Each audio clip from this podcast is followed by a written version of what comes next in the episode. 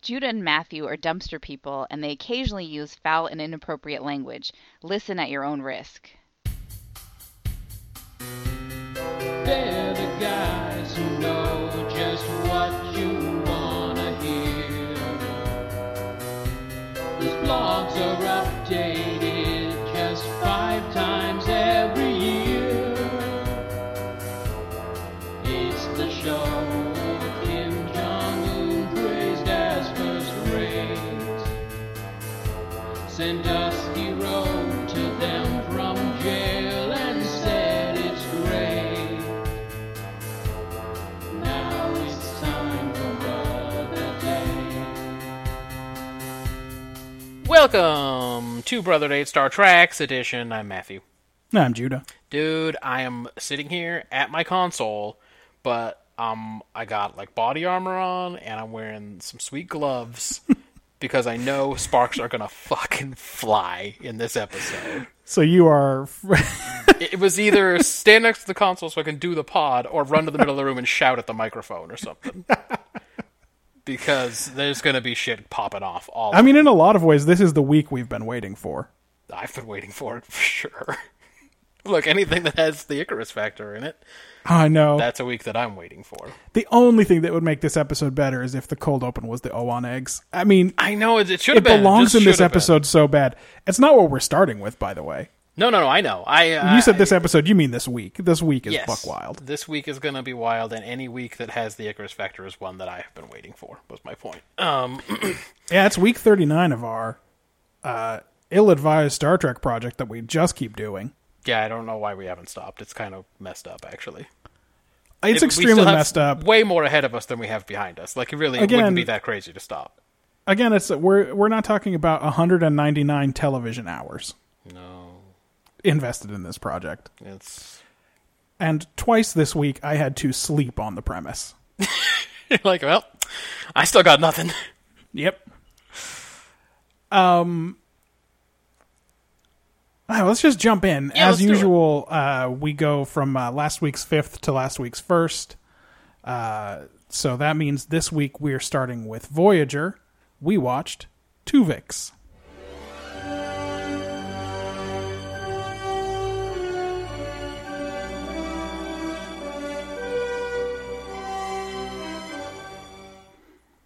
Tuvok and Neelix are down collecting flowers on some world because they may prove edible, and they're just a real old odd couple. Why would Tuvok have to go? Yeah, Okay. I guess he's security for Neelix. Yeah, but like, the, from what the flowers? I, I mean, can't you see Worf having beamed down on this thing and being pretty bored? Well, uh, Yeah, I guess I guess Keiko. I guess Keiko would be the equivalent he'd have time to is fucking picking flowers. tell everyone about some Klingon legend, space Yeah. legend. Anyway, they're a real odd couple. These two, these two old boys. It's a good thing they're not roommates or whatever. Uh, there's some trouble with the transporter, but don't worry, Harry Kim's on it, and uh, then they'll be able to come come right on back up to the ship. But something goes wrong, and up beams Tuvix. yeah, yeah, yes. Our favorite. This is a round faced, half Vulcan, half Talaxian, with uh, that hair that Lister got when his head swole up, when he got the mumps, the space mumps. Yeah, And he's wearing Neelix's jacket, but it's got Starfleet uniform colors, but it's kind of, kind of a swirly pattern. It's actually Yeah. kind of a good jacket, honestly. it's an amazing jacket that just accidentally came out of this transporter pad. it's kind of a good jacket. It's a mix of both of their jackets. the DNA of the jackets, you see. We're this, this that's right. The DNA of the jacket's also merged. Yeah,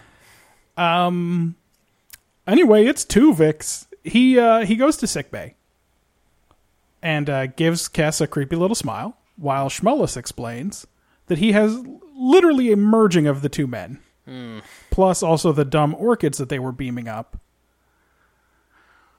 which were uh, symbio. They reproduced by symbiogenesis, so they literally combined these orchids combine two other shits. That's their deal. That's the deal with these dumb orchids. And when they beamed them up, these Great. two guys merged, and it actually had nothing to do with the transporter malfunction. That's a weird point in the Yeah. story. Not a transporter problem. Just don't beam these orchids up. Yeah, it's, These it's- are some dangerous orchids. It's only a transporter problem in that you shouldn't use the transporter on these orchids. so here's Tuvik's deal. He has the memories of both men, Yep. but he uh, appears to be a single individual. Mm-hmm. He's not like they're not both in there. It's just one new person. Yeah, it's not like their in one memories. scene he's like he's talking all logical like Tuvok, and then something comes over him. Yeah, he's not it's doing a Neelix. Smeagol slash Gollum here. Right. He's just pure Tuvix, pure uncut Tuvix. which is which is what we're looking for, I think. oh, also he is uncut. I don't know why they made a point of mentioning. No, No, you see, Uh, you see it on a diagram in the back on one of the doctor's panels. so um it's like this I- initially nobody know, nobody can be cool about this nobody's cool about this at all Yeah. everyone is super suspicious of this dude like there is any way this could be anything other than what it appears to be Yeah, like maybe he's uh maybe he's a Kazon trap. Ma- it make, makes no sense. Makes no sense that anything. But anyway, they're not cool about it. He wants to take his tactical post, and Janeway's like, mm, "I don't think that's a good idea, but you could come to the briefing." Anyway, that's where Harry Kim uh, proposes his big theory that this is nobody's fault. it's good. If it's good, he gets himself off the hook. I was mad at him in that first scene in sick bay when they're all trying to figure out what's wrong because he did not look ashamed of himself at all. And at that point, you have to figure he's prime suspect. Oh, There yeah. was a transporter problem that he just fixed, and now two Vic- two two, two I can't even say their real names. Two Tuvok fucking Neelix and Nerlix. are one person. Yeah. He did it the worst you could do it. He didn't do a very good job. He beamed down two and brought up one. That's Yeah, not that's good. wrong. He did wrong math. It's a bad ratio. Anyway, uh, doesn't matter. Nobody's fault this is. Yeah. Tuvix uh, wants to have a little dinner date with Cass, and she's um I don't know if you've heard. I don't know if they told you on the show before. She is very desirable. That's right. She's she's justice. Well, look, okay, all right, sure, that's dumb, but he does he does have all of Neelix's memories. Yeah, no, I'm just saying. You know, is he uh, Neelix likes her, and the Doctor likes her, and Tom Paris likes her, and probably Tuvok likes her too. Why not? Yeah, it's wild that everybody on the ship is super into her Yeah. because she is like a two year old and she's only going to live seven more years, and it seems like that'd probably She's Probably a make you think two-year-old- twice. A two-year-old, and they talk about it all the time. They all constantly bring up that she's only two. I actually found her to be a pretty good sport about this whole thing. Mm-hmm. Uh, and then they uh, and then they get to the mess hall, and this is where Tuvix really starts to shine because he takes over cooking. Oh, and he's a better cook than Neelix was. They Oh, make and he's a point- better tactical officer than Tuvok was. They make a point of, of of saying these things to us. and he's just like he's cool in a way that Tuvok wasn't, and Like you just want to be his friend, you know. also you just, cool in a way that Neelix wasn't. He's like a good dude, and everyone's into it. You just kind of want you just want to like play cards with him, but then like also you want to ask him about your relationship problems, you know. Uh, meanwhile, they're uh, they're beaming flowers up to try and figure out how to undo it, Yeah. but uh, it doesn't look good, and it seems like maybe Tu- Tuvix is just going to be it, like just going to be the thing now. Right. So, uh, we do like a two week smash cut or something, where everyone. Well, I guess before that, t- uh, Tuvix um goes goes to Cass and professes his love. Sure, he has to. He feels like he has to do it again because he did it as Neelix, but now that he's Tuvix, he feels like he has to reset the dial and be like, "Hey, just so you know, Tuvix, me, Tuvix, still in love with you."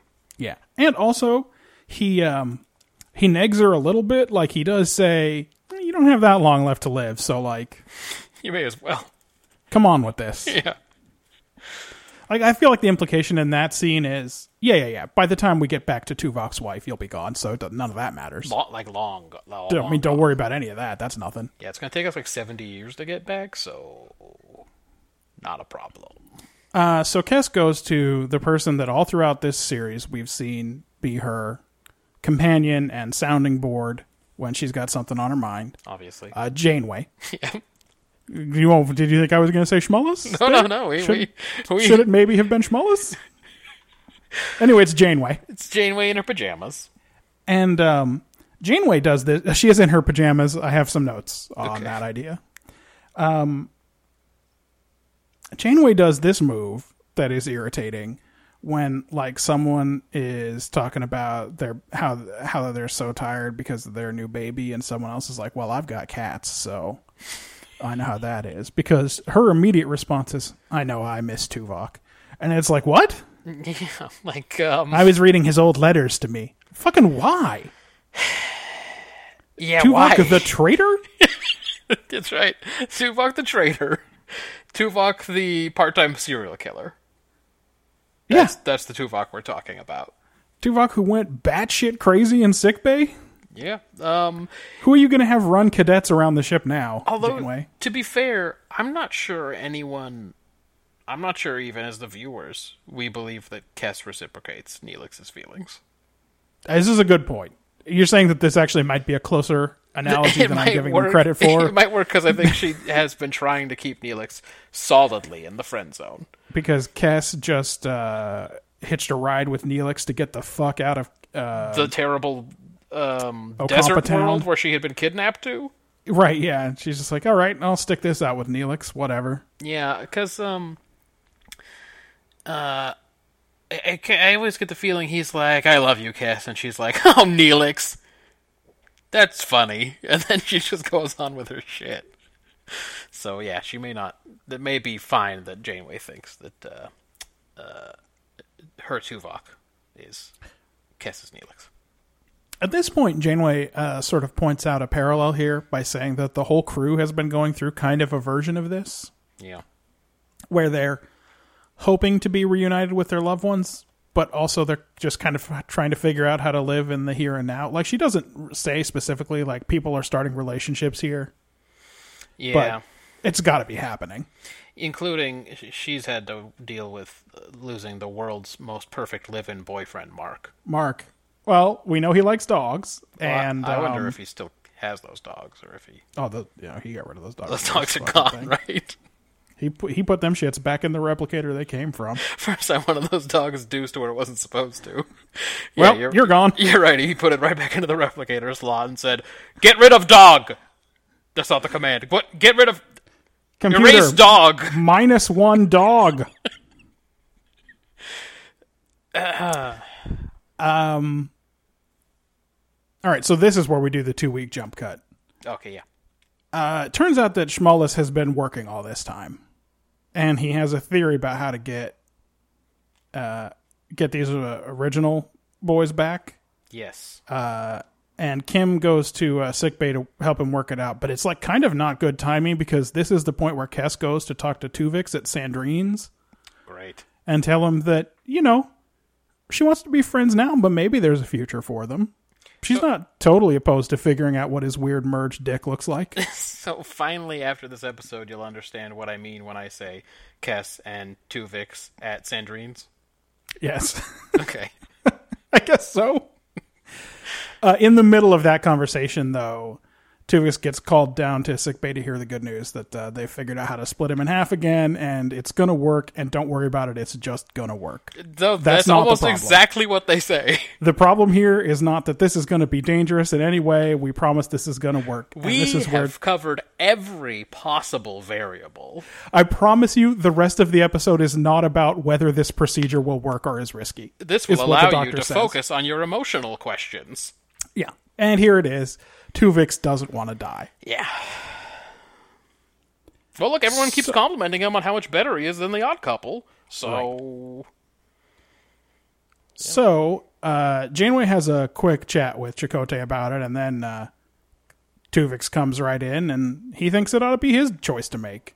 yeah, And uh, she figures that as the ship's captain, she a she's just the fucking boss around here, and b she is sort of speaking on behalf of Tuvok and Neelix. seems okay. and what they would want. Yeah, she does say that. So they talk about executions and also self sacrifice. And Tuvix again asserts that he has a right to live. He goes to Kess and asks her to intercede on his behalf, and uh, Kess doesn't handle that real well. No, she kind of sells him out, throws him under the bus. Goes, goes running right to Janeway and says, uh, Nah, nah, nah, I want Neelix back. Tuvix, Tuvix, Tuvix, Tuvix told me to come and like save his life, but I don't wanna. So Yeah, he- here's the thing. I thought about it, and I don't want to. So can you just going to go kill Tuvix for me? I mean, I can do it for you if you want. And also, we see on the bridge that the crew's attitude towards Tuvix has um, soured somewhat. He was he just too perfect? They're kind of, I think at this point, they're like, they know that either he's going to be executed or he's going to be the guy who, uh, like, didn't do a noble self sacrifice Oh, what Ah, to a- bring see? back the, their two other crewmen. I hate when people put me in that position where they're like, I, either I'm going to have to die or be the guy who didn't do a self-sacrifice. Yeah, so 'Cause you're my fe- fucked at that point. my feeling is uh, these guys are just like, listen, let's just distance ourselves a little bit from this guy because whatever happens next, it's going to be weird for a while. Yeah, maybe that's Um, and this is when Janeway arrives, uh, announces that she's reached her decision. Tuv- Tuvix wants her to announce it out loud so everyone can hear her condemn him to death. Uh, she summons security to the bridge when he tries to run away. And then Tuvix tells him they're all going to have to live with what they're doing, but that he forgives them. That doesn't feel sincere, but that's fine. He said it. yeah. And uh, then they go down to sickbay where Schmullis refuses to perform the procedure because he's a fucking doctor. So and, uh, but what do you think Flox would have done? Oh, Flox would have done it for sure. Fox would have killed him good. Fox wouldn't have waited to tell him about it. no, I should have killed him and gone. I felt it was my ethical imperative to kill him. Yeah. So uh, Janeway carries out this execution herself, and uh, Tuvok and Neelix reappear, and Janeway leaves. Yeah. Yeah. What's this wild ass episode about, Matthew? Uh, good question. Um, I guess. I guess it's about how a leader must decide what's best for the mission, even at the expense of the individual. It kind of makes it so that it's a Janeway take, even though she's really only involved in the back half of this thing Yeah. but I couldn't figure out what weird Tuvix take was hanging out out there. Uh, it's a very anti-Trek stance. It's like the dark version of the good of the one and the good of the many from the Star Trek Yeah. movies. Yeah, it really is. Um, I think it's even fine if you want to make this argument, but it feels like a mixed message coming from the Roddenberry universe. I'm coming from I'm going to blow this ship up on principle, Janeway. Yeah. She, and she was very this is apart from the take, but just her in this episode, she was v- she really wanted to kill this dude. she was she was pretty intent on it. She made her mind up, and she was just going to be uh, just cold as ice about it. Yep. Um anyway, I give it a 4 Okay. on take. All right, so I thought that that at the end of the day, the takeaway from this episode is sometimes you shouldn't let go of the past. Because uh, the way I they, mean- they talk a lot about how it might be time to let go, and then they turn around and go, "Nah, you know what? Yeah, this is like Janeway raises the idea that T- Tuvix is a manifestation of what the whole crew is going through. Like this idea of we hope to see our loved ones again, but maybe we're not gonna, and we have to keep going, et cetera, et cetera. Uh, oh, what? There's an opportunity to bring those two people back, but we have to kill this one dude. well, let's bring him definitely do back. it. Yeah, let's yeah, that's that's definitely- definitely we're gonna do that though. Yeah. Yes. So uh, I agree. This is wildly anti Star Trek. My take also, and uh, I don't like it. I only give it two points. Okay. That seems that seems fair. Ben is a six on this one, by the way. But he's a weird rambly six. He is. He says that he was so disconcerted by Tuvix's creepy smiling face that he can't think analytically about this one. He says Something it's- he thinks it might be an abortion parallel. Yeah, he's like something about the inherent right to live uh, abortion episode, and then he says he didn't know, but he'll give it points because they're doing something that's new, A- and that he hated watching it. Um, so he gave it six, uh, which seems like a lot when you can't identify w- what they were doing. Um, It does, but um, but it's you know his he does choice. that sometimes. That's his choice. Uh, what about ex- executions? Execution. Uh, this episode did a couple of good things here. Okay, it never resorted to silliness. Yeah. and it didn't back away from what it was doing at the end by making it so that like uh, Tuvix was inherently unstable. yes. We and only have an hour doomed. before he dies. Their DNA was incompatible, and he only had weeks to live, et cetera, et cetera. Make it a mercy killing or whatever.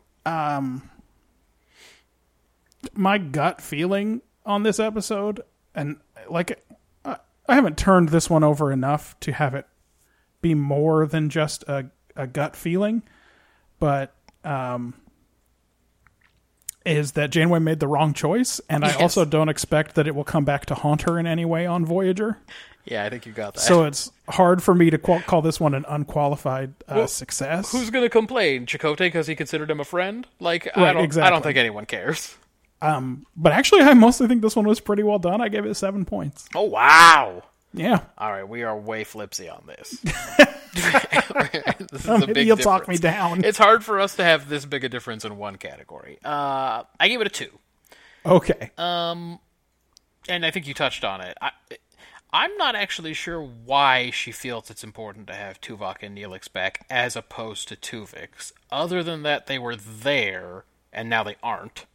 This is kind of, by the way, this is kind of consistent with the Janeway four weeks ago, who sent Harry Kim and a baby back through this fucking portal to, Mm-hmm. To make set it things right. the way they once were. And it's also like the time Harry Kim was married to Libby, but then decided to basically commit suicide just to set things right. Right, like there's Couldn't some figure out why to do inherent it. rightness Yeah. to the original timeline, and that setting things back the way they were is good in and of Yeah. itself. It's that's the moral choice for some reason. right. Um, yeah, they go out of the way to show that his existence hasn't hurt the operation of the ship one bit. That everyone likes him. They've learned to accept and appreciate him. So what's the argument here? Some some vague feeling that things aren't right and need to be made so again. It's like a Guinan feeling. Th- by the way, this is why it's a little bit frustrating that the actual stance of the episode is not particularly clear because they do so much clarifying work.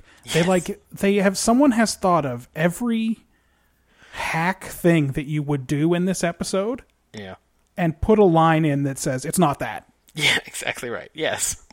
So they clarify all this shit up front, but then they don't give us any real insight into why the why there's a question about what to do moving forward. Yeah.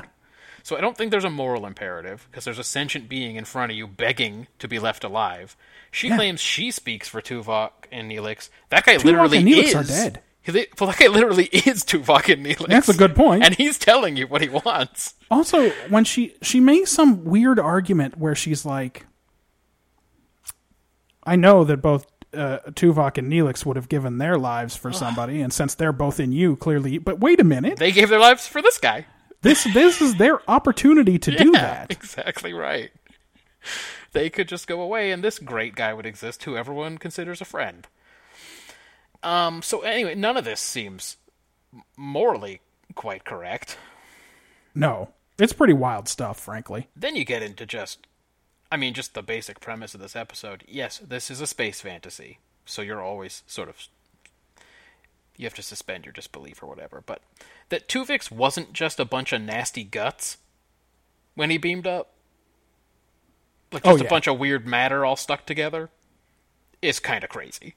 Oh, it yeah, it's there's scientifically this is straight nonsense. This is some yeah, this is 1960s sci-fi where they're like two people combined and they're just like a really cool dude at the end of the day. Uh yeah, he came back half Tuvok, half Neelix, like they had a dang kid, but also he's got all the memories and emotions and the uniform mixed together too. yeah, And again, just in a really cool way where it's like, ah, it's got both patterns on it. But by the way, makes more sense if this was a transporter accident and they're like, I don't know, the transporter had to figure out what, like the computer had to figure out what to do with these weird patterns. that it Same was doing, version of the program that again can parse more sultry. as opposed to making it like a weird proper property of these orchids. I'm kind of. I wonder what would happen if you entered a voice command to the computer during a transport more sultry. Oh yeah, Would it just- Oh would god, it- would that work? Would it turn you into a sexy brunette? Like I don't understand. And then the very band-aidy tech solution that the doctor claims accounts for every variable. Yeah, it's the- like giving you a fucking barium enema, but somehow It isolates Yeah. your DNA. And here is the thing, by the way. He kept saying it'll isolate one strand of DNA, etc., and pull it out. Does that mean that, like, Tuvok is Tuvok, but Neelix is Neelix plus Orchid? Because there was Orchid DNA in there, too. Yeah, I hope they do this a couple of times. Did they do it? Did they do round two, and we just didn't see it? Maybe maybe those orchids beamed like right behind them or something. No, that's, that's they were behind. They were behind Neelix. We couldn't see them. Got it. Uh, so again, the question has to then be about Tuvix's desire to stick around uh, versus the captain's duty to old Tuvok and Neelix. From a narrative standpoint, that allows them to focus on the real conflict, which is good. But from an internal logic perspective, they suck at predicting what the transporter will do. So to say we've accounted for every variable means nothing. Because they is- don't know how the transporter does anything. That's a fair. It's a very fair point. It's just like, uh, it's just like when Picard trusts Data to give him the, uh, the correct code in Yeah. the fucking Iconian launch bay. Amber, when amber, he blue, has, or whatever. He done shocked himself a couple of times already. can't with even this- trying stand to up. do this shit. Oh yeah, and he, every command he's entered to this point is Yeah, his track record is not good so far, That's not manual override. but this time it's gonna work. Yeah, so I, I thought the whole episode from So that plot hole was so bad and wrong for you. from a moral perspective, from a plot perspective, from a perspective of internal logic of of everything we've learned, I thought this show was buck wild in a bad way. I see. Uh, so I give yeah, I give it a two in execution. I feel like you have to let it go when they say something about the transporter. Like you just have to accept that what they say about it is true because otherwise Star Trek is no there's no Star Trek anymore. Oh, it's All you can talk definitely- about is the Galileo 7 and fucking uh the, uh, the episodes of Enterprise where they don't use the transporter. I don't feel like the transporter is a third rail, though I feel like it is treated so inconsistently that it might as well be. It's like So this is like if they if they did some wild shit with the universal translator, you'd be like, I don't want to talk. I don't even want to get into it. yes, that I don't, that I that's would. the universal translator. so later on, when Quark is in some general's office banging his ear, Yeah, I'll just go. you're going to be whatever. like, I don't I care, don't- whatever. I don't care what that is. I can't get into that. because there isn't there isn't a way to explain it that makes any sense. I- I'm not even going to worry about it. I'm just going to I'm, I'll sit there, whatever they want to do. But I feel like you could come up with consistent logic for the transporter. It wouldn't be that hard. They just don't do it. They guess. just treat it so inconsistently. I just think the part where they say we've accounted for every variable is not going to make me feel any better if I'm Tuvix, because they fuck up so- so, much shit. It's clear, right? But it's absolutely clear that all of that stuff is just to make Janeway's decision, Right, just to that's- crystallize it. That's what I mean. And from a narrative standpoint, I think that is the right thing to do. It's just from an internal logic standpoint, you just go, hmm, okay, all right. I guess we're just taking the doctor's word for it. Okay, well, I'm not going to fight you on this. Uh, ben gave it a five for execution. Uh, he wants to know how it's possible that they could fuse. Oh, I get it. It's just like when Voyager got twisted. That's, that's right. It is a lot like that, which is still uh, either the all time low score or close to it. He said there wasn't. He said there's not much tension. Let's just split his weird looking ass and keep voyaging already. But like, I think it was pretty overwrought in terms of the. I, I thought there was some tension. I thought there was a lot of um, Tuvix hand wringing. anyway, it's uh, Ben's top half is a six and a five. And if you read his description but didn't see the scores, you'd guess he gave it a two and a one. Well, the show chased itself around in logical errors. Oh, definitely B plus. It was definitely a B plus episode for sure. yeah. I, let's let's get into world building. Where are you on world building? Uh, this week in sensors, they can detect individual species of flower and in enough detail to tell you uh, how nutritious they will be. Yep. that is true. Again, I've, I know It Voyager, is true this week and only this week. Voyager is an advanced science vessel. It came a little while after TNG and all that, but uh, I, I expect next week they'll be able to tell us there's a life sign, but I can't tell what kind, and you'll just go, okay, All right. fair enough. Uh, we finally find out what happens when Neelix leaves the kitchen. Yeah. Uh, there's a goddamn riot out there. People burning themselves and shit. Yeah, it's um this show has a problem in that they didn't want to hire too many extras, I think. Yeah. So they couldn't have had like an O'Brien now- type who shows up every once in a while to like Well, help in the kitchen. no, I think we do. It's um weird looking kids in the hall guy. yeah, Scott it's Thompson. Bo- Bobo Scott Thompson is is now because that guy's an engineer. Why is he the cook? It makes no sense. Yeah, I don't. Yeah, Where's Naomi Wildman? She apparently knows how to fix all of New uh, Neelix's equipment. I called him almost called him Nuvok that time. how come no one suggested it? Oh, we'll get into it. Oh, they said Nevok, but don't worry about it. Uh, let's see. Uh, also, a Tuvix situation is possible, so I guess that's world building. I don't expect that to ever come up again. I don't either. I gave it a one. Um, well, Matt, our disagreement ends here. I also gave it a one. There's not a lot here. Symbiogenesis. I mean, that's it. They're, they go out of their way to not do world building here. Yeah. We don't learn about any law or policy that might be guiding Janeway's actions here. We don't learn about Vulcan or Talaxian ethics. Like, No. we because we know nothing about her decision except that she has a two minute chat with Chakotay and then makes the decision on her own. I, I, there's no world building. Like there's opportunity to world build even without. Yeah. Well, I think you're right. Even just by going over the cultural aspects, if you'd had um, Nevok um, in the fucking uh, in his quarters meditating, talking about uh, some Vulcan death ritual or something, or Right. it, it just something. You could have had something there, but he just kind of shows up um, in rooms full of people in glad hands and shit. So he's kind Yeah, of like a- exactly. he's kind of a Kyle Riker in that way. I mean, it's true. Two of He's us. kind of a Kyle Riker. He's no, he's less shitty than Kyle Riker. He's, he's less. He seems like a genuinely good guy. Well, he's dead now. Yeah, he, well, he's scared for his life at the end for sure, but like, uh, he's so he's not stoic. He didn't get that from Tuvok, but maybe Tuvok isn't. We don't really know. No, he might just be repressing it.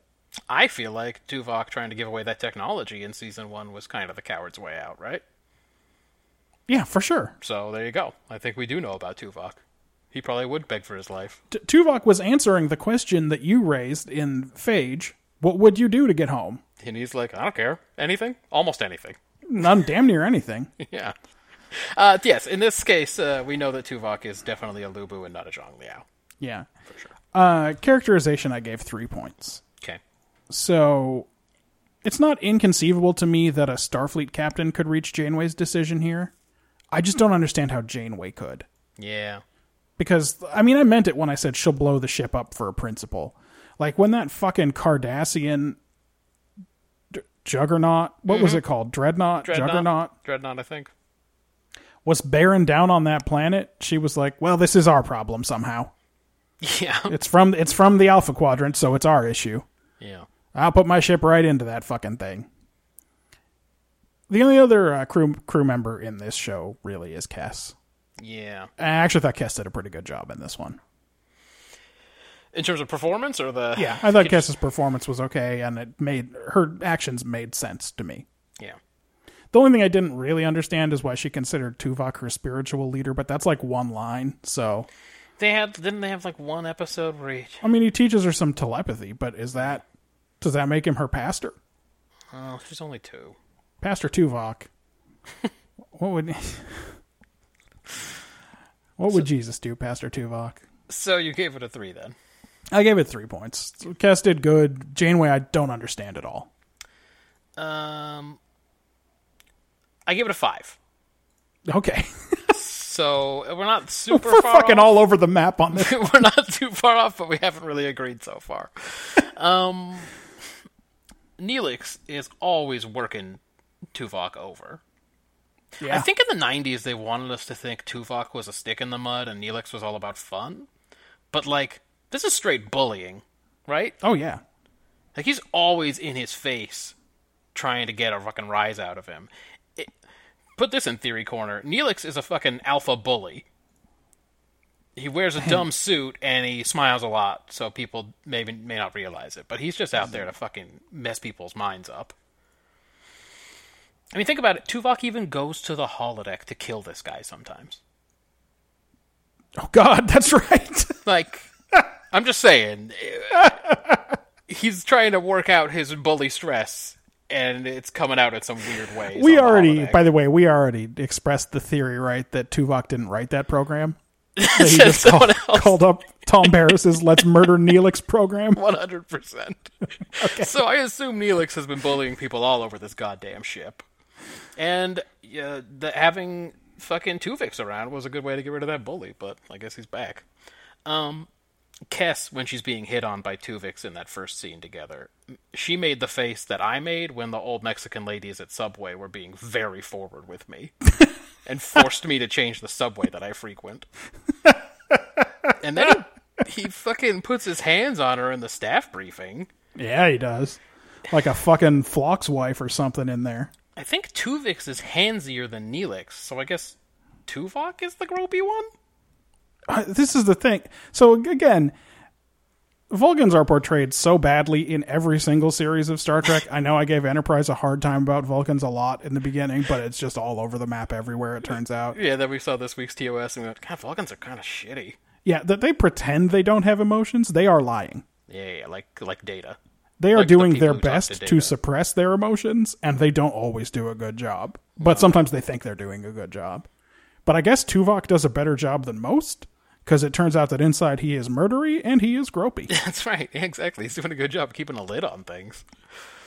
Uh, Kess's favorite breakfast is tr- Trellian crepes, yeah, I guess. Oh. yeah, because they got them. They got them mushrooms. In in this one scene, Schmollus was acting as the viewer avatar because he says with his mouth. Apparently, that's what he likes to be called. yep, Like, that was very good. like I mean, obviously, Tuvix is a terrible name, and how did we decide on it? Like, this is clearly like a real fucking bottom of the trash heap premise, and even the doctor knows it. I guess he should have said. I guess I'm doing this this week. yeah, this is what we're up to. Huh. Um, also, Schmollus has uh, an ego programmed into him, as we talked about before. Just straight, Last week I was battling wits with a clown, and now now it's now uh, this. Tuvix. now He's Tuvix. Half, half Tuvok and half Neelix. Uh, he just dude is just straight starting sentences with "I'm an incredibly skilled doctor." That's true. I mean, I guess I'd like to become incredibly skilled at something just to see if I'd walk around telling everybody about it. Um, and he takes a moral stand against separating Tuvix. So as we mentioned, that puts against his will. He, I think he wouldn't Yes. have. He that was the problem. yeah, yeah, yeah, and that I think that puts him ahead of Phlox again in my book. Oh yeah. F- Uh, Phlox would have definitely done a me squared where he would uh, have wiped Tuvix Oh yeah, while he was unaware. yeah, for sure. Sorry, I know I keep mentioning Red Dwarf. Red Dwarf it turns comes up out a that lot. Red Dwarf really did cover a lot of ground Yeah, in terms of science fiction. And because they were just being funny about it, th- I'm mostly happier with the jobs they did. yeah, we- yeah. You don't get the feeling that they were trying to write a really good idea Right. and didn't do it right, like all. The I feel Star like they Treks. probably weren't proud of themselves No. when they came up with these ideas. Unlike, no, I just just say Brandon Braga. I don't know. Just pick a name out of a hat. I really hope he wasn't proud of himself. I don't think he was involved in Voyager, was he? Why wasn't he the guy who? I thought he was. He was the end. He wasn't of show running Voyager. DS9 at this point or something. I don't know. I thought he had Voyager responsibilities, but I don't Maybe. know if it was this early. Um, here's what I have. okay, Paul Wilson must be mad that Tom Paris's Rebel arc is through. He's got nothing to do anymore. Now I realize the actor who plays Tom Paris is not named Paul Wilson, but I couldn't. No. bo- I couldn't bother to look up his name, so I just picked something that sounded white. Um. Couldn't they have just had him do something like I don't know, swoop in on Kess? Now that He's Neelix one of the is gone, five or- Roberts on the show, right? Robert he a Duncan Robert? McNeil. Oh, okay. All right. I couldn't think of anything that might be his name. Um, yeah, no, he's got nothing to do in this whole show. The only thing he does is ask Chakotay whether he's taking orders from this idiot. so then I was doesn't, like, Cass doesn't turn to him. No, he play, I- he shoots pool with Tuvix for one minute, and then later on the bridge, he's like, "I don't know, Chakotay, what do you think?" I was, I was like, well, couldn't they have had him like swoop in on Cass now that Neelix is gone? And then I just said, you know what? Never mind. I don't wish for that. yeah, it's fine. he's going bald. No one cares anymore. right. Uh, Balana took botanical science classes somewhere along the line. Janeway uh, being vulnerable about perfect living boyfriend Mark. Uh, but now she just she just turns on Tuvix and interrogates him like a criminal who like merged those two dudes on purpose. In that fir- in that s- the scene in her uh, ready room or whatever. It's kind of wild. Yeah. She's like questioning him like he's a perp. But like he just stood on the transporter pad or whatever. yeah. I mean, really. He didn't do anything. Uh I mean it's understandable the being in front of her wouldn't want to stop existing. Um but she gets she gets on this guy in kind of a cold way. It, we are led to believe she feels bad in the end because they mm, concentrate on her sad face when she walks out of the sick bay. Uh, she walks out of there in one Deep Space Nine style brass note plays or whatever. exactly right. Yep. Uh, but man, that's a tough way to do your boy Tuvix. Um, uh, Kim's new nickname? oh, she did a Picard style murder on this guy. I want to be clear about this. She, She murdered just killed him. him. Yeah, she she killed the boy. Kim's new nickname is the Net because he plays the clarinet. I like it. We're calling him from that. I won't remember next week, but I like it. Uh, I think I give it points for breadth of the character work. It was kind of like one of those Little League episodes, but they gave them they gave them more than one line each, uh, except for maybe Chakotay. Um, They fucking they figured out that he's checked out, and they're like, fine with us. Yeah, we don't want you either.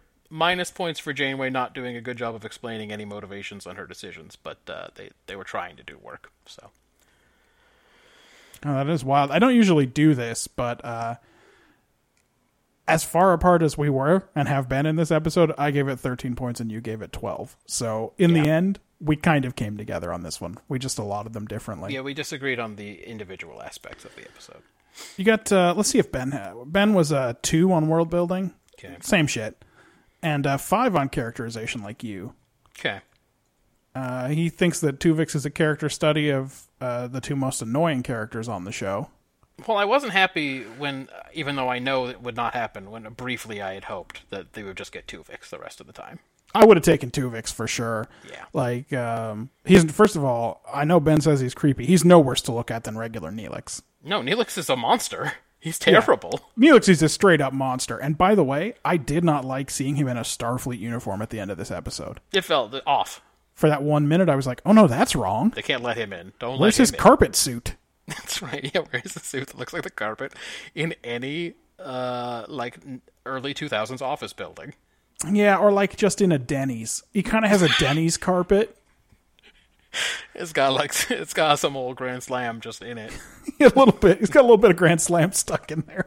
It did uh it It's it got did the a- Hobbit menu. He's got some of the Hobbit menu hush puppies mashed into it, and you're like, "Hey, that was a long time ago." it, it transporter hybridized with some fucking uh with some fucking taters or something. exactly. Um,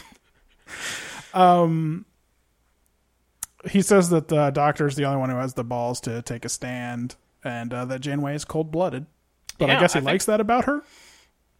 I, I, I see, well, the episode, as we know, from it chased itself around in logical errors. Yeah, That's for all sure. that's happened. Uh, give me them quick hitters. I know you got them. uh, everything that is spoken when this comes back from the credits sounds like parody.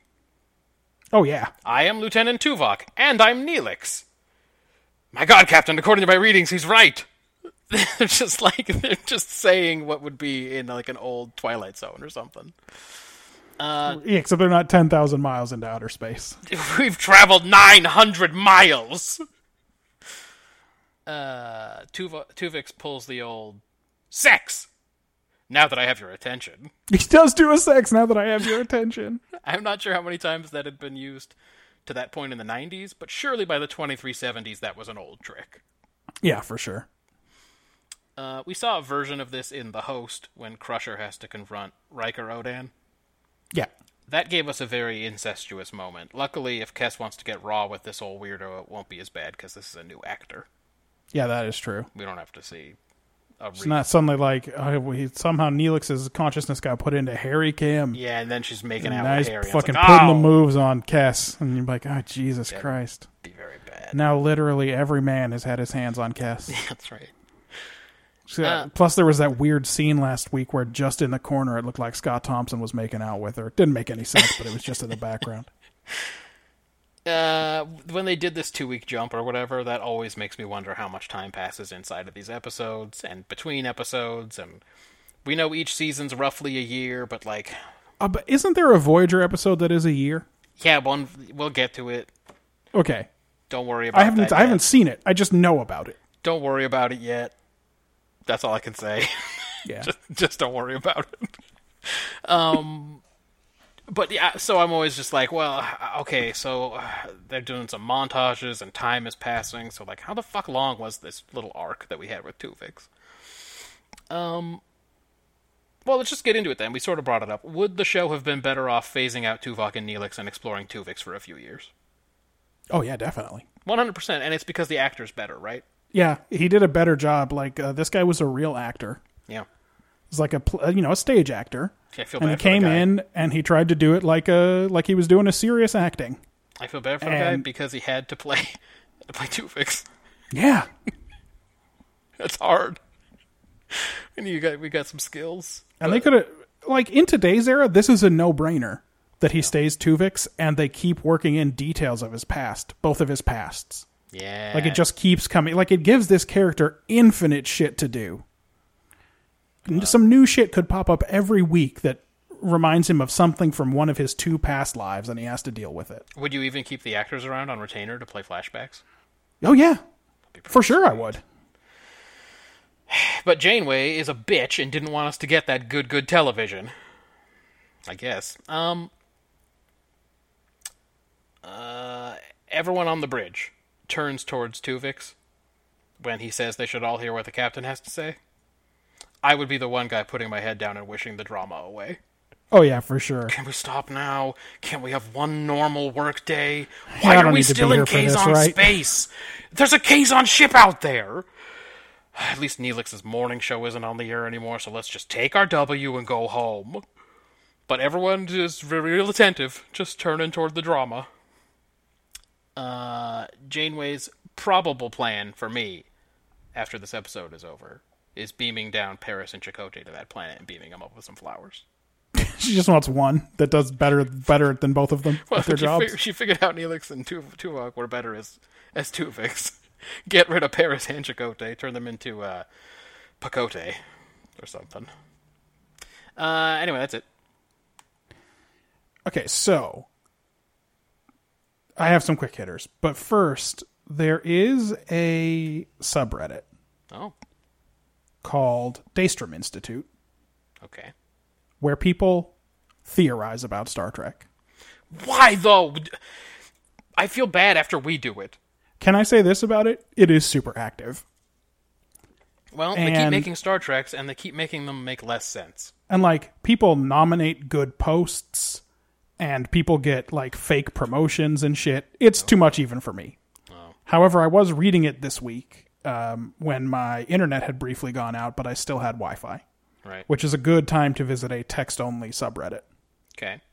And I did read a theory that has become very popular, which is that for the first two years, Voyager is flying in circles gathering supplies for the sprint home. Why wouldn't they just say that? That's the big problem with it. Yeah, that's kind of a problem with it. It's that kind of a no problem one- that they never say that's what they're doing, they all just say they're going home, but they but it never- explains everything that doesn't make sense. It's uh it is hard to believe we're getting on towards the end of year two. Now I know year one was a half year, It was abbreviated, yeah. but um why don't can we just leave this part of space? Can we just get out? I mean, yes, that would make sense. I just uh They're like they're getting supplies from everywhere that Neelix knows about. While they're and then when they're ready to go, they're gonna fucking make a run for the border. I just Uh, so I just wanted to bring that up. I- that would that would make some sense. I find it hard to believe they could gather 70 years worth of supplies, but if they're just if their intent is to gather supplies and then sprint, they'd probably have to stop again and, and collect. But Yeah, I don't think you can gather 70 years, but you can gather as many supplies as Voyager can carry. Yeah. Yeah.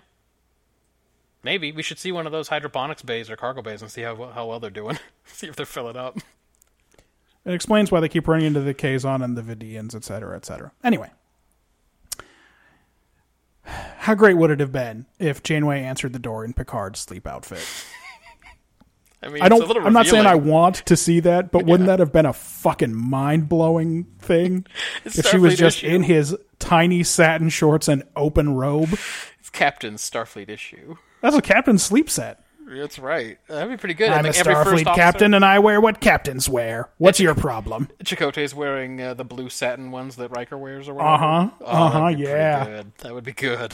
Somebody else, Tuvok maybe, has got one of Troy's diaphanous nightgowns on. Does Balana have to wear one of Jordy's dumb date sweaters when she goes Uh on huh. holiday? Yeah, exactly. Their casual clothes are are just TNG casual clothes. because they're Starfleet issue. Yeah, that'd be pretty good. I also kind of wanted at the end when Cass was like, "Well, thanks for the chat." If uh, Janeway for Janeway to go, you don't have to go. "Oh, Ooh, Why not, dog? She's two. She's Well, down she- to clown. She's two and very desirable, so I guess I couldn't blame uh, Janeway. so the outcome of this episode, they don't never address it, but this is totally inconsistent with Starfleet values. When you consider that they have access to time travel, Yeah. they could always go back in time and undo any accidental death. Well, that seems like a third rail too. I mean, couldn't they? yes, of course. when fucking what's her name steps on that mine and uh, an alien starts making that boy think his mom's alive, you know what I'm talking about. Yes. What's the name of that episode? Um, I almost said hero worship. That's the wrong one. Um, it's the other one with a It's one of the many family themed episodes of TNG. traumatic. Uh, it's Marla Astor is the Yes. is the woman um, from the episode. Her son's name is what Jeremy. Yes. How come I still can't find the name of this episode? It's a real good point. Uh, you should just be able to Google Jeremy Astor. I'm on Marla Astor's fucking memory alpha page. I can't find it. Oh, the bonding. The, bonding. Okay. By the way, Like- that's gonna have some wild shit in it too. But the whole point of that episode is they have to convince that alien and also sort of the kid that death is a natural part of life and they have to move on. yeah, but like they could have gone back in time. They could have said, "Well, we lost Marla Astor. Let's do a quick slingshot around the sun and get her fucking back. Just tell her, hey, there's a mine in there. Don't step on that mine." yeah. Except that's another one of those things that the writers even treat as a third rail, and they it will randomly be brought out. They're like, oh look, we can do time travel, but then no one will ever talk about But, it. but this is the again. point, right? Like it must be a Starfleet policy that we don't we don't do that. People die. yeah. We don't go back in time. well, they'll but get into it in apparently- DS9 for sure. Apparently, Janeway can't. I don't want to talk about DS9 right now. Apparently, Janeway can't extrapolate from that policy, which again must be explicit. Yeah, to this, right? She's just going to end this boy's life to get Tuvok and Neelix back. That's all. I don't. I give best actor to Tuvix and worst actor to regular Neelix. uh, he was barely in it, and that was the best part. Yeah, I didn't like him at the beginning. That's right. I was. I don't like how he treats Tuvok either. It's mean. He's a mean guy. He's mean. He's not nice. Not a nice man. Uh, ben didn't have any significant quick hitters. He said he hated it already. It's just a transporter malfunction again. This was done to death, even just in uh, TOS. Right. Uh, we did talk about that episode for 50 minutes, though. Uh, well, so I have this week more is going to notes. be insane. than ever before on this Everyone, file. fucking buckle in! Don't try to listen to this in one sitting. yeah, Uh, we're doing a hardcore history this week. Um, that's right. It's not a Blitz edition either. This is an ongoing project. Next in the order is Deep Space Nine. We watched The Maquis Part One. You just watched Part One, right? Yeah, just part one. Part One.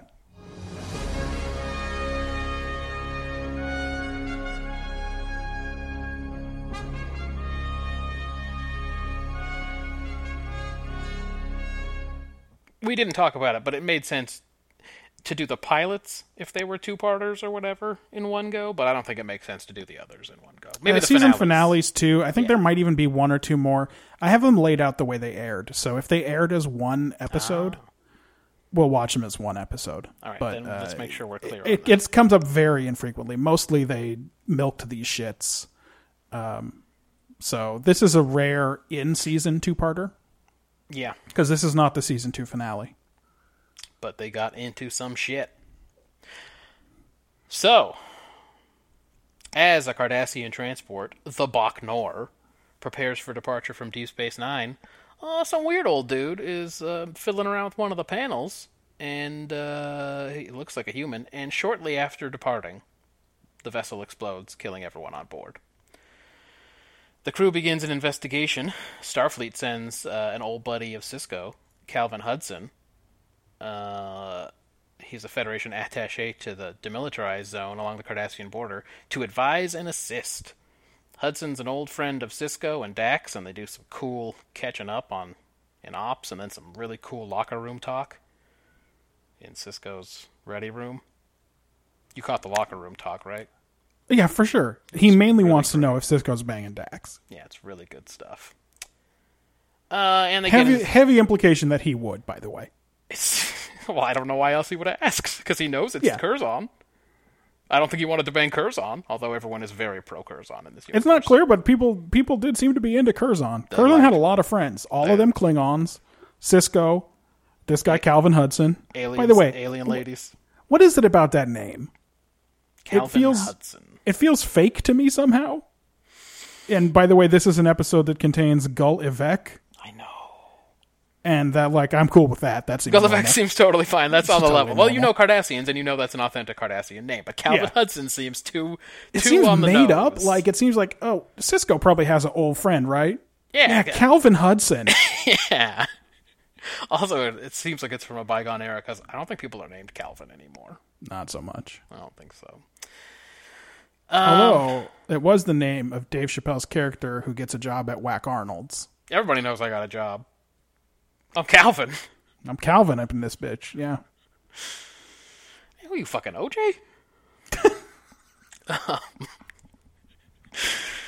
The show doesn't really stand up, but without it, you couldn't have had Key and Peele. Yeah, I agree. The production quality and even just how well it seems like it might have been thought out is Yeah. it's lacking.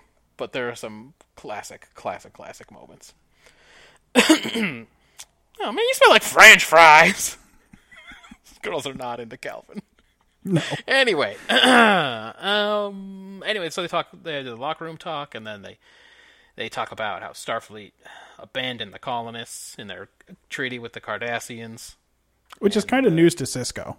Cisco, I don't think has been paying any attention. He got No, I this cool. mean, he's like, definitely, this is in his bailiwick for sure. They talk about how they're the two senior officers Yeah. in the, along the Cardassian border to these two commanders.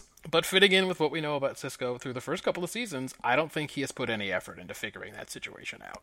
No, it's not his problem. He has he's got tried. enough. He's got to figure out what he's going to do about Quark. Uh, the answer so far, nothing. He's tried. He's been trying to delegate it, uh, like everything else. If if he knew his old buddy Calvin Hudson was the guy, he's probably been delegating to him. So Oh, that's true. when Cisco returns to his quarters, he finds Gul Dukat waiting for him, and I almost jizz my pants. Uh, I Yeah, it's, was it was pumped. good to see. It was good to see Gul Dukat. In fact, I messaged you right away to let you know that Dukat was in it, in case you didn't know. Yeah, it's just like the week before when as soon as I saw fucking O on egg one, I was like, oh dog, it's O on eggs. Uh, Ducat explains that he's there unofficially, without the knowledge of the Cardassian Central Command, to help Cisco find the truth about this uh, Cardassian ship blowing up.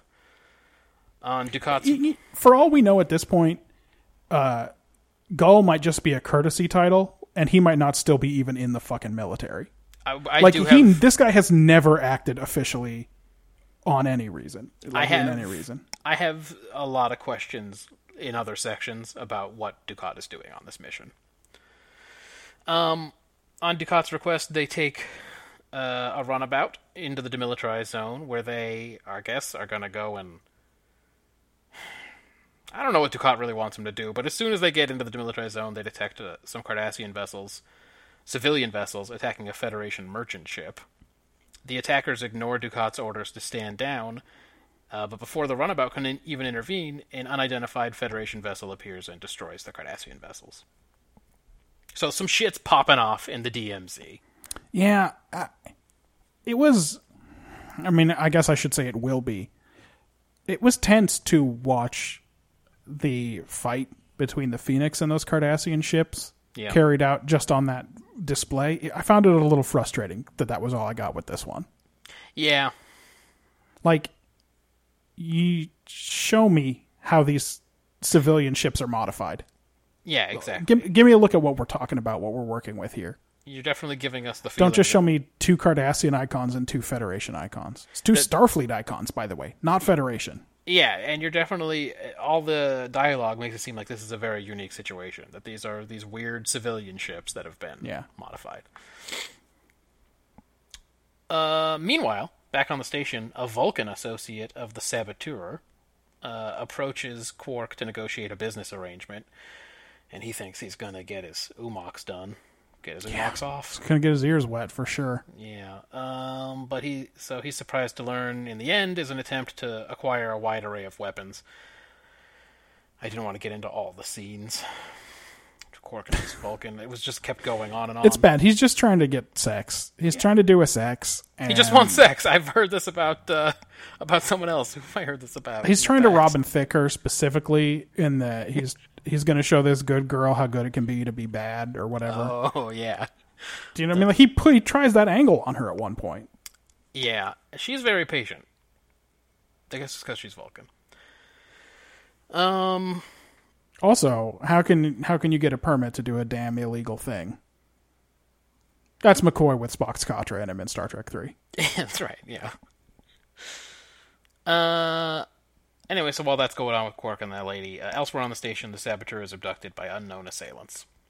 Uh, not the ones from uh, Arsenal of Freedom, different ones. No, they look like the fucking lady from the Barzan wormhole. I was going to say, they look like Caledonians. Are those people cozied up with the Cardassians? I want to know. I mean, doesn't it seem like it? But they don't mention it at all. I, they, don't, they certainly don't mention it in the wormhole episode. The nego- Are they just working for Evec? Like, what's the deal? I'm hoping in Maki Part 2 we'll find out. Actually, what I'm hoping is the Maki Part 2 will explain all of the questions I've had to DS9 at this point. please, please, please help me. I want Maki Part 2 to be a big download on all the things that I've been asking. I'd love for it to be like you start to see a scene at ops and then it fucking comes to a stop and there's a record scratch. fucking uh, uh, is there a record scratch when uh, Zach Morris stops time and Saved by the Bell? I kind Mm. of want it to be, but I don't think that's I don't remember. I don't think that's the metaphor they used. But Marjan then I just let want us know. Cisco Marjan, to that was fucking her jam, that show. just turn a chair backwards and sit down on it and explain everything. yeah, that would be really good. I, would- Actually, better if it's Quark that explains it. Frankly, I don't care if we don't get any of the rest of this plot. I just want to get some questions answered. so here's the let's talk about the Cardassian War. Yes, with the Federation. That's what I want to talk about today. I need I need a long download on that one. Hey, does STO ever explain any of that? Because I need to know. No, it really doesn't. It um I would love for that to have been explained. Because I don't understand it. Like if they if they ever turn the Cardassians into a full-fledged faction, maybe we can go back in time and explore the Cardassian Federation War cuz there's so much I want to know about it. Again, we've only been able to explain it in in the terms that we've conceptualized. uh, Just that it, it was a limited war of some kind on the Federation. That's the only thing that makes sense, yeah. But I need to know the details surrounding that. Based on what we see in The Wounded, the only way it makes sense. And frankly, even in this one, right, where Yeah. there's this Federation ship that's got a photon tor- a photon torpedo launcher Yeah. comes rolling in and wipes out these two Cardassian ships. Yeah. Like it's nothing. Anyway, Cisco and Ducat arrive at a colony in the DMZ to find Hudson and several colonists in heated debate with our old friend Gullivec, who now counts for characterization on this show. Uh, Hudson's Cardassian counterpart. Ivek produces a recorded confession from the alleged Bachnor saboteur, identified as William Patrick Samuels, then brings in Samuels' corpse. Because, like, he committed suicide. with Big, big ol' air quotes. Um, one of the uh, colonists, I guess the leader, straight up attacks Ivek at that point. And what I thought was funny was that the guard who stands next to Ivek just watches, but. Yeah, that's not a very good guard. I think he's a guard. He's someone in the Cardassian military, but he just watches. Uh, let's see. Hudson later privately concedes that Samuels may have been guilty of sabotage, but claims the colonists have a right to defend themselves and warns Cisco about the Cardassians again. On the way back to DS9, Ducat vehemently denies Hudson's assertion that the Bachnor was transporting weapons. Because I guess that's what he told him. O'Brien, got to be in this episode finally, confirms that the device uh, that destroyed the Bachnor was of Federation origin. Cisco has Ducat's quarters secured as a precaution, but uh, guess what? He gets kidnapped anyway. okay, sure does. he gets up and kidnapped by the Vulcan lady and uh, I guess some other colonists from the DMZ. Um, Yeah, someone dressed as a Starfleet security officer. A group in the DMZ calling itself the Maquis claims responsibility. Cisco, Major Kira, and Dr. Bashir track the kidnappers to a planet in uh, an area known as the Badlands, which we know a little bit uh, from Voyager, where they're captured by armed Maquis members with, uh oh, Calvin Hudson revealing himself as their leader. Dun dun dun. Uh, next time on. Yeah. They don't do it next time on, do they? No, they don't give They me just do any to of the be continued. spoilers. Yeah. Yeah. All right. Well, what was this part one about? I had to think about this one for a while. Okay. Clearly, this is about is terrorism ever justified in some way, blah, blah, blah, right? Uh, Yep. So here it is. When the organs of the state fail the people, violence is inevitable. Well, I think that is at least a truism. Right? I mean, I feel like that's at least that's a. I mean, how could you argue against that? Well, that's my problem with it. Oh. Is they're not showing us anything surprising here. It's only a three point take to me. Right. Right. Right. Yeah. The Um. things that I consider th- when I get a take that's just a truism. It usually that's that's a cold take. Yeah, it's, that's just all it is. Is like there's nothing really surprising about what happens here. We know from Journey's End that this treaty sucks. Um, no Mm-hmm. is one expects the probably- Cardassians to be cool about it. Journey's End is probably around the same time, right? Season two, yeah. DS9, season seven, TNG. Yeah, yeah, it's this season. I don't know how. it's where one it of the falls last in ones order. of, of TNG. It's like in the last five or something. Oh, it is. It's late. Yeah. which actually is a little curious that they that seems like it should have been worked out earlier Uh, which part? like that journey's end stuff seems like it should come before this Um, because just they're because still it's- turning over planets in journey's end and this feels like it's after that Maybe it's like a super slow turnover process. I mean, it's like fucking Brexit. Like it'll just go on forever. but you're not wrong journey's end is It's one of again, the last like, ones. I it's don't like in remember. the last six or seven Yeah. uh, there are only There is a Maki there's one only after two it, right? deep space nines after that week so i- it's almost to the point where the th- it's almost to the three empty enterprise ones so i think it's the sixth from last if you count all good things as one episode And one of the Maki ones is after that, right? The one where Ro yeah preemptive does her strike thing. Okay. So they did a, they did some Cardassian work right in the end of season seven. There, yeah maybe just as a tie-in with deep space nine I think I think that's very probably likely. like yeah. they were like well we're done with this so Let's see we if we might can as well give Cisco Let's see if we can opposed. push Cisco a little. Uh, I don't think this was. Um, it feels anti Star Trek that this could have happened. Well, in Gene Roddenberry's universe, for something to have, not for the Federation to have done the wrong thing, because I feel like Kirk's always doing the wrong thing, but um, for it Someone to would not have have put it worked right. out, Yes, Yeah. exactly. for it to have gone bad, it's very un Roddenberry. Um, what was your take? Uh, just that it can be a thin line between terrorist and freedom fighter or whatever. You know, Star Trek tackled this kind of a lot in the '90s, Yeah. and I try to think Definitely. of why because I What was know- the what was the inciting incident for this? Yeah, was it like the uh, was it the attack on the marine base in in Lebanon? Was that in Lebanon? I don't Was it know. Was Beirut? it was it some shit in the Balkans or like in Yugoslavia or It's like it's hard to figure out what they were thinking about because this is all pre 9/11 stuff and I we know the national consciousness was not it was not absorbed in these questions. Um yeah? They, but you're right though. In the '90s, Star Trek was very terrorism focused. and by the way, seemed to often come down on the side that these people were just fighting for their freedom. I mean, the whole way the all of Star Trek is set up with the Cardassians is definitely make, to make you think that they are the bad guys and the Bajorans are the good guys, and uh, that their actions were justified even when they were blowing dudes up. Though, on a personal level, it can sometimes be a bummer for them. Well, I mean, Kira essentially takes this position in this episode, right? There's a there's a scene where she comes in and she's like, "So what are you going to do now that it's fucking popping off?" And Cisco's like, look, these people chose to stay behind on these planets. Yeah. They they chose Cardassian rule rather than going to I'm going to say Daystrom 2 or whatever. I don't remember what Draelon- it was called. Draelon, Draelon, whatever. 2. Yeah. Rather than go to Draelon 2 or Hey, let me ask you a question. Do Why didn't you they go to wanna live Draelon on 2? Draelon 2? Sorry, what? Do you want to live on Draelon 2? And then No. you, as Jake, say, No. no. Like, that's a dumb question. And then the kid goes, No, I want to. "Neither I like do to look I." at Bajoran women for some reason. That's my deal. Right. um.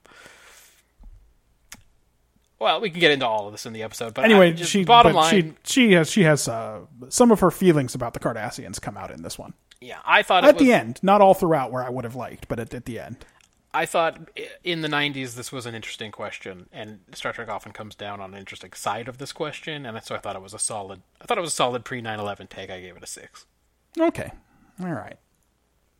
I wanted more, but how did you think it did execution wise? Well, DS9, you gone and done it again. Ducat and Cisco confronting armed rebellions on both sides of the border. An old buddy of Cisco's in the middle of it, all played by an able actor. He played a guy on Babylon 5. I sure did. And some good touches about what sympathies are stirred by the Maquis, even within DS9 staff. You made an episode I wanted to watch. What was his name in Babylon Five? he's um he's the guy who comes looking for the old guy the old doctor who's uh who stims his mentor Yeah. cal hudson plays the guy who's hunting him down it's a s- it's a shit Who plays Ironheart? He reminds me of Ironheart. oh yeah no that's moesha's dad okay. that's who you're thinking of um i like that kira shows God, up that's such a better show. i know It's a better show than Deep Space Nine. Anyway, I like that Kira shows up to argue for the Maquis. I think it's a good writing choice to show that again sympathies even within ops are kind of divided. Um, I also think it makes sense that a Starfleet officer would tend to think Cisco's way. That yeah. uh, the rule of law is the most important thing, and I can't believe that it's this bad in the Federation, and kind of not really seeing the whole picture, unless it's O'Brien because he has his set like adventures. That's true. By the way, they don't ask him about it at all. I would have loved to hear what he had to say He about the and- Cardassians. um, Odo and O'Brien and Kira getting into it in ops. Um, that's kind of the same. That's that's the kind of stuff that I appreciate. Um, Yeah. I mean, it's supposed to be a tense marriage from the beginning, right? Yes. with- That's the entire point of this. Bejor coming together with uh, Cisco, who doesn't want to be there. So anyway, I like stuff like that. I gave it an eight. I mean, she she says in this one something that she hasn't said in quite some time. An eight? That's a good. She says in this one something that she hasn't said in quite some time, which is that she Starfleet is naive. That she feels Yeah. like Starfleet is naive. In, in I mean, this, that's uh, what Cal is telling him this the whole episode. time too. Cal's like, uh, "Hey, y- pay attention." yeah, take a look Um, at what's really happening here. I liked your delayed reaction. It's like, couldn't believe it. Um, by the way, Ben gave it a six and a seven. Oh wow. Uh, in execution, he uh, says that it's not really clear what uh, Ms. Vulcan is up to, so he'd like to know what her interest in the matter is, why it, any of it is logical. Uh, by the way, I wa- and was not prepared throughout the entire episode to believe she was not maybe a Romulan. I was at It's first so thinking the difficult. same thing. I was like, okay, so she's a Romulan. Then I remembered they pulled that trick in season seven TNG Yeah. in the uh, the one where they're all mercenaries or whatever. The one with Baran. Well, I mean, they they pulled that trick in Oh, and they pulled it in Data's Day. Data's Day. So yeah, I I mean I guess that's why I was ready for it, but maybe they decided twice at least was enough. Yeah. Um let's see. Uh they established it of the I'm sorry, I've got into uh world building there. Um, Okay. He liked the sniping, like you said, he liked the sniping between Odo, Kira, and O'Brien while Cisco was uh, yelling at an admiral. That's right. There's a lot going on at Ops. And he liked that the bad guy ended up being Hudson. Although I was so sure that that was going to happen from the moment I saw him that I just uh, I was like, well, yeah. Oh, not enough people come through the station. Well, it's like there's only two things, right? He's either the bad guy or he's going to die. Only one of the two can happen. Cisco can't just get a buddy. Yeah, Cisco's buddy could die because that would give him motivation. It to, can't like- be a setup where oh, Cisco's buddy is actually really close by. He's like in a close part of space, and they they actually have some shit in common in their jobs. Yeah. So you're going to keep seeing this guy. Like we knew that wasn't it. No, they don't introduce enough characters in DS9 for that. So like I said, he's a 6 and a 7, Okay. which by the way, Ben's pick of the week.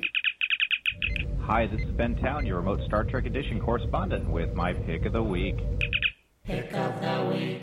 makes it his pick of the week. Yeah. Uh, I gave it 5. So um we got Ducat, we've got Avec, we've got the bum treaty from Journey's End.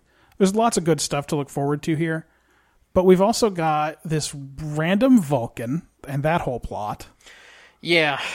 which doesn't do any work for me. I didn't really understand why she needed to be in so many scenes.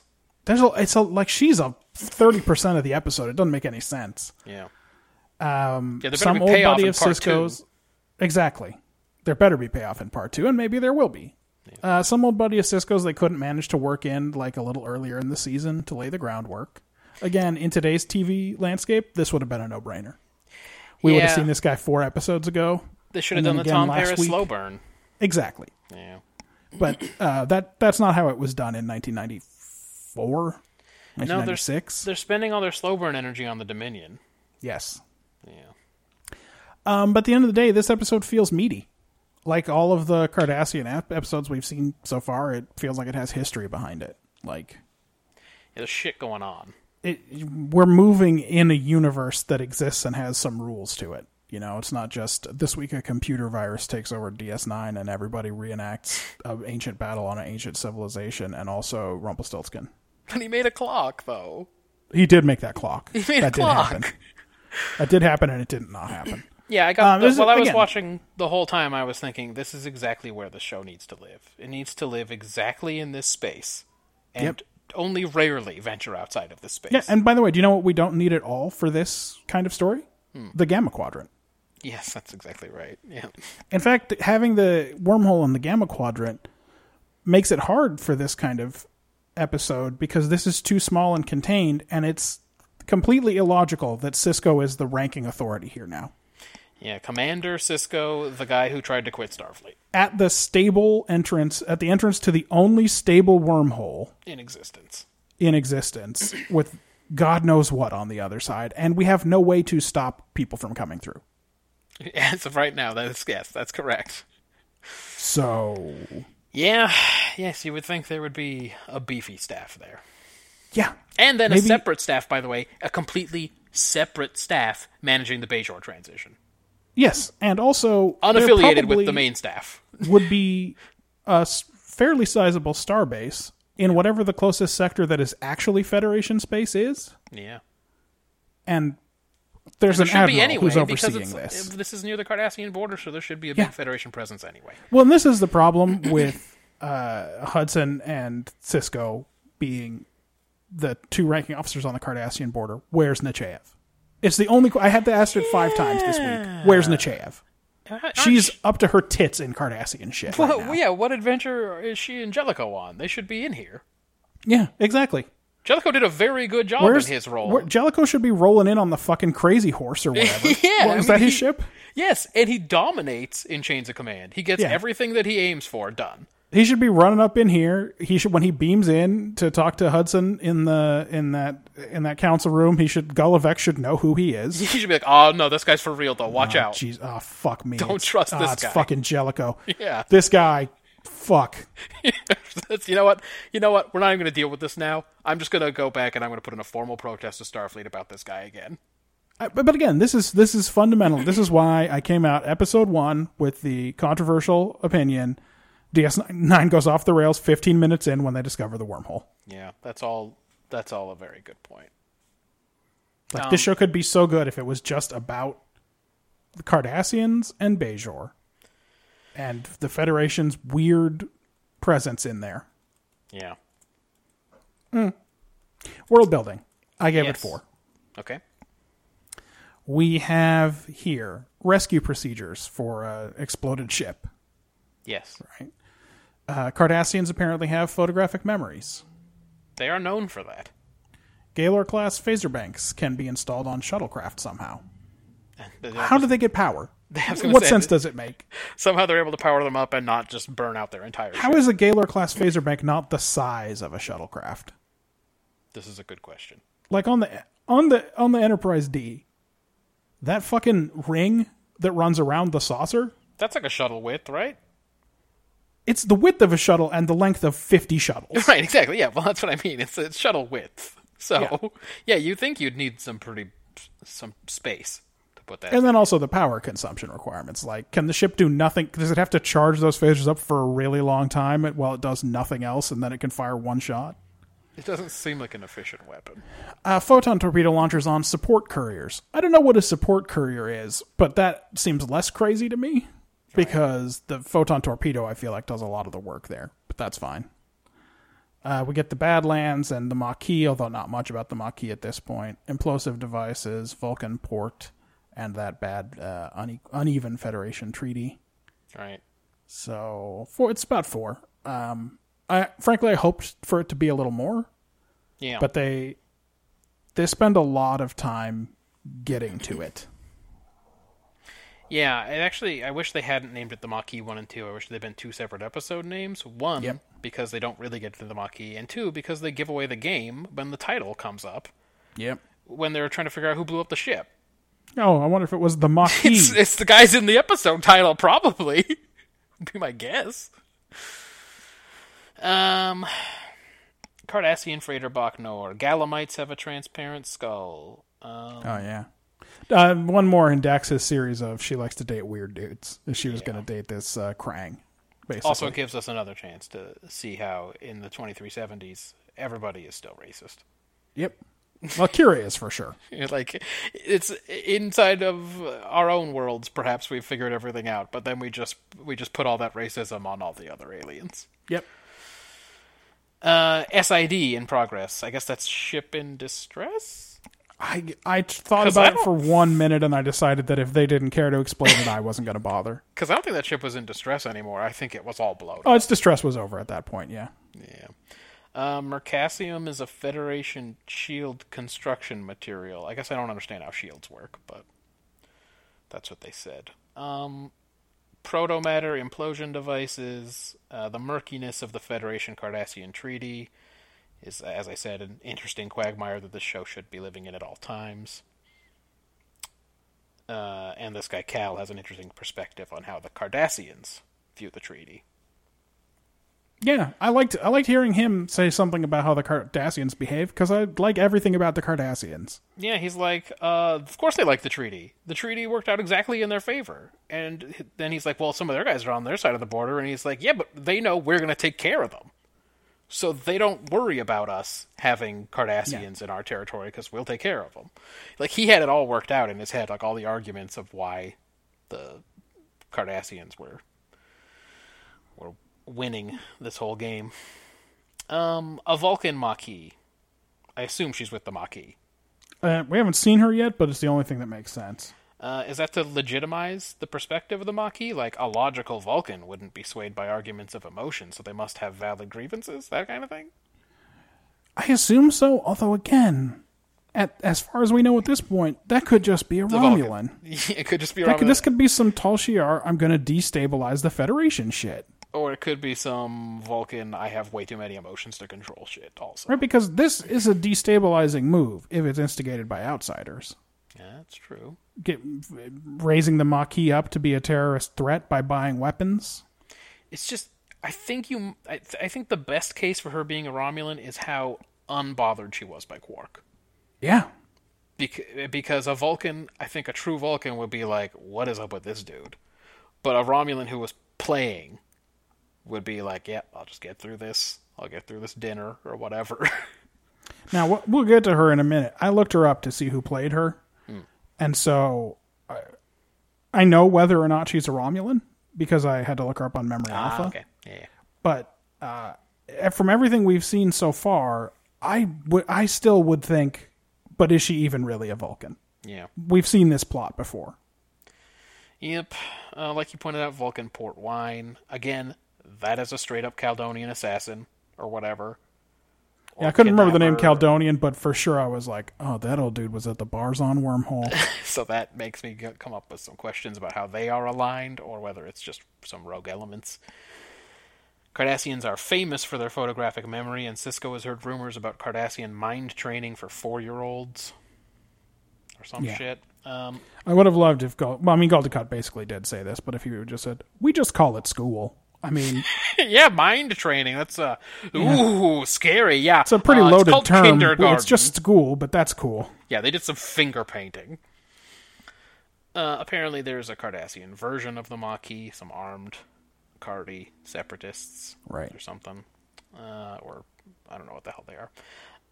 Upgraded courier ships operating with the Maquis. Rule of Acquisition 214 about business on empty stomachs. There's apparently a Vulcan Bill of Rights. Um, something called Ropal City. I wanted it so bad to be RuPaul City.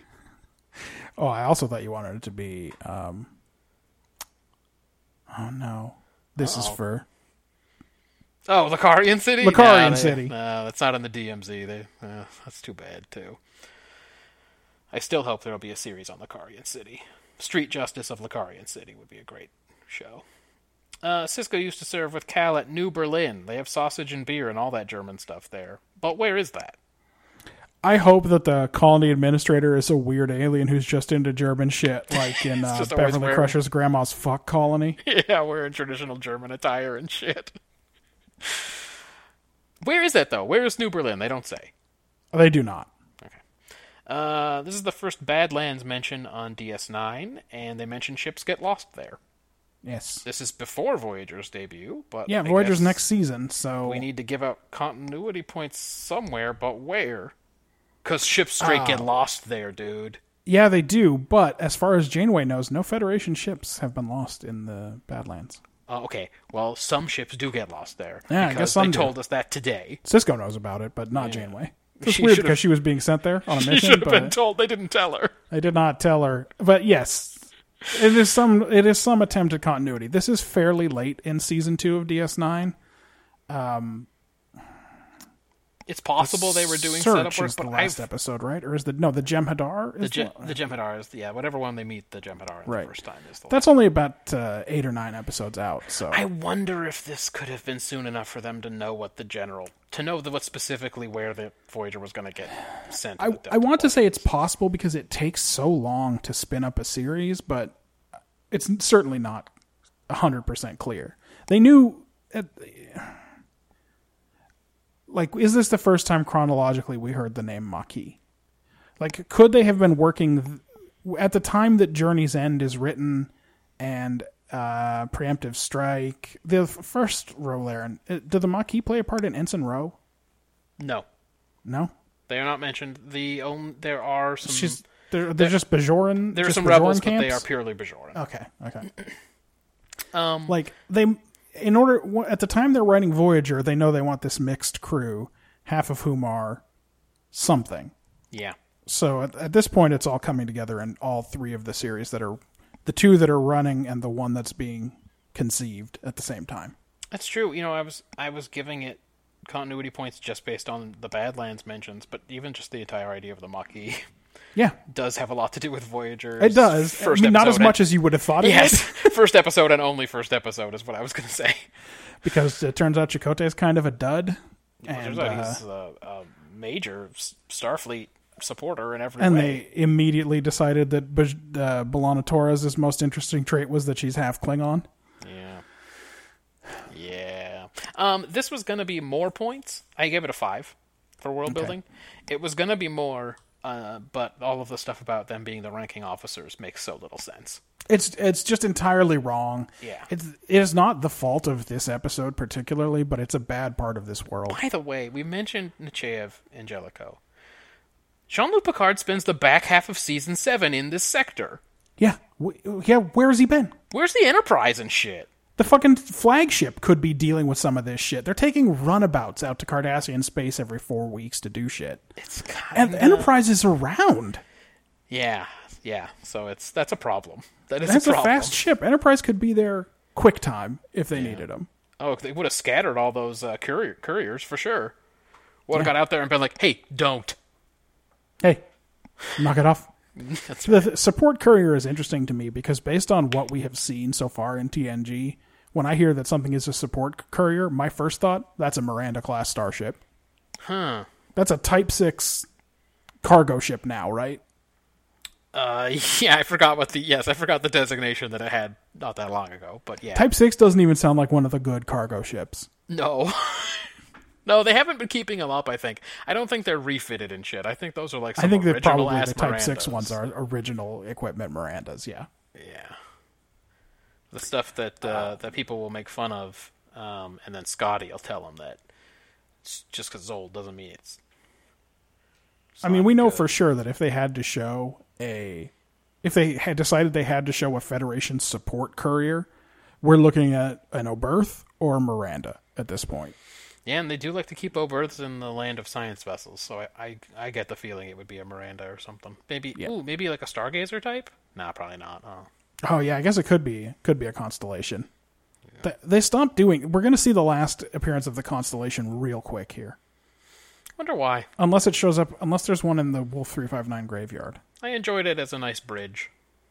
Like, hey, here's something we never saw on the old shows, but apparently took place in the intervening years. Yeah, I mean it. It looks like the same design lineage as the Miranda, frankly. But all different. In different So you know, Orientation. twenty two eighties, twenty two nineties, somewhere in there. right. It's a 70 year old ship at that point. If it's of that same design lineage. Uh, did we talk about Ben's world building? He had a five as well. Ben gave it a 5. Yeah. He's Uh, trying Quark not. has an active warrant. That is true. That's actually good to know. He a says lot he's, of stuff about the Cardis. Yeah. he's trying not to attach all of the later Maquis development to this initial story because it's not totally clear this won't just be a two and done arc yet. And I guess that's true. When you're watching this, if this is before the the TNG Maquis stuff, It's not clear how big a part of the universe this is going to be. Right. Like, is this the circle, right? That's the Yes. weird Bajoran guys who yeah, messed, will up, this all be resolved next week? messed up Deep Space Nine for two weeks, uh, 20 episodes ago, and have not been heard from since? That was a weird three part episode. Yeah. They don't do that a lot in TNG. I mean, in uh, Star Trek. Yeah. Uh, characterization. Uh, yeah. me, right? Give it to me. Kira is mad racist. Just thinks Gallimites are gross. It's true. She's not into it. and she is on brand when she argues for the Maquis uh, uh, on Ops and in Cisco's office. Dax mischaracterizes Kira as shallow and not bigoted. Does she feel like that's more polite criticism? Where she's like, God, she's saying all this shit about Captain whatever Baudet or whatever his name is. I guess I should probably call her out for being shallow because I want to stay friends with her. Yeah. Quark cruising for some Umox, as we already talked about. I was so excited to see Ducat. And he's just right in the groove with his banter, too. Mm-hmm. From scene one, he's charming and icky and smart and full of hot air and all the good stuff we get from Alemo. Uh, he's very flattering of Cisco. I get the feeling they're going to be frenemies for a long time to come from this episode. They want you to get that impression that these two old boys are frenemies. uh, Ducat says that joy is vulnerability, but he always seems so jolly. He does. He seems very jolly. I can't figure it out. Is he just is he admitting his vulnerability? Because he always seems so pleased. Uh, Ducat has seven kids. If that's true. That count will go up. Oh, I see. are we going to maybe learn about a secret kid of his It could who's maybe could, might special be. in some way? It could might maybe be. um, Gull Evec, dude is a perfect blustering diplomat. Oh, Keeps yeah. repeating the term organized terrorist activities until people believe it. Yep. He reminds me of the Klingon ambassador from the Star Trek movies, but a little less fun. God, that guy was good. that Klingon ambassador is kind of off the chain from like Star Trek's. We demand Three and the four, extradition of Kirk. We demand We justice. demand justice. so good. We deny nothing.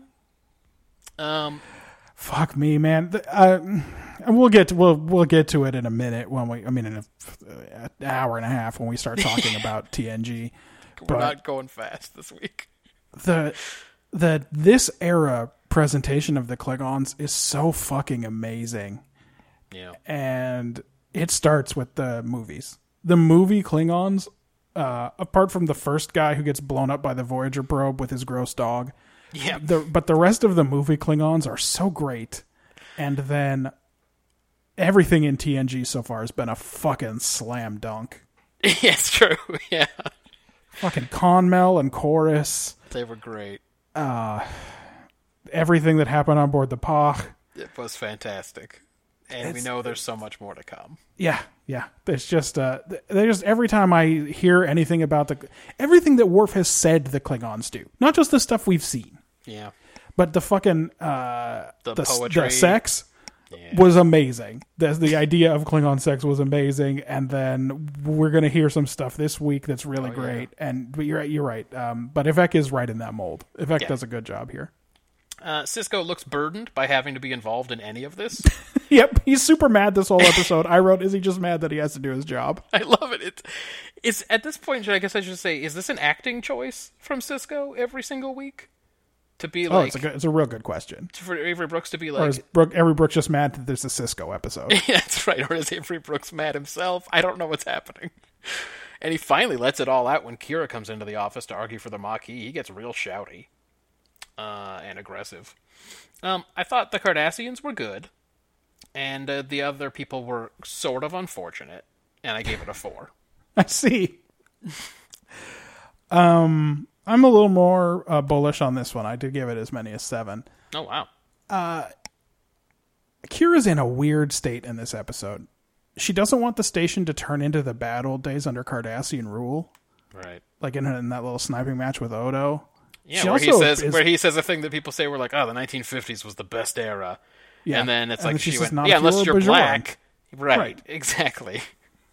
Yeah, he wants the good old days because he was a weird alien. The Cardassians were fine with that. yes, they were. They, They just loved him. one of him. They didn't have to think about it at all. I mean, if, when you see the flashbacks and stuff, Ducat. Oh, Was pretty Ducat's into fucking him. into it. He's like, this is a weird agent I can have working This guy for is me. so weird. This guy's weird as shit. I'm into it. Let's have a party with him because he is weird. Um. But yeah, you're right. Um, But she Kira. is also she's very sympathetic to the Maquis. So it's like you really see that the uh, conflict in her about her own past is has not been resolved. Yeah. And it just it comes out somehow in the very little role that she has in this episode. She's not been in it a lot in general. This season. So, um, I, I'm I'm really kind of a Nana visitor booster. at this point, it's hard not to be when you see who else is running around getting all the lines on this show. Uh, Cisco's mad as hell throughout this one. How much of that, et cetera, et cetera. Ducat uh, is good, of course, but there's what I really liked about this episode is it's never clear how much he really knows. Yeah, His surprise at events always seems genuine. it's true. It's not. He's not. Uh, He doesn't Garrick play leading for the Bashir. camera. He's not Garrick leading Bashir Right. around. Yeah. Yeah. So he's like he's just either playing the cards as they come, and he he's just a real slick operator, or he's manipulating everything the whole time, and we just don't know. Yeah. But it um it's very it's a very consistent performance. It's very good. Um, you don't. It's hard to tell from what you've seen of Ducat throughout Deep Space Nine whether he's a good guy or a bad guy or a really bad guy. Yeah, I think we have to think. He he was in their run of aren't politicians the worst? Yeah, he's When the he- reasonable Cardassian, right? when he was using the war orphans to boost his profile at home. Correct. So he was in that run of the episodes where they were like, "Ugh, politicians!" Like that was the take every week. That was the take for a bunch of weeks in a row. Um, so we know he's at least that, but that doesn't seem to have taken the shine off of Barial. In terms of, I think we're still, still No. supposed to think he's a good guy. The first couple of appearances of Barial were like, oh, I don't know about this guy. He, this is clearly just political expedience with him. Yeah. He doesn't truly hold these beliefs. Uh, so it's hard to tell at this point what Ducat really is. You know, like whether he's a good guy or a bad guy or a paw wraith or and whatever. that will go on until season seven. so by the way. it's um, We're gonna have this problem with Ducat until season seven when he goes off the rails. For But the it first just- six it- seasons, you'll be like, "Huh, is he good or it bad?" just inherently makes him an interesting character because they don't write him so that it's obvious that we know he's a bad guy. Yeah. but but the crew doesn't or so that we know he's a good guy but the crew doesn't trust him like it's all up in the air we know as much as they know probably an accident. They probably from just didn't. it's write i'm it. sure it's an accident it has to be an accident but it makes it accidentally a good character anyway i gave it seven points for characterization Okay. uh, ben gave it six uh, kira and dax uh, ah, i don't like kira and dax's relationship i don't want to read the rest of his thing yeah, me neither. Um, well, he wants to know why Dax isn't in a higher command position. She's got seven lifetimes worth of knowledge and experience. Shouldn't she be commanding circles around everyone? I, well, but I it's guess just that we've uh, seen her. Starfleet probably doesn't have like uh, good tests you can take for that. Why is Data still a lieutenant commander? after 15 years or whatever. Yeah. Uh, and he asked the question like Ducat seems like he's playing peacemaker, but is this his whole game? Yeah. Oh, part two. I'm telling you, the thing I'm most excited about for part two is just more Ducat. Just give me more Ducat. That's all I want. Yeah. He was kidnapped. We'll have to figure that out. Let's uh, start real quick with Ben's quick hitters. The guest star is wearing the TNG uniform. He wants to know if that's because they don't have DS9 uniforms for, for extras, or if uh, fleet officers somehow wear different uniforms. No, from the we ground should forces. probably talk about it. I don't know if we talked about it at all throughout all of Deep Space Nine. Right? Have we talked about it one time in this? No, project? I don't This is think we've mentioned it at all. So but they, weird. They wear these terrible-looking jumpsuit uniforms in Deep Space Nine that have reversed the color scheme. It is so off-brand for us not to have talked about that. I, it's wild that I didn't talk about it for four hours after we did Emissary. we're gonna need to we're gonna need to clear this up at some point. Because yes, they wear different uniforms on DS9. How did we not mention that? And they It's do it a- on Voyager. Though. and on Voyager, So- and that's clearly in the fleet. So I don't know. yeah. All right, we'll get to it. We don't have there's time. some de- there's definitely some degree i think of commander's choice Well, it's are i the- think what it's almost as if so this happens in the real military yeah, when they switch uniforms each command implements it on their own timeline there's like a deadline when everybody has to be wearing the new uniforms right. but but it's sort of different commands uh, change it up at, a, at different times Um, if the stupid Star Trek movies are to be believed, there can even be mix because in Generations, half the characters are wearing the jumpsuit one, and half the characters are wearing the real one. In the movie Generations, yep that's true so And then in First Contact, they introduce a, yet a third uniform, which is based on the DS9 uniform but done better. Yes. Yeah. Uh, quick I have some hitters quick for hitters. you. Yeah, go for it. Why does Cisco's good buddy have to be black though? You know why?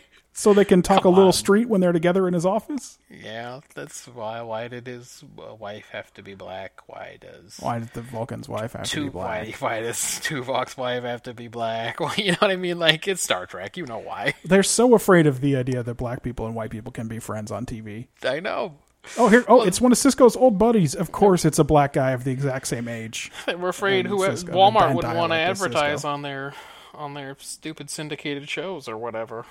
Anyway, it's fine. This guy does a great job. He's good in Babylon 5. He's good in this. That's fine. I don't I have nothing to say bad to say about the performance of Calvin Hudson. I just think it's it's not it's probably wasn't that they cast this role race blind and this is the guy who won the role. I'm Oh, certain that they put the cast casting call out for a Black. a black guy in his early 40s to play Cisco's buddy. Yeah, I agree. Um, What's Nechayev up to these days? I thought that that Vulcan was somebody. So like I had to look her up. But she's not Didn't somebody. play anybody any other Yeah. Star Treks. So now my theory is that she just reminds me of Paget Brewster. And Paget Brewster is. Uh, Frankie Dart from the last season of Community, or Oh right, right, right. yeah, yeah. Oh, she is kind of. Yeah, I can see that. Dodo from uh, another period. I can see that. She's had a long career. She's been an extra and, a, and a, or a guest performer in a lot of sitcoms over the years. She's a funny lady. Yeah, They have similar facial structure, I guess. I, I, I do see what you're saying. Then I rambled on for a long time about is she a Vulcan or a Romulan, but I've already covered that. Uh, and then I just wrote Ducat and Ivek in the same fucking show. I know 'Cause I was in the into same it. scene. I was just into it. They got to be in the same room, and you get to see how Evek was like. He didn't want to, but he had to be deferential. so I guess it shows that Ducat is somewhat important, because Evek is like, oh yeah, we should have. If we knew you were coming, we would have like done something, but he doesn't want to. And Ducat's like, "Oh, I didn't want to put you out or whatever." I gave uh, best actor in this one to Kira and worst actor to Sakona. Ouch, Kira. Didn't get it done. I gave Kira best actor. Oh, you said best. Okay, I had it, Yeah. I had it switched. Give me them quick hitters. I know you got a bunch. Uh, yeah, part one usually indicates there's going to be stakes of some kind. We'll see how this one goes. Uh, too bad the name of the episode gives away the whole Cardassian ship explosion thing. Um, another Curzon lackey, Calvin Hudson. Again, locker room talk. Um, I hope we get to figure out why Ducat is believed to be both one possessing the relevant experience and expertise for this infiltration mission that he's doing, this secret mission to DS9, and 2 expendable enough to send not even a little bit undercover, but still in secret into Maquis territory. Yeah, at this one, not even clear he's working on anybody's behalf. This is why I, I like. I we have not been given very much at all about Ducat's presence here. We know nothing about the Cardassians. We know It's nothing true. about their command structure. We know that the military runs the government, but we really only learned that two weeks ago. Yeah, It's like Yeah. The only reason we'll learn more later about how the Cardassian government works is because we'll see it get overthrown. Yeah, it's like who does Gul Dukat even work for? Yeah. Leggett who? The central command, but yes, I don't yes, I don't know which legates make that up. um as much as I loved the buddy duo of Garrick and Bashir, the upgrade of Avery Brooks over Siddig Alexander makes this duo even more fun. It is true. I- I'm sup- it's bullshit that they didn't hit on Garrick and Cisco doing Yeah. adventures. That'd be so much more fun. Or fuck it, just Garrick and Gul Dukat. That's what I really want. I Why want pretend? that show. I We know want they it- don't like each other. That's good enough. if we're gonna if everyone has to do a prequel all the time, right? Everything has to be prequels for some reason, Yeah. even though it's Oh yeah. absolutely the worst way Fuck to do it. Give me Tarok Nor. Yes. Give me Tarok Nor and Garrick is like a weird spy or whatever. Yeah, I And want he's Garrick. fucking I up Gul want Dukat Dukat. shit. I don't know how Odo's you're there gonna do it. sometimes. Who cares? I don't know how you're gonna do it because the actors are much are more so old. advanced. There's this because this show was uh, like was 22, 24 years ago now. Yeah, I don't know how it would work, but I that, I would be interested in that for sure, just to see them in the old days. Um, let's see. Uh, this Vulcan lady ain't heard of the rules of acquisition. She just hasn't heard of them. She's very impressed when she hears about them, but she's never Yeah. heard of them. So how It's- come it's a little every- wild. I feel I, the Frankie need to get the PR machine going because everyone in the galaxy knows everything about Klingons. Well, also she's coming here specifically to deal with Quark. She couldn't have Done some research. it's like done one minute of research. Like, what's Quark's deal? Oh, Quark's a Ferengi, and uh, be, there's got to be a note in the fucking Vulcan files. Be careful when you deal with Ferengi. Yeah, that's right. They, They probably suck. would say that too. These dudes suck.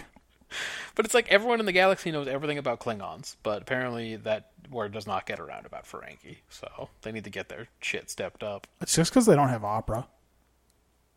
That's true. What do cultured people pretend to well, like? the fat Ferengi Klingon always opera. wants to hear. um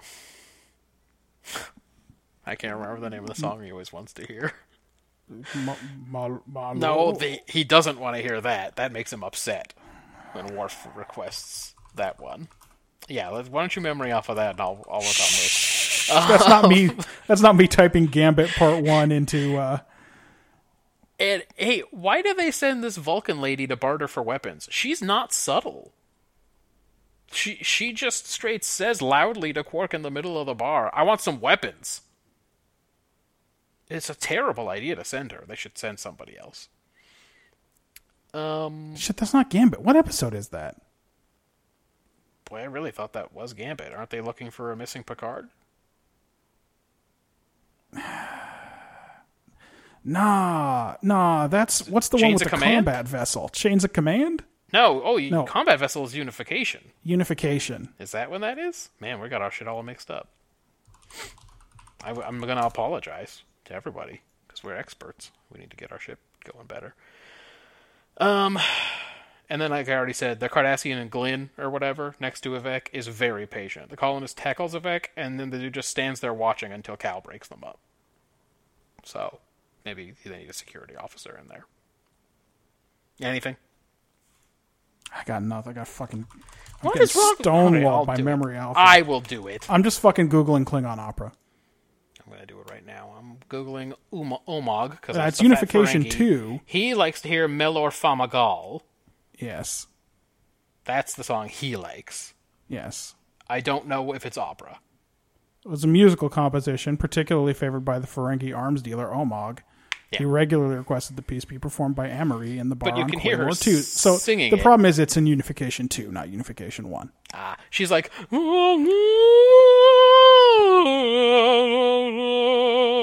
That's what it sounds. Which makes sense because Picard's off the ship in Unification 2 because he's off being a Romulan. like. Yeah. Okay. Got it. We got it. We got it. Everybody. Are you done talking about I'm this done. Deep Space Nine episode? You Because didn't we respond. are You didn't respond to the last two quick hitters because you were busy in research. I'm done. because we're an hour and fifty minutes Yep, into this all shit. right, I'm done. Yep. Next in the order is Enterprise. We're going so slow. This week we watched Stigma. Come on. I seen a rainbow yesterday, but too many storms have come and gone, leaving a trace. So not one God given praise. It because my life is ten shades of gray. I pray all ten fade away, seldom praise Him for the seven days. And like His promise is true, only my faith can undo the many chances I blew to bring my life to an end. Clear blue and unconditional skies have dried the tears from my eyes. No one lonely cries. She raps as good as a Korean, by the way. she does. You played our dad's least favorite part. I played the part of Waterfalls that I figured you would have heard the least. it's true. I appreciate Just theoretically, you've heard all other parts of Waterfalls more often than that. that. Yeah. I had heard that so infrequently that I thought it was a guest rapper that Dad was cutting out. I it didn't even occur to me. Oh no, of course it's just one of the people in TLC. Yeah, it's left eye. She- That's, what It's, of she course, does. it's just Left Eye. She's the Stone Nyang of uh, TLC. That's right. That, that, that is often a comparison. She's the Sang Sang Min of TLC. Lee Sang Min. S- Sangmin is for sure also a rapper, but for Rura, and they were not. from Ruraw. Well, they were unfortunate. That shit's so terrible. Very unfortunate. I played some Turbo That from music's so Marjan- bad. I played some Turbo from Marjan the other day, and that is also very unfortunate. The 90s was not a good time for Korea. Anyway, uh, Stigma. Yeah.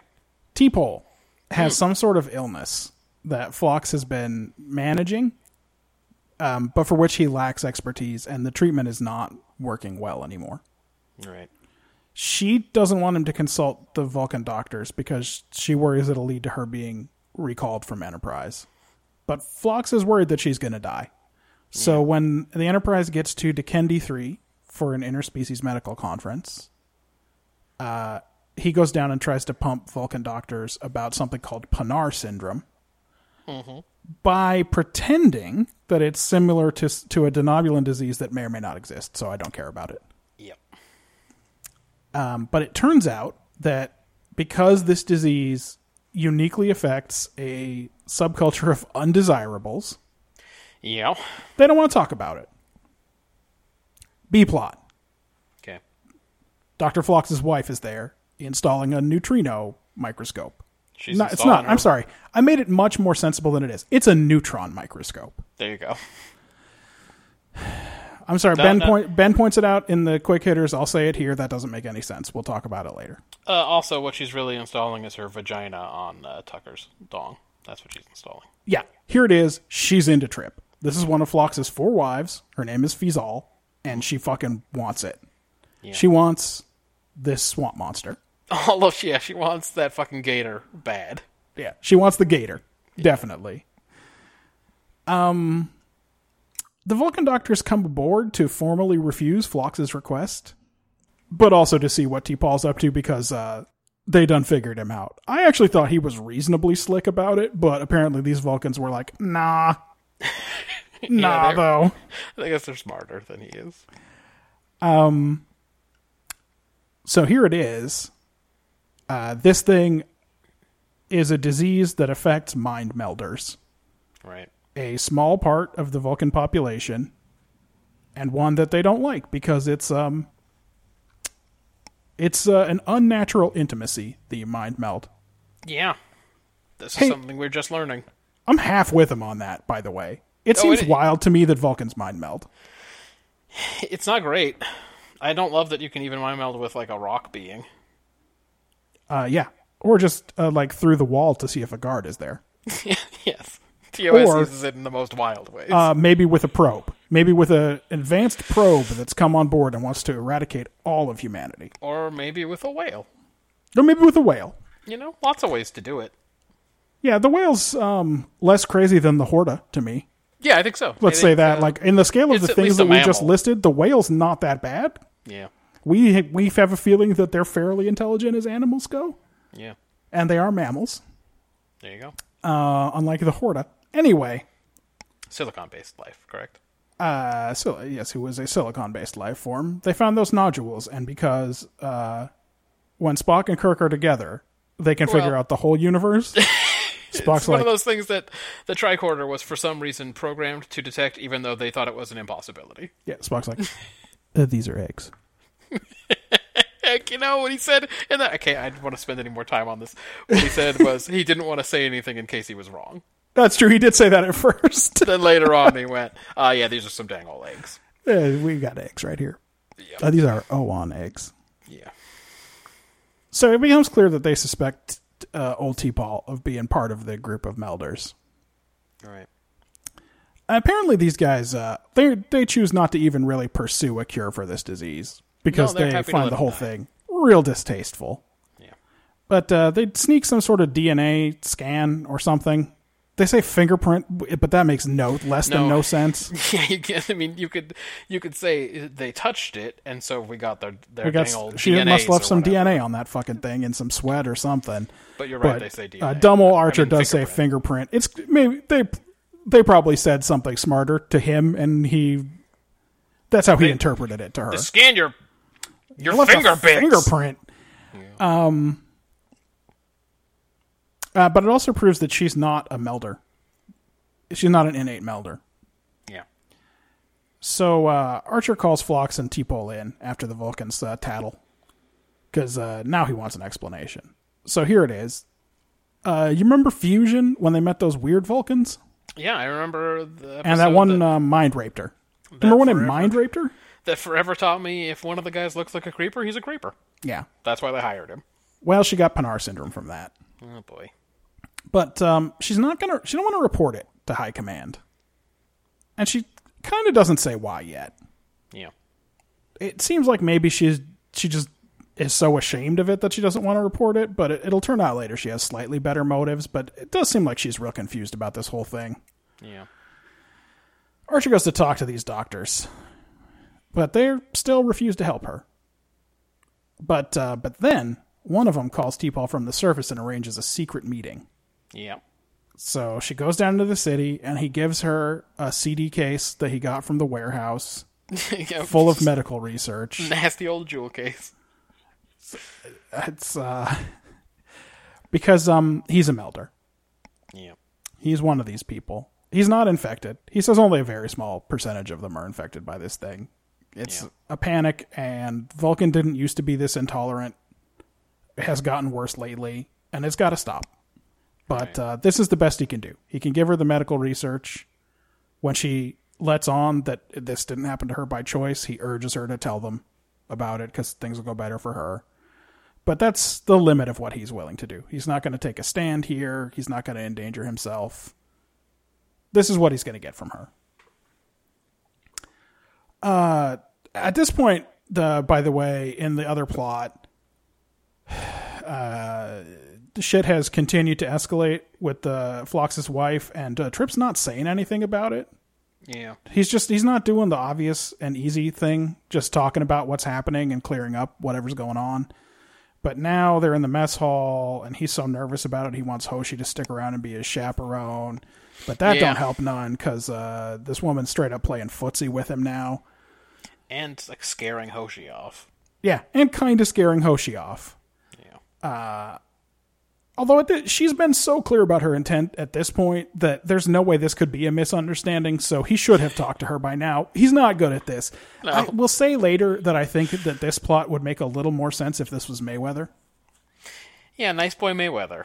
he's too nice a boy to know what to do about this whereas uh tripp's already banged about five aliens so he should have some kind of a handle on what's going on Since I know you often sneak into my Google Notes. my my, my notes file. You will not be surprised to know that I also asked for Mayweather to have this plot.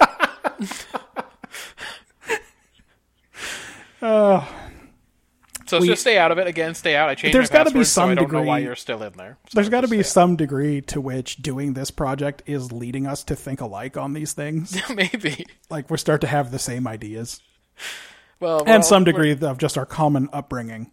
I think we're also both struggling to put together some kind of unified theory of Star Trek that can never be made. Oh yeah, it was impossible for So sure. it's leading us to theorize and hypothesize all over the place. Uh, when he escapes this encounter, though, he goes to talk to uh, Reed because I guess he's been keeping him up to date on this. So he goes to the gym uh, to hang out with his not gay buddy Reed and talk about it. And uh, he wants to talk to Phlox about this at this point. And Reed is like, "Nah, don't don't do that. Don't don't do the only thing that could clear up this." sit- Well, actually, he's right because we should talk to her. Yeah, talk But- to the wife. He's like, no, don't talk to Flox. I saw him get mad once and it sucked. Don't don't do that. He's got like weird nails and a weird tongue. you know, the, he's so gross. The whole thing is gross. Don't He's don't do somehow any, grosser when he's angry. Don't just don't get Just into don't it. do any of this. So that's where that we're gonna leave that plot there. Because uh, at this point, Archer has news that uh, T-Paul is being recalled to Vulcan. Apparently, on the authority of the lead doctor. It's not clear why he has the authority to do that. And it turns out that their plan isn't even to tell the High Command about her until they get to Vulcan and they'll figure out what to do there, but he is going to tell them there. Anyway, Archer has also, uh, off screen, had Hoshi dig around and find some laws or something, and it turns out that she's entitled to a hearing, and he's forced the Vulcan doctor to agree. T'Pol thinks the doctor won't even agree to this hearing, which is interesting to me. Yeah. Um, but she again is she has the knowledge that she is keeping from Archer, which is just that it's that they are that they think these people are so despicable yeah. that there is no that there isn't really much she can do to win in this in this case. Yeah, exactly. Um, I guess we'll just cut this off. At this point, Trip goes and talks to Phlox. Yeah. Uh, he's he Mayweather got injured playing melon cow lacrosse, and so uh, th- he has to sh- shoo him out of there. And maybe that's what made me think, oh yeah, this should have been Mayweather all along. Well, that was the only time we saw Mayweather, right? Yeah, Yeah. and uh, Phlox is like, oh yeah, you should you should do that. You should saddle up and ride, my Yeah, friend. yeah, yeah, yeah, yeah, yeah, yeah. No, she's good at it. He is weirdly excited to be Eskimo Brothers with Trip. he is into this idea. Yeah. And uh, and also, I mean, yeah, he's got four wives and they each have three other husbands. They probably got a pretty different attitude Oh yeah. to sex than uh, than humans do. So it's not weird that this is Phlox's attitude, but uh, Trip then Trip becomes like a weirdo, and he's like, I don't, I don't, I don't think anything could change my mind. I, she's your property, and I would never. I would She- never and she I belongs- would never dare to touch a lady that and belongs her- to your household. her vagina in many ways is your vagina and therefore i don't think that i could ever because of my southern ways and it's Yeah. it's fine that's the end of this story Thank God. Uh Keep so- sex out of my Star Trek, please. now we're back in the aids parable Par- parable That's fine. T-Pole agrees to go down to this thing and she'll speak out about the melders, but she's not going to tell anyone how she got the disease. And here's why because she knows that if she says she was raped, then they'll feel bad for her, then they'll let her off the hook, but it will also just make them uh, just reinforce their prejudice about people who do mind melds. And I guess despite the one person she knows who does mind melds turning out to be an absolute creep she still feels like everyone should get a fair shake, and this is not uh, this prejudice is bad. She doesn't say it's illogical. I, there's much there's much Yes. much to get into, Let's leave the judgment to the other sections. Let's just get Yes. through this description. but so she's not going to do that. So in but in the hearing, I guess her mild defense of them sparks the youngest doctor to break his silence and admit that he's a melder, and also he gives away T. Paul's story. So now Yeah, he outs her. Yeah, he outs her. Uh, so now she's not going to be recalled, but this guy is going to be sent back to Vulcan, and uh, but she's going to put in a good word for him. I get the feeling she's gonna keep fighting the fight That's what we're supposed to think here. She's not done with this. from long distance.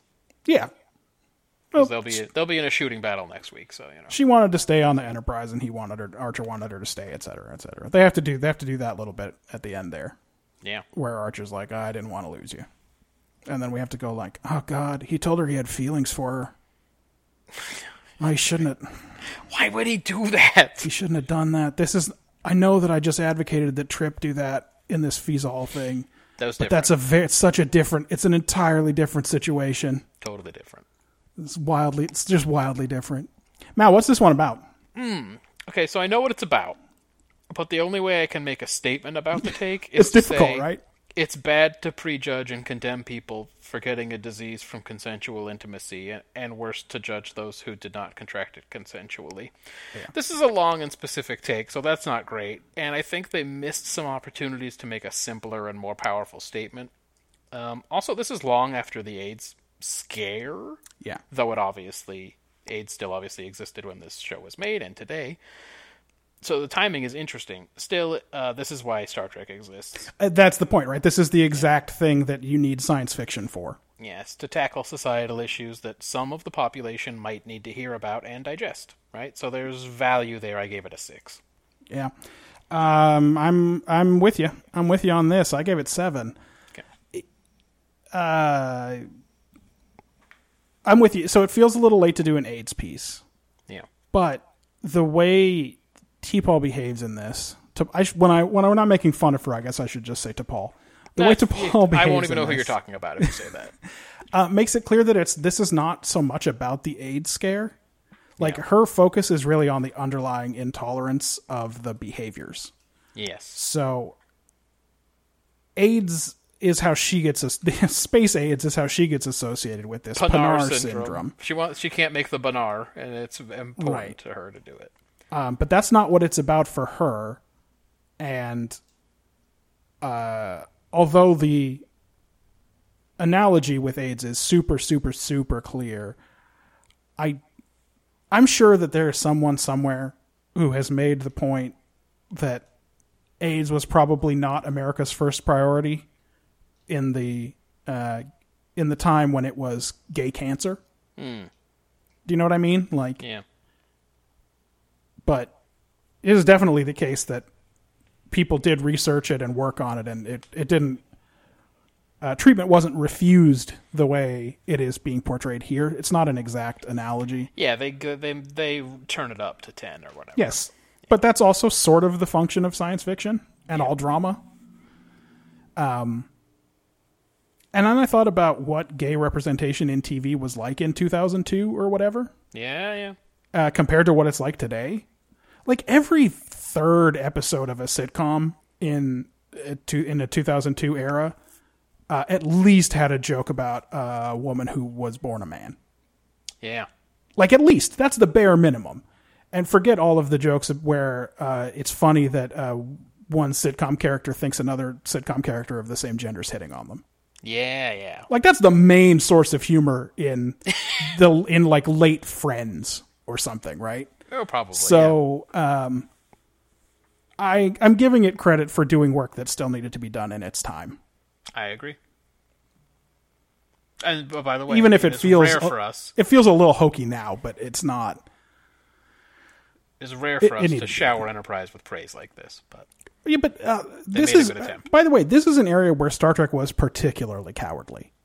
yeah, Gender and sexual relations. When you think about the host and you think about the outcast, and those are your two big shots. I guess later Dax, another anything with woman will Dax. show up that was Dax's wife in a previous whatever. yep, uh, and they'll do a relationship, even though that's kind of taboo among the trills to do like a former. But it's not about gender, and anyway, it doesn't matter. yeah. This It is took- something it- that Star Trek uh, tripped and fell on, probably in, at least in part because Gene Roddenberry had that wild blind spot for his misogyny. yeah, he was awful. That's, I'd say that's how I describe Like it. you, He you was feel like awful. that has to be a factor in why they didn't really handle this kind of stuff particularly well. Yeah, they didn't have Whereas anything to do with women well, or anything, of course, anything to do with with any kind of sexual politics. this episode makes it clear. Uh, and by the way, the the function of the B plot in this episode is to show that one person's prudish is another person's conservative, or Yep. or you know, well, no, sorry, is another person's libertine, right? Like, uh, it's uh, humans think that this Vulcan shit is is wild and crazy, but, uh, on the other Talaxians think hand- humans are a bunch of hayseeds. not not Talaxians, Jesus, Uh, Talaxians. denobulans. Thankfully, we don't know too much about how Talaxians fuck. Yeah, I don't want to know that much about it. We know they think two is acceptable, or even one. I so I would just say keep sex out of my Star Trek, but I guess it's good that they made an attempt. Yeah, but it's it's fine to me because it's uh, first of all, this is one of the least sexy episodes. Yes, Like, yeah, okay, Flox's wife uh, was rubbing Trip's leg with her weird orange stockings, yeah, but uh, those were ugly. no one was rubbing blue gel on each other. Yeah. We didn't see any uh, silhouettes of nipples. This is Just- not even yeah. that. Rock we didn't. hard nips. we didn't have poor Hoshi running around uh, doing a hand bra because her shirt came off when she jumped out of the vent. I almost want to take points off this episode because you reminded me of that. that sucked, right? Didn't that suck? don't don't do that anymore. So yeah, you're. I know I agree. Keep sex out of out of um, my Star Trek, but the unless you're talking about sexual Yes. politics or actually discussing sex in a mature adult way, in which case, fine. That's one of the functions of science fiction, is to talk about things society is uncomfortable talking about. Okay, so how'd they execute? Uh, Or give him a was that five. Okay. Uh, one missing piece here is that we don't really know why T-Pole has the beliefs that she has. It's true. We don't get any backstory or motivation. Maybe If you- she's just uh, evolved. if you cast your mind back to that episode where this thing happened to her, she was sort of along for the ride at first. Like it definitely ended up being a mind rape Oh yeah, yeah, yeah. for sure, but like she was at least curious about it and sort of willing to play along and Part see. of her wanted to figure out what was happening to her in San Francisco. This is the same, exactly the same part of her that was going to those jazz clubs or whatever. So she was.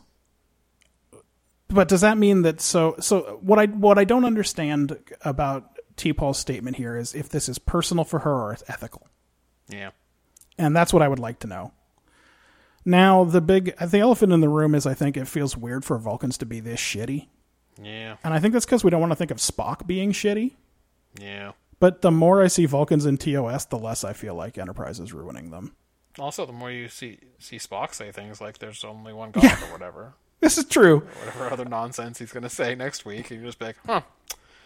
He's the logical one, so I guess it's true. He'll tell you that men Yeah, and there's women only are the one absolute. Christian God, and man, man and gen, male, female. There's only two genders. It's absolute uh, across the universe. This- so- this Spock is not exactly a picture of tolerance. He thinks everything that the humans do is ridiculous. yeah, Um, that's true. He definitely feels real superior. Yeah, So, I, I'm not sure that Enterprise is ruining them. I think what's happening is no Star Trek is doing a good job of exploring what their rigid dogma really means. yeah. Even in the new one, which we'll never get into this project, thank God. Um, there is a gay couple in it because it's f- 2016 or whatever, so Yep. they finally got around to doing it. But I didn't get the feeling they explored it for even one minute. Yeah. They just went, "Now we have gays too," and then that was it. That, that, they didn't get into it anymore. Yep. Um, and then finally, the Feasal story works better if it's Mayweather instead of Trip. Yeah, But they mostly didn't fuck this one up, and no one shot at anyone else. So it's- I gave it five points for a execution. rare episode where nobody was blasting anything. Even when it looked like Archer was going to punch that Vulcan doctor, he just he talked to him about procedures instead. So I was got it. pretty happy with that. I got thoughts about Archer later for sure in this thing. Um, execution. I I feel like most of it was right. The Vulcans um, think these old boys are perverts and don't mind if they die. Kind of out to get them and expose them, even scapegoat them. There's some victim shaming that people I think are afraid is going to happen and stuff. Even having T-Pole's cover blown in the end it's like a, a real life situation that might happen where someone doesn't want to admit they've been victimized or something. Yeah, not everyone wants to talk about it all the time. I think that's fine. Yeah. Um, But I think you're right. It's something that does happen to people. we already talked about how it's not a perfect parallel for AIDS and the whole AIDS adventure. Um, No, although I, I'm it sure is that the there were obvious pair. people who felt like this during Oh, yeah. during AIDS, where they felt like, do people even really care about this? yeah. You know, like I, I I'm sh- I don't know, I don't know how that got worked into this story particularly, but it's um, I'm sure that there was someone who felt uh, persecuted in this particular way. Oh, during for the sure. Early days of AIDS. I just meant even that there are various ways to contract HIV that have nothing to do That's with true. homosexuality. You know what I mean? Like, Yeah. um, even and if you're in a fact, bigot- in the real world, that's kind of the thing that turned the corner on it for us, right? Is that Yeah. well, it's actually, but it's also a bunch of needle drug users, and then yeah, yeah, or that you can get it from a straight partner who has it or something. So it's like- Mm-hmm. or if you if you watch that uh, TLC waterfalls video, that's right. they didn't wrap it up, or Uh, you'll see whatever. that that man gets it because he's with that woman, and she had like fifty boyfriends before him. Yeah. So, like, even if you're a bigot who wants all the gays to die, you still have to try to cure a disease that may have been contracted in various other ways, including dun dun dun heterosexual sex. So it's not a perfect like AIDS parallel, but it doesn't have to be. I don't think Um, it has to be either, particularly if, again if it's more about underlying intolerance than it is specifically about AIDS. uh, the B plot with Locke's wife uh, again is a decent way to show humans coming to terms with differences in alien societies. Um, and I said Tucker's getting so much play lately, even romantically. I wonder if we couldn't have done this plot with Good Boy Mayweather Yeah, yeah, yeah, yeah, yeah. or even Nasty Reed. Oh, Malcolm Reed. He wouldn't would've handle it been- well at all. He's Well, he so would've weird fucked her. and British. Oh, he would have fucked her. Definitely. He would have fucked her, and then there would have been fallout. That the rest of the episode would have been the fallout. Like the lady wanted to get bring him on as her ninth husband or whatever, and then he's like, "Ah, I can't do Or that." how wild would this have been? Now she wants to do it three way with him and Flocks, and he's got to deal with that. Yeah, and he's got to like worm his way out of that It's like, scenario. oh no, no, no! It already turned out you were much weirder sexually than I was expecting because I didn't know about your tongue That's right. Yeah, it, was, it wasn't and actually into it probably once we other did it. stuff like your tongue's real different and your nails are real different. Who So knows other what the rest of stuff's that's probably like? different. Yeah, once we got into it, I was not into it anymore. Like wh- Yeah. when when you were coming on to me, I, Can't was like, yeah, I I'm can't gonna deal with nail it. Flocks too. We're shipmates. The whole I can't do this. That's right. I can't. I cannot go this way with you. So I had those ideas, and then also, if you're gonna talk about uh, intolerance and everything, you could have made it a lesbiotic with Hoshi or whatever. You know, just uh, feel free to go nuts with it. But Tucker, I mean, come on. That's a good point. enough. Um, I gave it a six in execution. Okay. I thought it was mostly pretty good. I wrote so much and I, I talked about it so much because I, I really did feel like I have to defend this. But uh, here it is Ben's a five for take.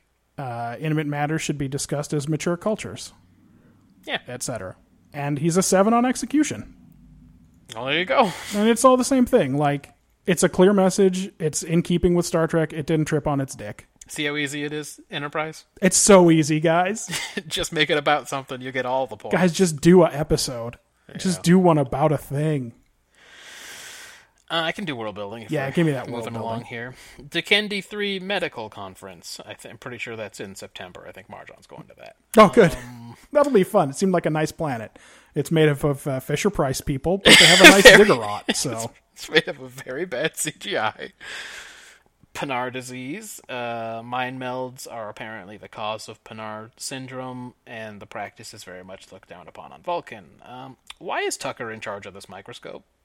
I can Uh, so it's understand real- him being the one to install it as ch- chief engineer, maybe, but why is he being trained on its use?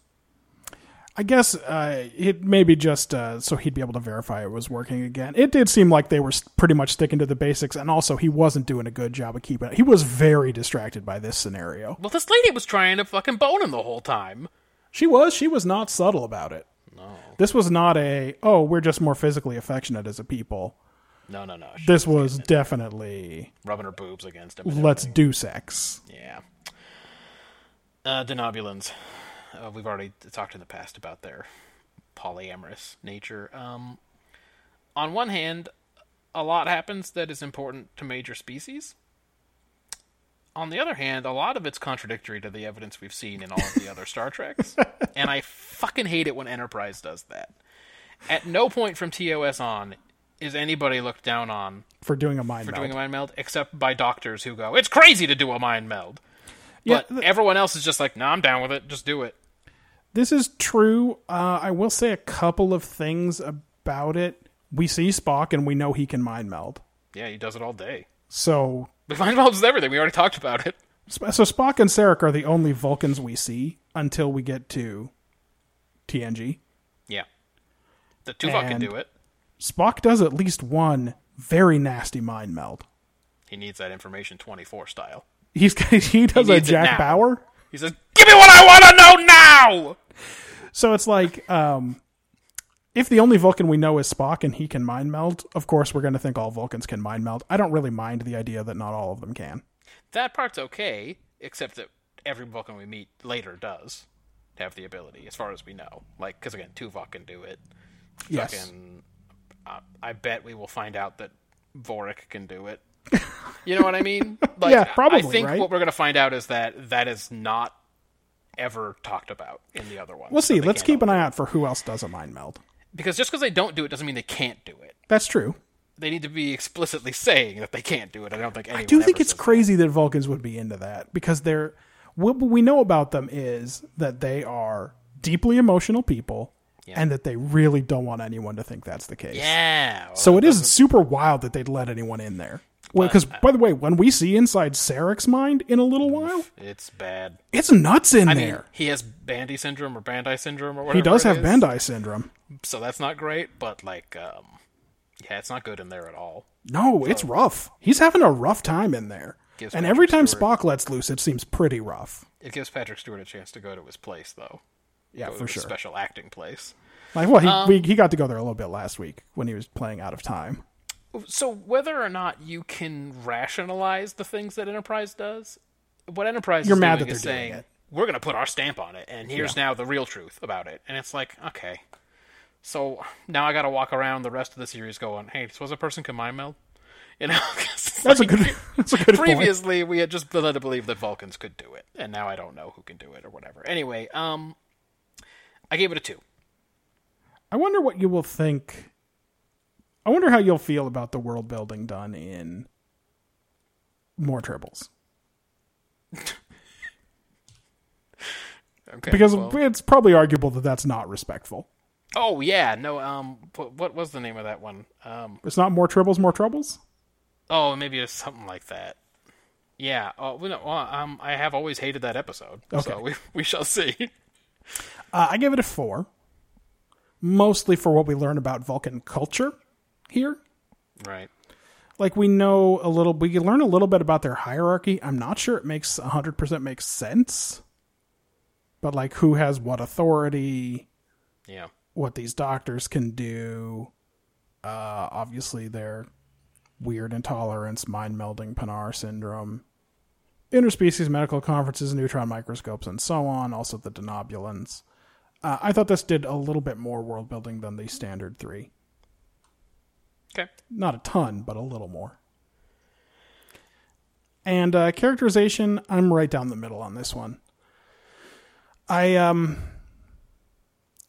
I think T'Pol's behavior is probably reasonable, but I wish they'd done a little bit more to show her internal conflict. I don't know. See, the problem with this is I don't know if she's just Jolene Blaylocking around Yeah. that and is- that's why it's kind of inscrutable what's going on, or if they just didn't write it in. And so, the other thing that I've been trying to work through with this episode is she asked Archer to help her catch that bad guy in the dumb action episode, yeah. Ugh. but now this is a big secret that she's keeping with him, and that makes it not like totally clear If what they there's- actually made what's any going ground- on in their relationship like Yeah, how much 'cause- she trusts him it's now on the one hand she probably knows that if she told archer that she got mind raped Oh, he'd go off. by this dude it's it's war That's right. Essentially, it is war. That's correct. He already hates Vulcans. he's not into vulcans to start with he Yeah, yeah, yeah. and also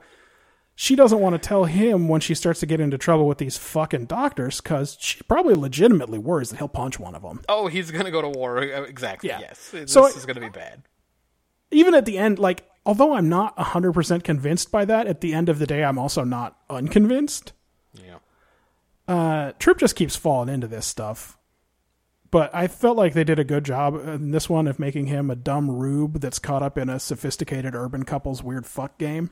It's good because he is a dumb rube. He's a dumb rube. He's, I mean, again, he's got swamp water in his blood.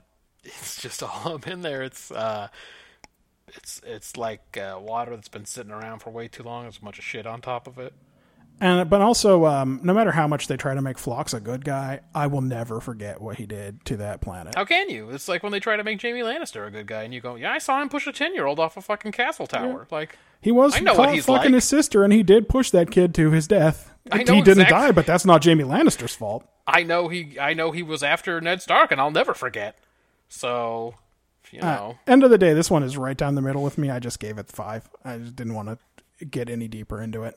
yep, I agreed. It was a five, and I also, I'll just say this: Archer is basically a wild animal for most of this episode. Yep. prowling around and grinding his teeth and swinging his head around back and forth. He looks like an insane person. Yes, he does. It's, v- I guess, it's supposed to be laudable that he does not come to blows. With Starfleet's these people. first major captain. Everyone. He i- literally is unhinged. Like you just watch him, you go, "Oh, something is weird. What's a weird thing is happening." Um, and that's all I'll say. So we can shorten this segment. I also gave it a five. Ben is a two. Uh, I'm sorry, Ben's a four on world building. Um, he didn't. Oh yeah, he mentions that uh, Archer does say humans got rid of discrimination a century ago. Boy, we're coming up on that fucking thing fast. And he says that that's more far fetched than Vulcans or Denobulans. And I'm I'm inclined to agree. However, I do think that a uh, it is perfectly reasonable that the uh, straight white blue-eyed, blonde-haired would say captain that. of a starship probably thinks that that's true. Yeah, we got rid of uh, we got rid of prejudice in the 1960s. We did a black president. Everything's good. It's all good. He's a four for characterization. He says Phlox uh, has doctor-patient confidentiality in mind, though that's a little at odds with his normal personality. Uh, yeah. He likes Archer's um, weird, wild prowling. I guess. I don't, I don't, I don't. I didn't. guess that's what he wants out of a Starfleet captain. That's weird to me. Um, he says she's stony faced, but he thinks uh, T'Pol's stony faced, but he thinks that plays okay because she's supposed to be a little abashed by the whole thing. Um, in quick hitters, uh, he says he doesn't like how they just keep saying minority. He thinks it lacks teeth. He wishes they'd come up with a Vulcan word for it. like- yeah, um, Meldies or something. Meldies. uh, he also says it sheds a different light on the Spock Kirk relationship. Has Spock and Kirk mind melded? No, I haven't seen that yet. I don't think so. Uh, they don't do it in the movies. No. He has to do it with McCoy. has to do Oh, it with that's McCoy, though. that's embarrassing. Yeah. He has to do it to McCoy. Um, I, I can do quick hitters. Luckily, give it's me- Enterprise, so I don't. Give me have him. many. Uh, the CGI in this medical conference scene is only barely better than the first season of Babylon Five. I thought it was a little worse. I thought it was done with less care. It was. It was So it had more pixels in it, but I thought it was done with less care. I think that's right. I think it was smooth. It was smoother, but it was not good. I described it as a Final Fantasy VIII cinematic. In my It quick was, hitters. it was very bad. uh, it doesn't answer any of my questions about what seed is, who the sorceresses are, etc. Why is seed is, is seed um does it stand for something? Why are Is some it supposed of to the- be pronounced CD? And is that because why are some capitalized and some aren't? you know, like this game comes on four of them? Well, we know that they love acronyms, dude. What is Avalanche? What is Soldier? I don't understand. That's any a of very it. good point. Avalanche would be a wild acronym. Is Turks an acronym? I think it might be. yeah, it's capitalized. But Avalanche would be a wildly long acronym. It's too long an acronym. that would be an insane. It's like the thing to call Committee themselves. for Liberation the one in Red of Dwarf. Terrifying Organisms and Their Reintegration into Society. Uh, he's gonna hit him hard with a major leaflet campaign. I love, by the way, that the British are are just enough less prudish than Americans that they can bring up the fact that clitoris is a funny word. That's right. Yeah. Um, and then f- finally, I'll just say all that stuff the lady was saying, stick that into the hole, and you can pull it out now. Stuff is too much for me. Yeah. It makes me embarrassed because I'm immature. I'm afraid my parents will walk in during that scene, Yeah, that's right. That's bad news. and I'll get really embarrassed and be like, "It's just Star Trek. Leave me alone." I'm just trying to watch Star Trek. So that's why I think I think it's because I watched all these as kids. And Troy's that's always getting a why- fucking foot rub. And you're like, oh, God, why is this when dad comes in to sing his Safeway song? Exactly, and that's why it is carried over into my adult life that I don't want any sex in my Star Trek. It makes me uncomfortable. Anyway, that's all I have. What you got for quick ones? Uh, I said it was worse than Babylon 5. I don't think a neutron microscope makes sense. I think that would be worse than an electron microscope. It'd have worse resolution. Neutrons are bigger. There's a reason we use electrons for that. I'm gonna be honest. The images it was showing were not very good. No. Well, It wasn't an impressive microscope. he was looking at the weird prepared test slide, you know. That's true. A trip's just going to let this one play out, huh? How does he know he's not going to end up wrist pregnant again? Like, he lets her touch him with her feet and her hands and stuff before he says anything. That's true. he was wrong about what constituted sex once before with aliens. He should be a lot more cautious. I'm surprised he wasn't wearing gloves, I'd be carrying that blue goo around everywhere that they use. In- wearing one of those Japanese commuter like face masks. yeah, I'm like, look, I don't know. everything gets you pregnant in the universe. I got and don't pregnant want it. once, so that's not supposed to happen. I'm just gonna so make you sure it know. doesn't again. Uh, I give best actor in this one to Hoshi when she's speaking to Nobulin, and worst actor to uh, Archer. Wild animal archer. Yeah, Yeah. he is a little unhinged in this one. All right. Well, we better move on quickly. We're Yeah, we're, we're going. we're slow. two and a half hours in. and we know there's a TNG coming up. So Oh, and TOS. Don't worry. I know. Our two stalwarts here. Next up uh, in the order is TOS. We watched Journey to Babel.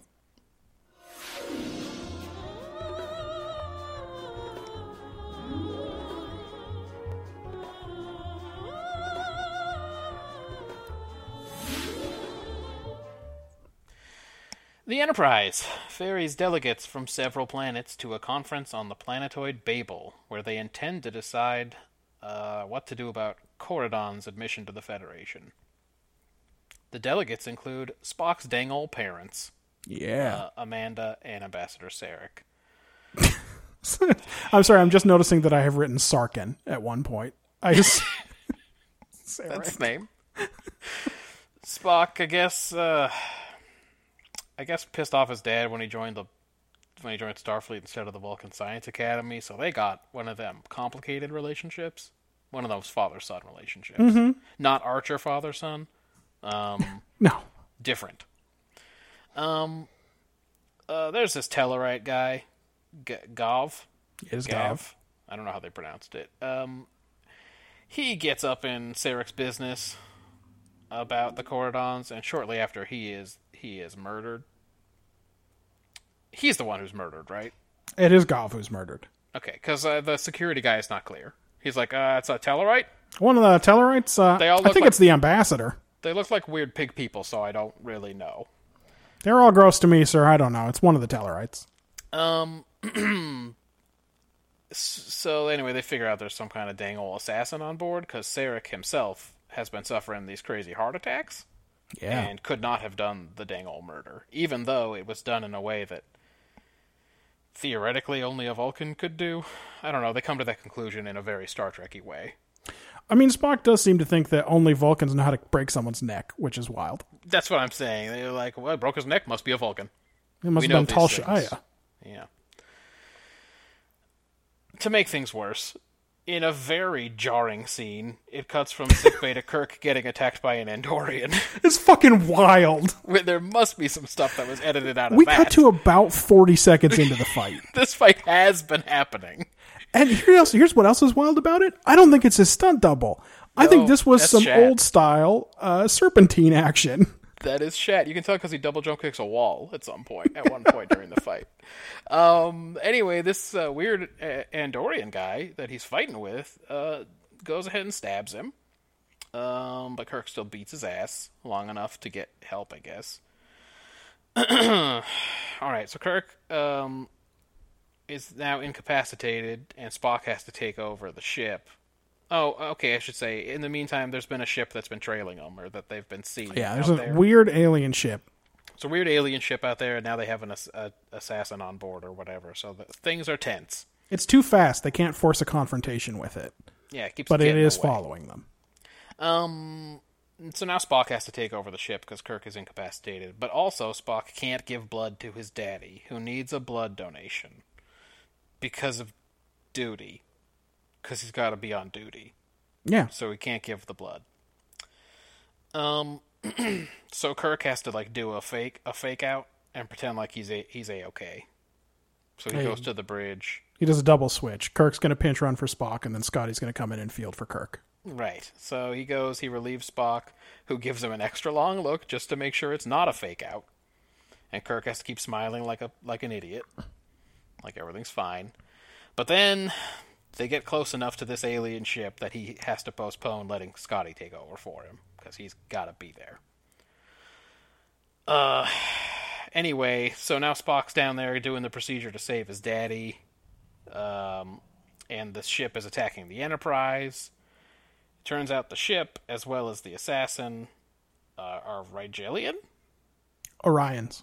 Are they Orions? Okay. They are Orions. Oh, yeah, they're Orions in disguise or whatever. Uh, sent on a, some kind of crazy old suicide mission to make the conference a failure, which would benefit them in, in certain ways, which we'll talk about. Um, Okay.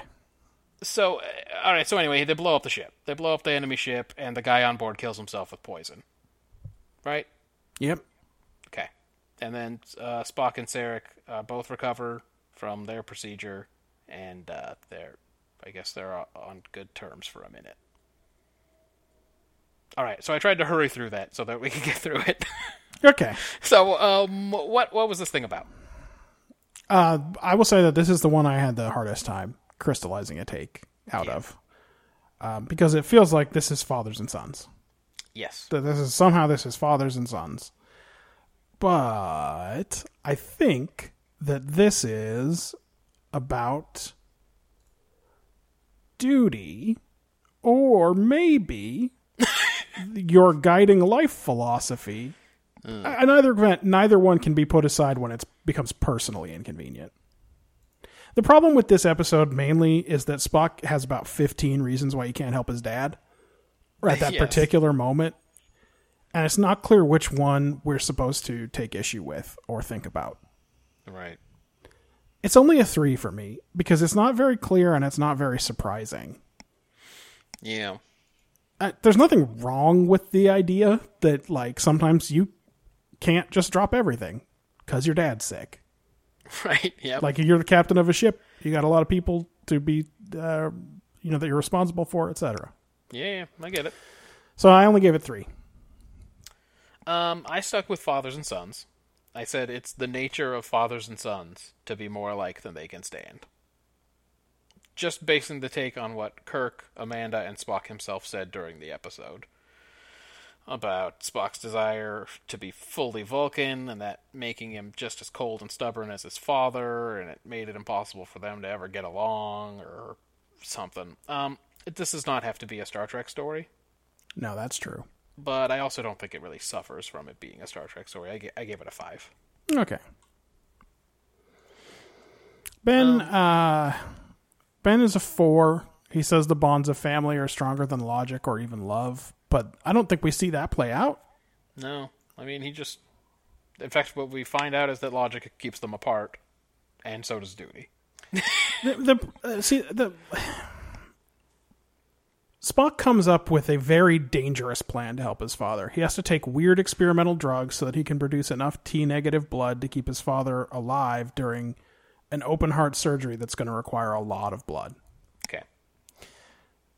But like this whole thing is going to be pretty extreme measures from Spock, and there's a chance that Spock might die. And he pushes really hard for it until the moment that it's not possible for him to do it anymore. And then his mom comes in and accuses him of being cold hearted and not caring about his dad or whatever. Yeah, yeah, And it kind of doesn't make sense. yeah. Um, yeah, anyway. And again, the real problem is that all of the reasons that Spock gives her for why he can't do it are correct and they make perfect sense. I guess except for the one where they're like, "Well, Scotty can just be in charge." For Yeah, we know that Scotty is a good because we've captain. seen Scotty. Yeah, Yeah, but uh, but I think Spock's probably right that that's not a good enough reason for him to relinquish command. Sure, I mean, except that we've seen Scotty, and as soon as he leaves the bridge, Kirk calls for Scotty. Oh yeah, that's So Kirk, even Kirk. Kirk- Kirk even Kirk disagrees. is- yeah, yeah, Kirk even thinks Kirk- Scotty can yeah. handle whatever's going to happen here. Yeah.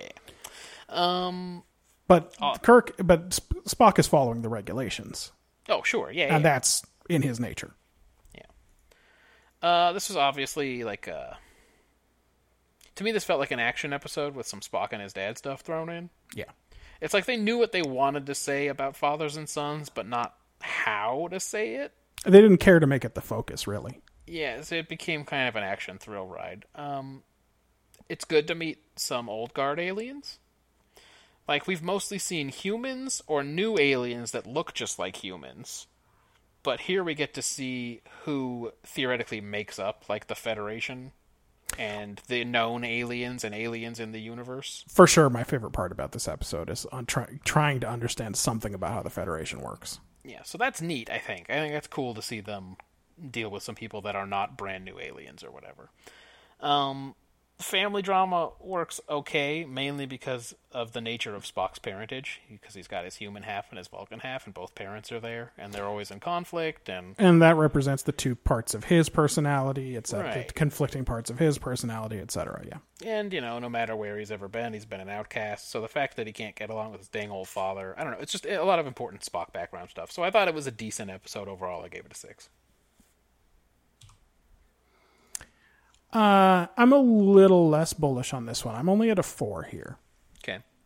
so i've already talked about the fact that i so this episode is supposed to try to play logic against feeling and that's why i think it's kind of a, a weakness that duty steps in and makes the decision for spock it's not about logic or feeling Yeah.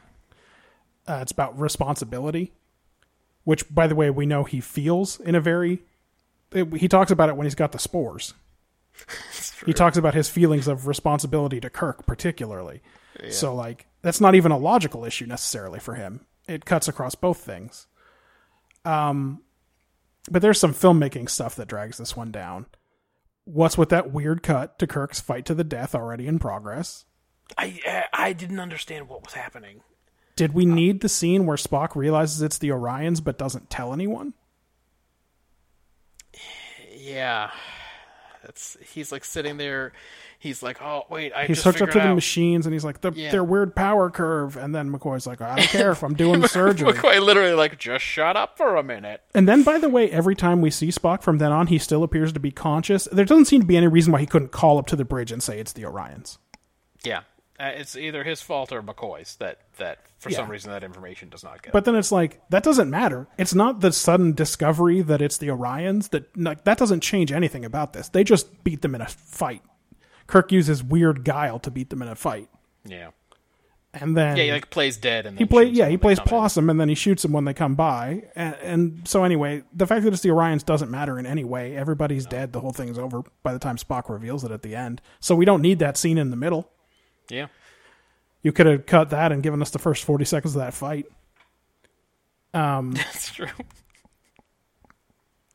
and Actually- i had no idea if there was anything really happening behind this episode more than hey wouldn't it be neat to see spock's folks Yeah, I think that's right. Actually, can you talk me down to a five on execution? Because okay sorry just every time I think about that fight just starting, it's so wild just halfway through, it like with cuts over no- there and kirk is like in a mid judo Yeah. roll against the guy and it's like what happened but it isn't even like who is that guy Yeah, there's like nothing that leads to it. It's just, there has to be stuff that's just left on the floor that explains why that happened, how that fight started, or something. But he's just in it when you. it- There's ah anyway. It was very jarring. I was for sh- I thought for sure I'd missed something, like zoned out, and I had to rewind and found no, I didn't miss anything. It is like 25 feet of film burned up or something, and they're like, "Well, let's just we this is what we still have. Pick it up from here. We're not reshooting." So Yeah, yeah. Shat did all that great stunt work. We're not redoing anything. uh, Ben's a seven Wow. for execution. Uh, he says the Andorian attack scene seemed pretty clumsy, just coming into in the middle. Uh, The scene with Spock and his mom was very effective for me. I didn't remember liking this one as much as I do. Maybe in my old age, I just appreciate smaller stories more. I mean, smaller stories win big points in this Yeah, uh, project. it's usually your only chance to do any real good work. this story is not small enough to score truly huge points, frankly. like you know what's not small? The temporal Cold War. You know what scores no points? The temporal Cold War. It hasn't scored any points so far. This is like a zero. That's just a zero for sure. Um, World building. World building. I think it's you. Yeah. Uh, we get the Vulcan salute. Uh, one thing I did not like was Kirk describing Starfleet as an instrument of civilization. I saw that too. I went, "Ugh." Yeah, he really, he really thinks that. It's 1967. Can you, think- does that make sense to say? He really thinks of himself as an instrument of civilization. I, I believe. Yeah. Uh, T negative blood and K2 factors. The Andorians are a violent race. Uh, but of course, the Federation member worlds still have conflicting interests and negotiate amongst and between themselves. And like, it's not a monolithic organization, it's not a monoculture. No. The individual members have these uh, delegations to to other members of the Federation, like Spock and or Sarek and Gov have history. Yeah. You know, Uh, Andorian Bella Lugosi knows all about Gov. Yeah. I liked that guy, by the way. He was pretty. He was pretty cool. So, in terms of world building, I thought that this did more to teach us about the Federation than anything, and it also did some work about Vulcans. Yeah. Uh, I gave it six. Okay. Uh, let's see what I got. How often does Enterprise ferry delegates and diplomats?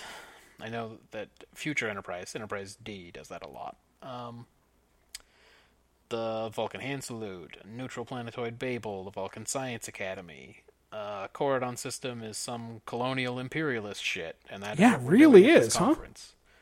Because I think there's some people that live there. Yes, it's described as underpopulated. Yeah, I get the feeling they're. It's ripe for exploitation, Matt. I get the feeling their interests are underrepresented. There might be. A lot of people are going to talk about what, whether the Corrid- Corridan system should be admitted to the Federation. Unclear if the Corridans are going to be there. I haven't heard from them. I don't know. uh, They're not in this room. I'm impressed that the writers came up with anything at all to be on the agenda for this conference. I assumed they would just leave it blank. Um, Oh, yeah, no, but it's dilithium mining, and Mm-hmm. maybe the Tellarites are already doing some illegal dilithium or some off the books dilithium mining there, and maybe that's why they're opposed to Corridan admission. Like, the whole, there's enough of it to be plausible. There's more of it than there are, is uh, whatever's happening in the Phantom Menace, for instance. yeah, yes. the Taxation inscrutable of trade Phantom routes or whatever. Menace. Yeah. Uh, Sarek is 102, and that's too young for a Vulcan to retire, according to McCoy's understanding. Yep.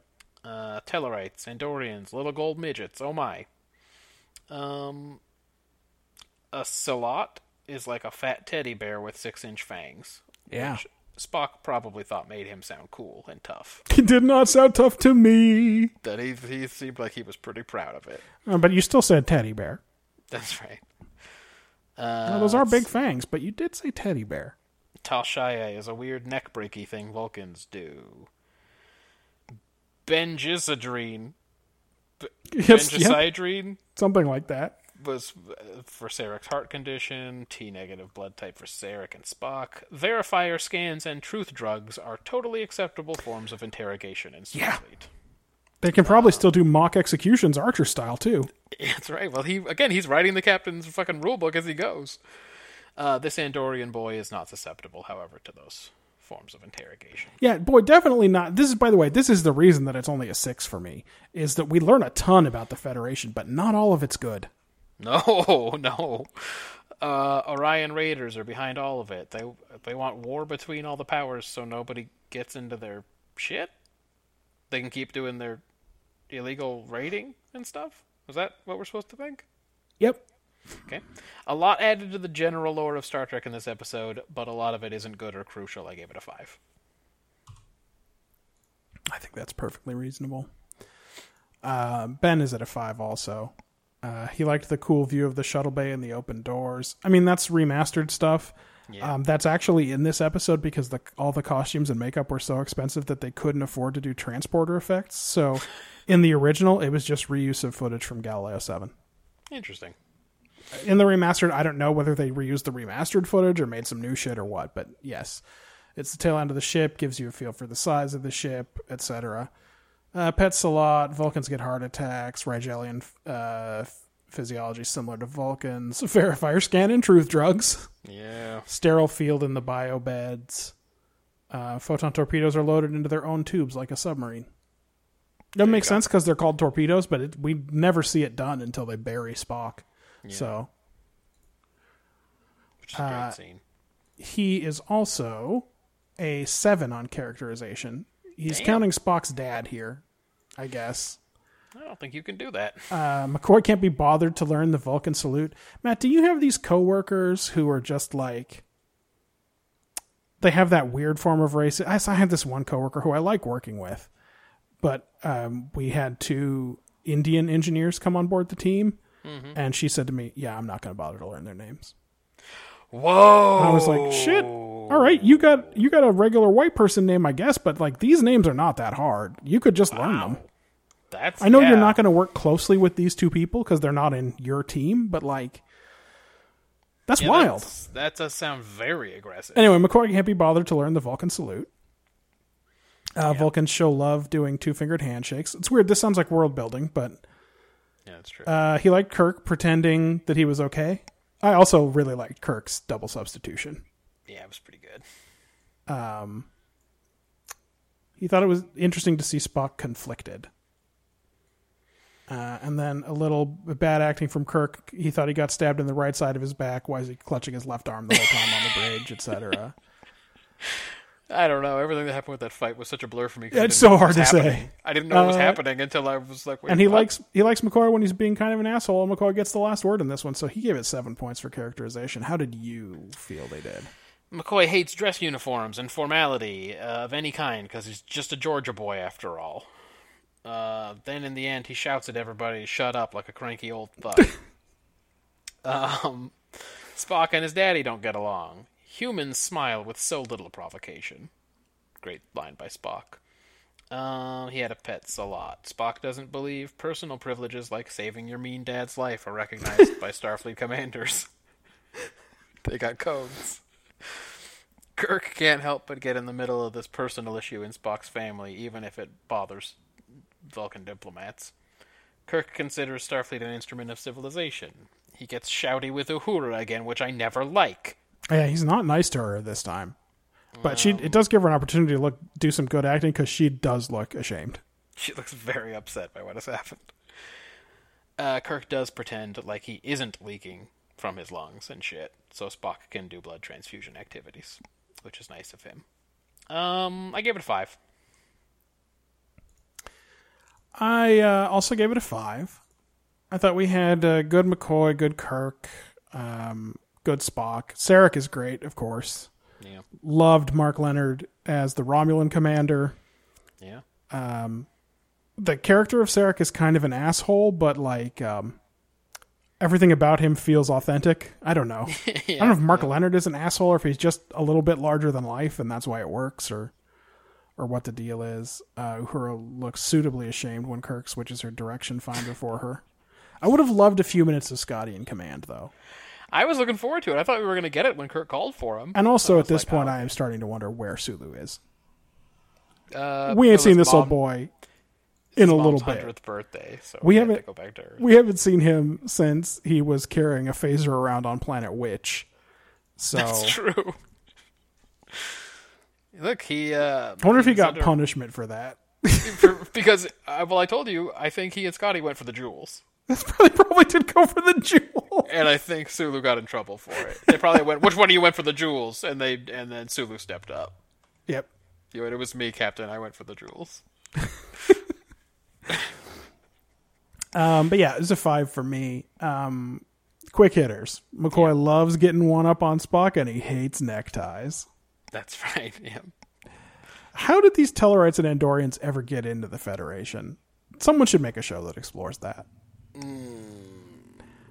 um so okay this is legit we're in theory corner now i get the feeling that spock's mom is one of those weird racists that fetishizes otherness Yeah. i bet sarah has to bite his lip all the time when she says that vulcans are natural athletes or whatever Oh yeah. do you know what Yeah, I mean? come like, on, show me she's it. so the Vulcan way is better, etc., cetera, etc. Cetera. She's like when Matthew came back from Japan. Yes, and he said that they call Milk Milku. she puts up with some weird shit from like Sarek is pretty commanding with her, Yeah. and she seems into it. Oh yeah, oh yeah. Well, it was the '60s, so she didn't have any choice. so Sarek, a, abhors violence and didn't want Spock in the military, Sure. and b knows how to do a good neck break and would absolutely kill if he had a reason. Spock says he would definitely, definitely do Definitely would kill a man if he had a reason. it if he had a reason. I'm not even going to get into what I mean by that. Just if he had a reason, don't give him one. But he didn't want Spock to join the military because he's a nonviolent man.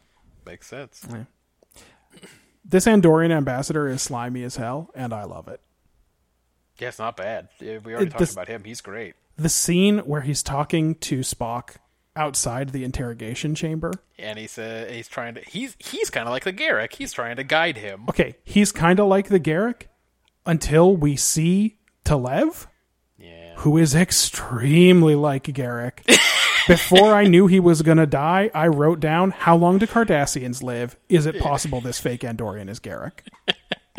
Yeah, doing some spy work. In universe. Oh, don't be fooled, dude. That was fake death. He took a substance that makes it appear as though Oh. he's dead. His body will disappear on the way for study to, by Starfleet. Oh man, he's just. I was. Uh, by the way, I was into that guy. yeah, he was good. Uh, both of the Andorians. The ambassador was very good in that scene where he's trying to steer Spock into looking at other motives. It's like don't confine yourself to logic. Yes. Uh, you're not near his weird accent. I have no I idea. forgot Romanian. exactly what it I have no idea. Yeah. he's from Transnistria. I don't know. He's uh, South Ossetia, I think. Yeah. Uh, man, Sarek is a real mess, huh? He's got these heart valve issues that may have caused him to retire early, and later he gets Bendai syndrome. And plus, he's a human lover. I And- yeah. By the way, he's a melder. Yes. Well, f- according to Enterprise, now we have to think about those things. And when he was young, that was probably bad. He was probably in the. He's 102 now. How far before Enter- how before TOS was Enterprise set? is it supposed to be a hundred?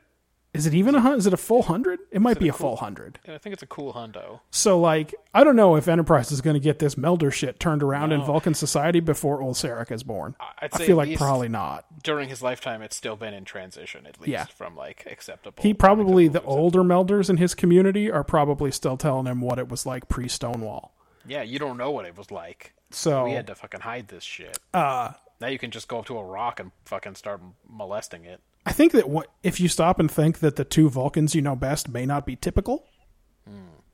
it helps you think about Vulcans in Star Trek. Um, so you mean Tuvok and Vorik? so you mean? I know I know Tuvok and Vorik best. I hope that Tuvok is not a typical Vulcan because this guy's a dud.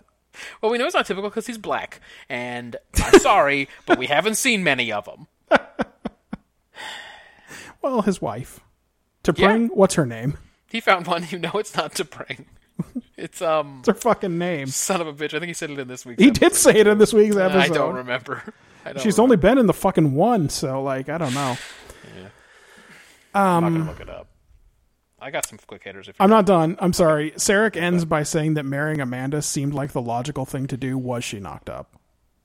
I believe she was. It seemed the logical thing to do at the time. Oh, he, oh, you knocked her up. Yeah, they have, they have some old school society. She came on strong, and she was like, she did a version of that Uhura song about Spock's great dick, and then uh, he was like, well, you know what? Fuck it, let's go.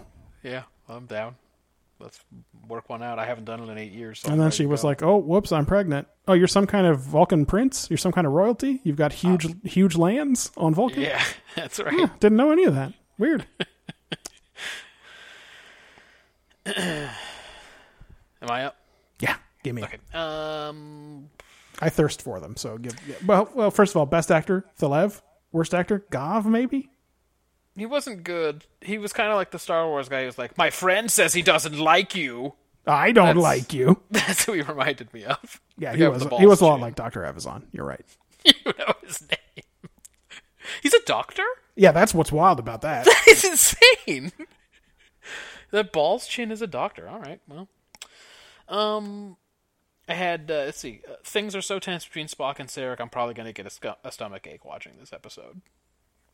I can't, I don't like it when fathers and sons don't get along. Oh, by the way, I, I, let me just jump in here. Ben's only quick hitter is the same question I just asked. Did Sarek knock up Mrs. Sarek before marriage? Is that the reason it was logical for them to get married? So we both picked up on it. I bet everyone in the 60s picked up on it. I'm glad. Uh, the issues of the council are politically complex, and I predicted at the time that that was the last we were likely to hear about the conference agenda. But I was wrong. Again, they surprised me. They came up with something.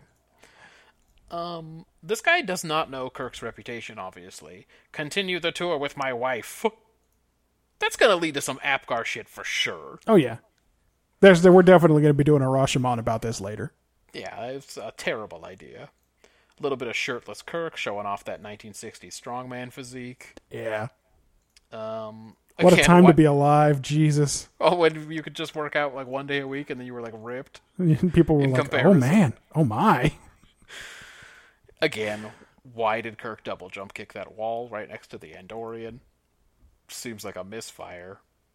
Uh, McCoy and Chapel can probably wait until Spock says his super important stuff about how to identify the alien vessel before knocking him out. Yep. Probably. I mean, they can probably wait just a They second. don't even fucking knock him out. Later, when you McCoy see doesn't even turn around, by the way. McCoy is like his, his blood pressure's 290 over 40, and I don't know if that's good or bad. Spock's like looking at him in the background. You're like, I did see Spock's didn't eyes you open, have something and important to say, Spock, about the Orions? I, I saw his eyes open briefly, and I saw Sarek's eyes open briefly at one point, and I was like, "Is that an accident? Did they, is this on purpose? What's happening?" no one can fucking act. No. They just they again, again they were acting for a 13 inch TV, eight feet from the couch. They knew no one's gonna be able to tell my eyes are open. I can just keep doing my thing. Um, I'm out of quick hitters. We're- I think we're good on this one. All right. Uh, we've only got one more to go. Last week's winner was The Next Generation. So this week we watched The Icarus Factor.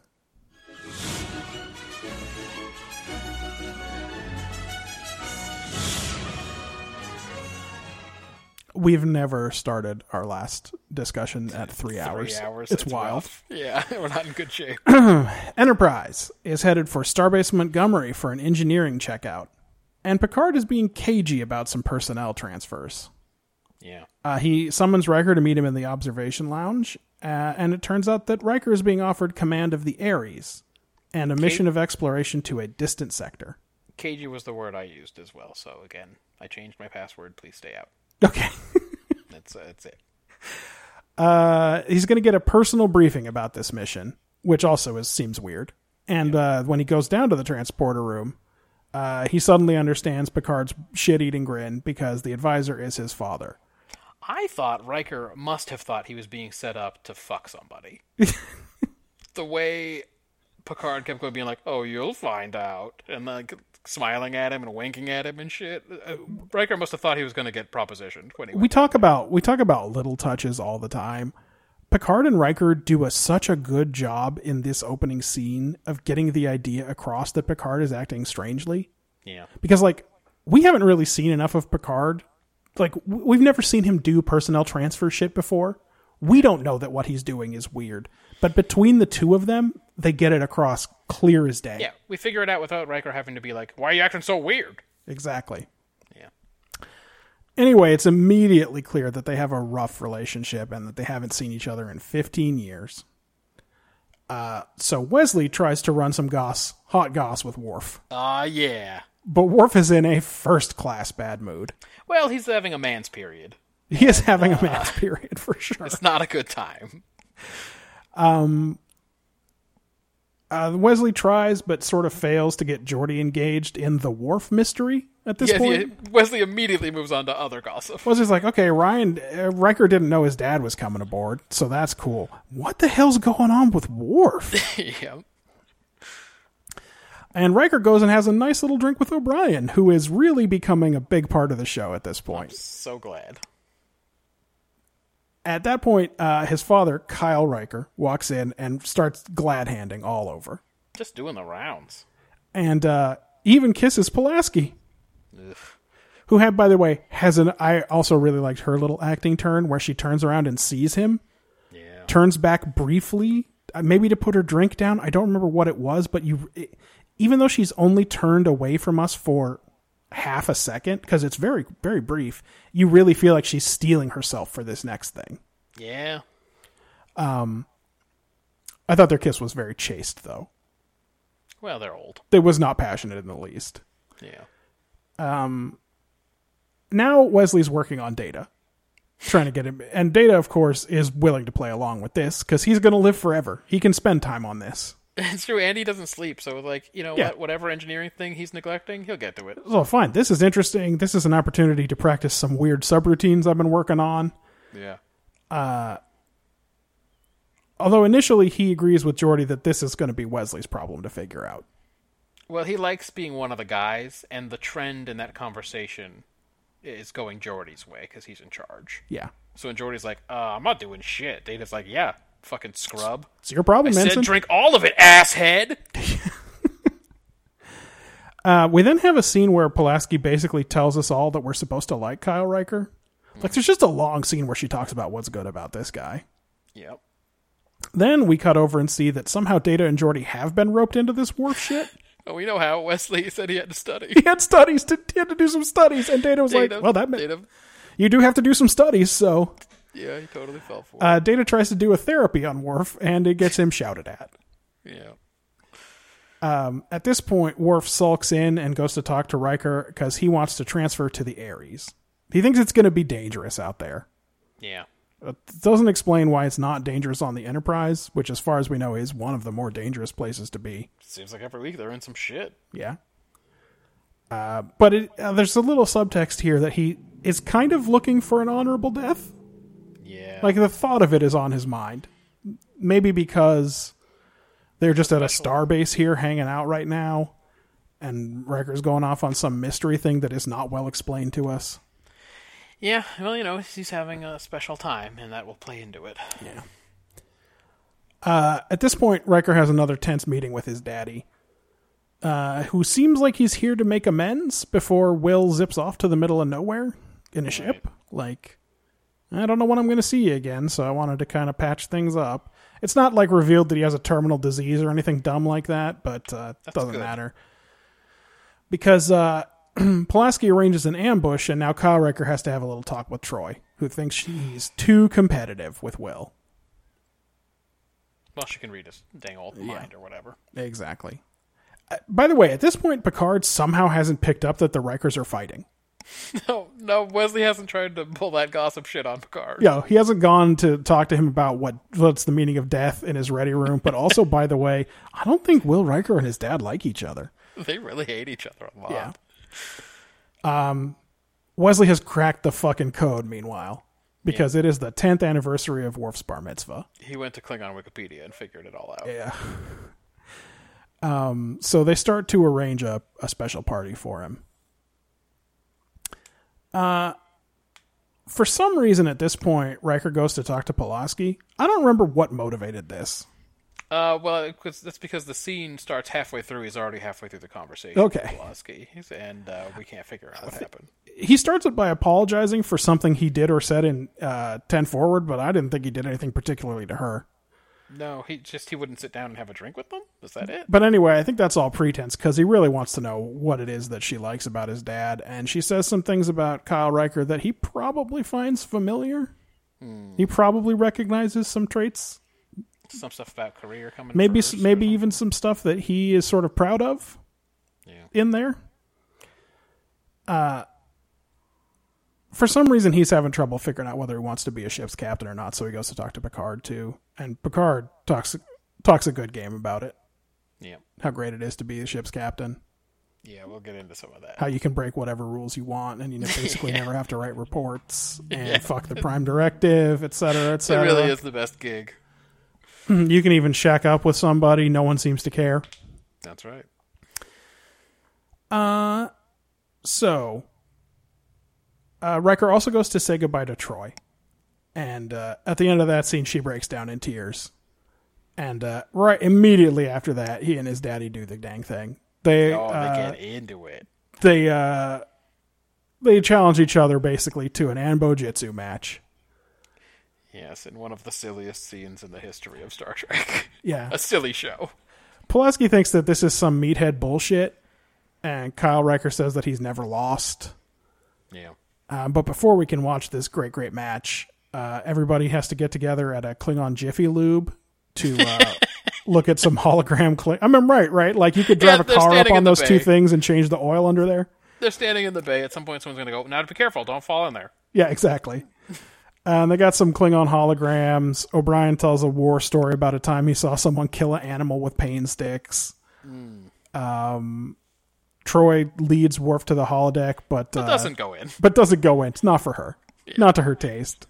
She's, not gonna bother mildly learning anyone's condescending, name. but still in a friendly way about the whole thing. She's not going to bother to learn anybody's name in there anyway, so. So uh, Worf travels the River of Blood. Yeah, he does.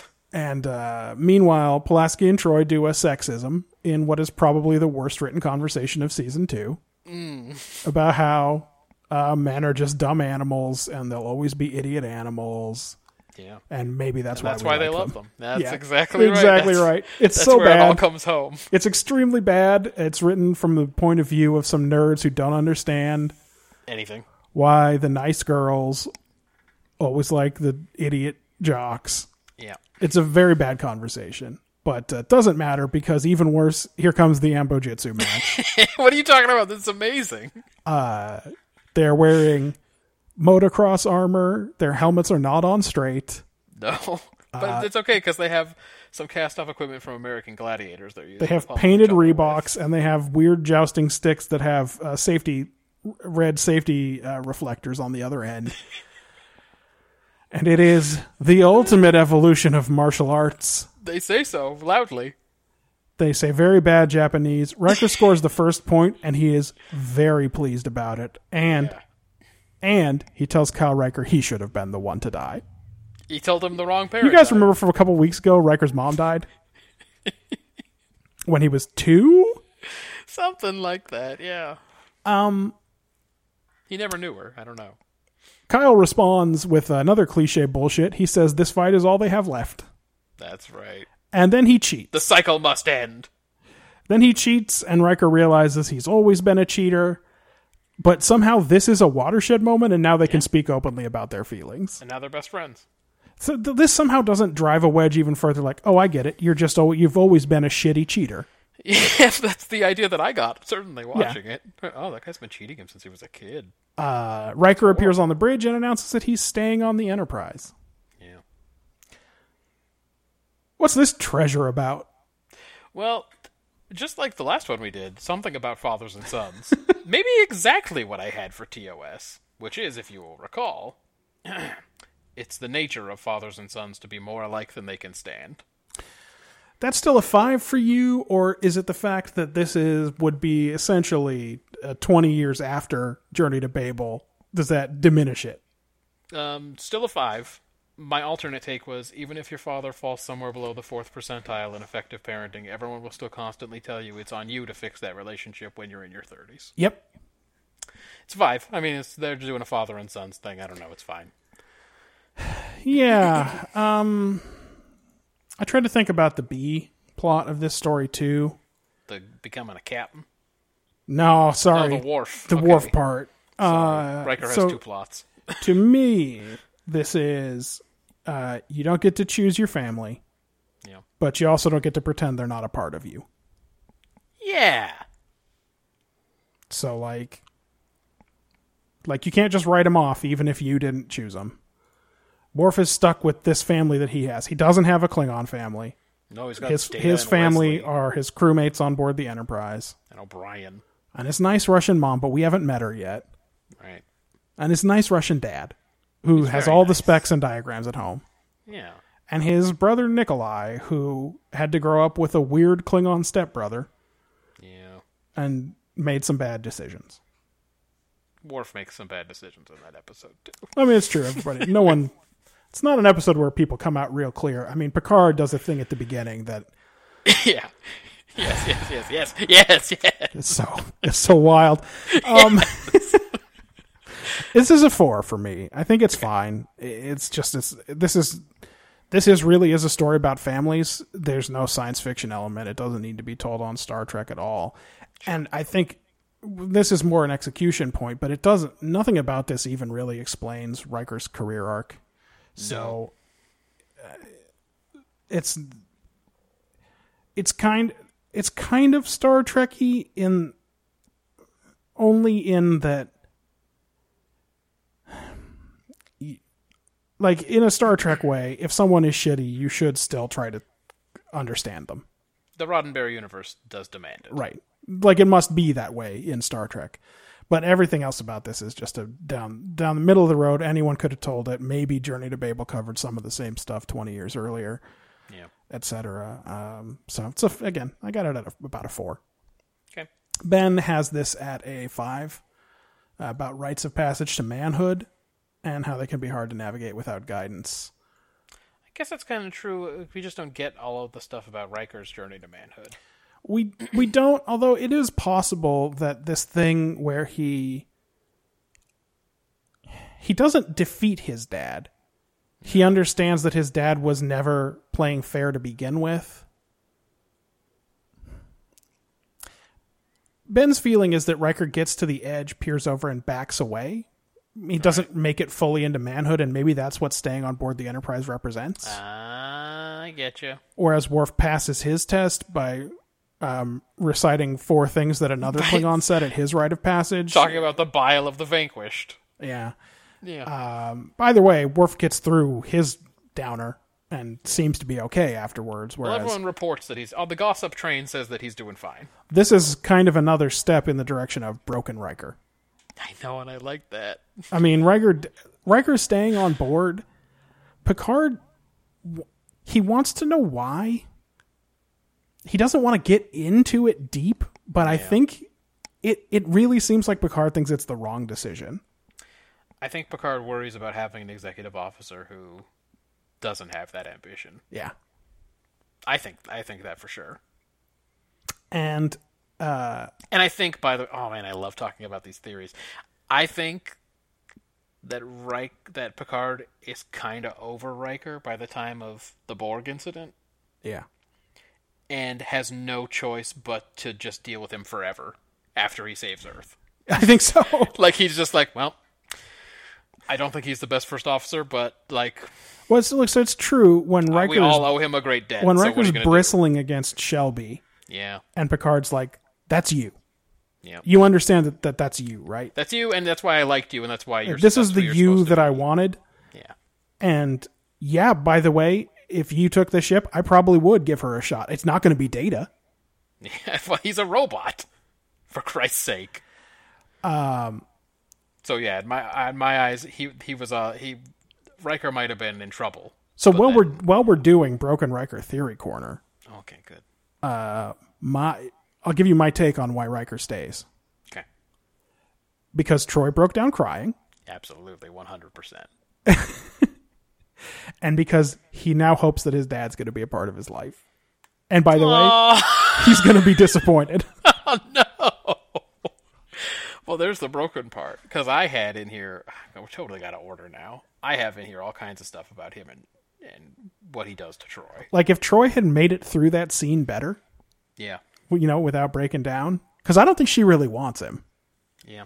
but I think What I had at that point, so we're way out of order. I It's, had, we're totally out of order, but it's the most important question of the episode, I think. I, what I had written down was Riker at that point in the episode has already decided not to take the job, but he wants to make Troy a mess. No, Oh, this is his. This is his haven. He wants to get that power back. He's Yeah. trying to get the power back. so Yeah, he's yeah, like, yeah, yeah, yeah. "Guess I gotta move on. Just you know, it's time to ramble. I gotta ramble on. You know me, can't stay in one place too Well, long. summer's so, coming. I gotta ramble on. You know, I uh, I just gotta go. Gotta pack up my things and get out. You know, summertime, summertime. I gotta ramble. I always said I was gonna leave this one horse town. That's right. So I think that's what he's doing in that scene. But I think you're right. I think he does expect his dad to be there. And then when he isn't, he loses all his shit again. Yeah. No mojo is gained. All right. Um. So where? Uh, were I'm we? sorry. Just- We're we're at exec. I'm supposed to tell you how I think they did execution wise all on right. this Let's episode. do that. Okay, there are a couple of big issues with this one. We never learn what the stakes are with this Ares mission. No, they're very cryptic. Well, I, They've They discovered seem to a indicate new, they don't maybe know. a new form of life way out in the fucking Vega Omicron sector. yep, it'll take a year to get out It's there. going to take months to get out there at high warp. take. Yeah. They want Ri- they want Riker because they think he's the man for this job, not because they expect there to be combat. Because they they know what he did with the portal at the Takan of the Takan Empire. They know he'll put on the feathers. He'll Yeah. wear furs. He'll expose a nipple if he needs to to He'll get the wear an fucking job earring, done. Dude. He'll do anything. Yeah. We never learn why he turns it down. No. Was it because of what happened with his dad? Was it because of what happened with Troy? If he, is he hoping things are going to change with them if he stays behind? Everybody says their feelings in this episode like a big student play, except when we actually want to know them. Yeah. In contrast, I think the Worf side of this episode is decent. I except that his most profound feelings seemed like Rite of Ascension boilerplate. But again, Yeah. that fits in with our other theory corner. Worf has no idea what Klingons are like. How would he? He admits in this episode he has no memory of his father. Yes. Okay. Wh- How likely is it he remembers other aspects of Klingon society if he doesn't even remember his dad? None. He was before the age of So understanding. What the fuck? he's guessing. Uh, what was well, Kern was before the age of something, right? oh yeah, maybe. That's why no one he was knows the- about him. Yeah. Yeah, Worf is clearly reading Klingon Wikipedia and just being like, "Well, so a user uploaded this, so I assume this is what it's like on Kronos or whatever," and that's where he got the words to say for sure. Yeah. Also, he's been practicing it in his head. Oh yeah, yeah, one hundred percent. Yeah. Um to me, this episode is only a 3 in execution. Okay. We're we're not far off. I had it as a four.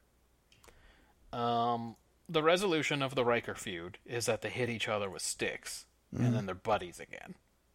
They punch each other until they're too tired to punch each other anymore and then they're friends. And it's again not nothing happens during the fight that that should lead to any kind of breakthrough. No. Uh, Kyle Riker sucks, and this episode should have ended with Riker telling him to go back to Alaska and fucking kill himself. Yep. right? I mean, I watched that episode. And I went, "Wow, Kyle Riker's really the worst." Go suck a very dick. Yeah, I couldn't believe that he he they have some kind of resolution at the end. Uh, this was another one of the all-time Little League episodes. Everybody had something to do, um, and I only found it half effective in that Yeah, way. a little bit. But no, really everybody had full scenes in this one. Troy, Pulaski, Jordy, Data, Data, Wesley had a Wesley, bunch, Worf, Worf, Riker, obviously Picard. Picard, Yeah. yeah. Everyone everyone got Everyone a hand in but except Guinan. Guinan. Guinan wasn't in this one. And probably if Whoopi Goldberg had been available to film, she would have done that first scene Oh, with Worf where Data gets shouted at. And she probably would have meddled in Riker too, right? Oh God, Could have yes. Oh, done either. They were both like psychological It issues. it makes it a better episode, right? If Guinan's around, I agree. Guinan can talk about that one of her kids who's a pain in the ass or whatever. Yeah, the one who's uh who's always been a problem. Not but a I can't- listener. Yeah. Um, I can just. Uh, did we do Ben's execution? Ben gives it a six. Uh, bombshell right out of the gate with Riker having a chance to leave for a big promotion. Slow build on the Worf B plot, which in the end turns into the most memorable scene of the episode and one of the most memorable of the season. Is mean, the it's pain memorable. sticks memorable to you? It's. I've always remembered it. I, I think guess it is so. memorable. Um, I was surprised by the dialogue. I didn't remember all the dialogue. Dialogue's not so great.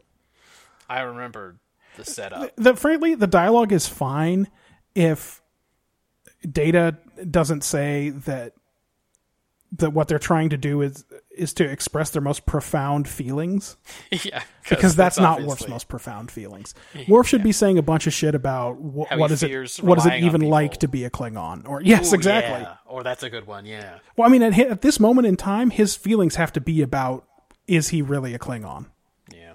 You know, Yeah. It's not his most profound feeling. yeah. o- Obviously, it- his everything about Worf's psych test is great, and this and this is what I meant. Like the setup for this that you're supposed to express your most profound feelings while you're getting hit with these pain sticks is exactly like the sex poetry.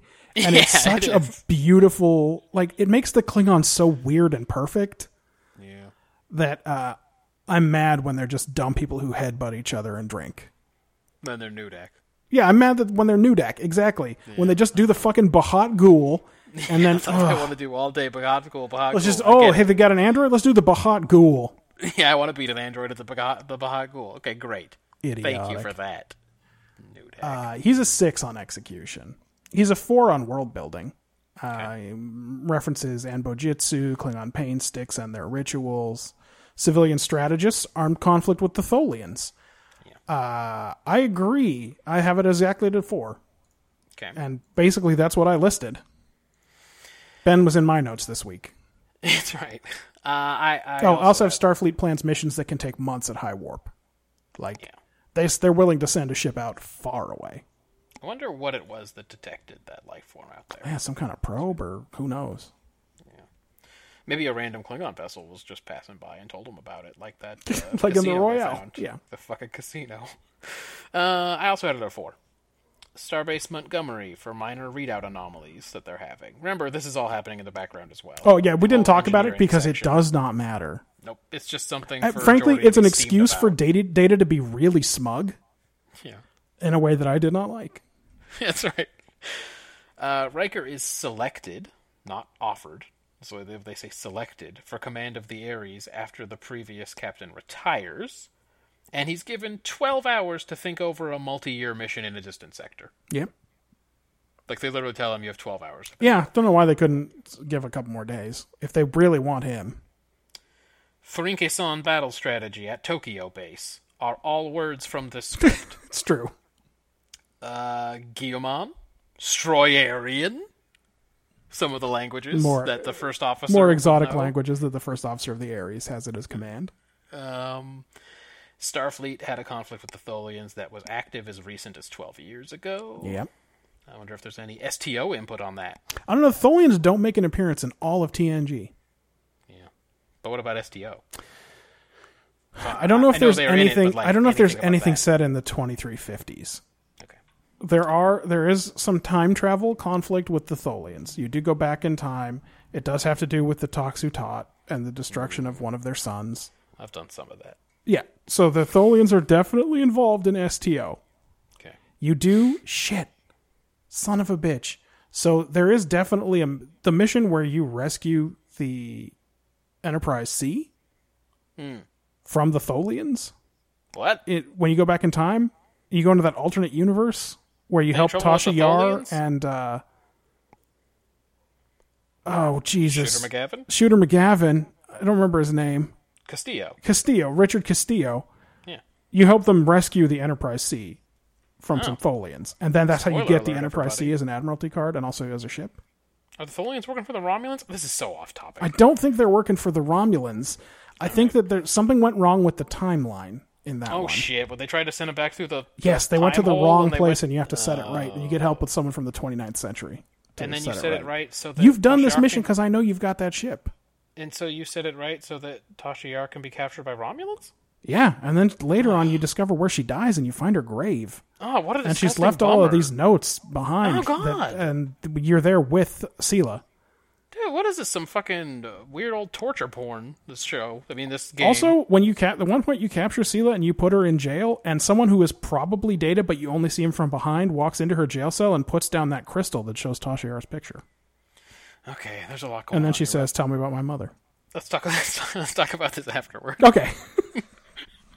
By the way, don't ask what happened in STO because there's All right, I'm always an answer. I'm sorry. Um, and then all the stuff about the Klingon rites of ascension, pain sticks, uh, and man's periods, and uh, ambojitsu. Ambojitsu is also in there, so I give it a four as well. How how were you on characterization on this bad boy? Always my longest section on TNG. Yeah. Well, these are the characters you care the most about, but also this they're doing work. This is not even the show that does the best work, by the way. They do very good work. So their average. Oh, you know what? I haven't entered their scores for this yet. They might be the show that do the best work. Uh, me just Picard blank that is out. being cagey about why they need to go to Starbase Montgomery. Remember in the beginning, they're like, "We can just take care of it," and he's like, "Yeah, but I want to go there for uh some layover, and you know what? We can just have him do it." You remember that? Like Riker's not even really involved in that conversation, but he's trying to set up this Kyle Riker thing. Yeah, I'm afraid it's true. Yeah. At first, I was thinking he just wanted a goddamn break and a chance to put in for some R and R, but I guess he was planning to surprise Riker. Uh, connected Picard is so excited to talk about the crew of the Ares. Yeah. Again, he is How- very connected. How big is Starfleet at this point? Seriously, Well, we know they can pull about 40 ships together at Wolf 359, but that's clearly only ships that were within a day or two travel. And obviously, they send ships out pretty far. Yeah. So, this episode seems to say everybody knows everybody. well, Like, Picard knows everybody. Well, Kyle Riker's just walking around like he's met everyone on the Enterprise. Well, so here's the real question What has Picard been doing since the Stargazer? yeah. What was he doing in between Stargazer and Enterprise? You'd Was he think with a major glad handed character- on Earth somewhere? You'd think with a major character we would be able to get those answers, Yeah. but it's unclear. But he knows the whole Ares crew. He's into it.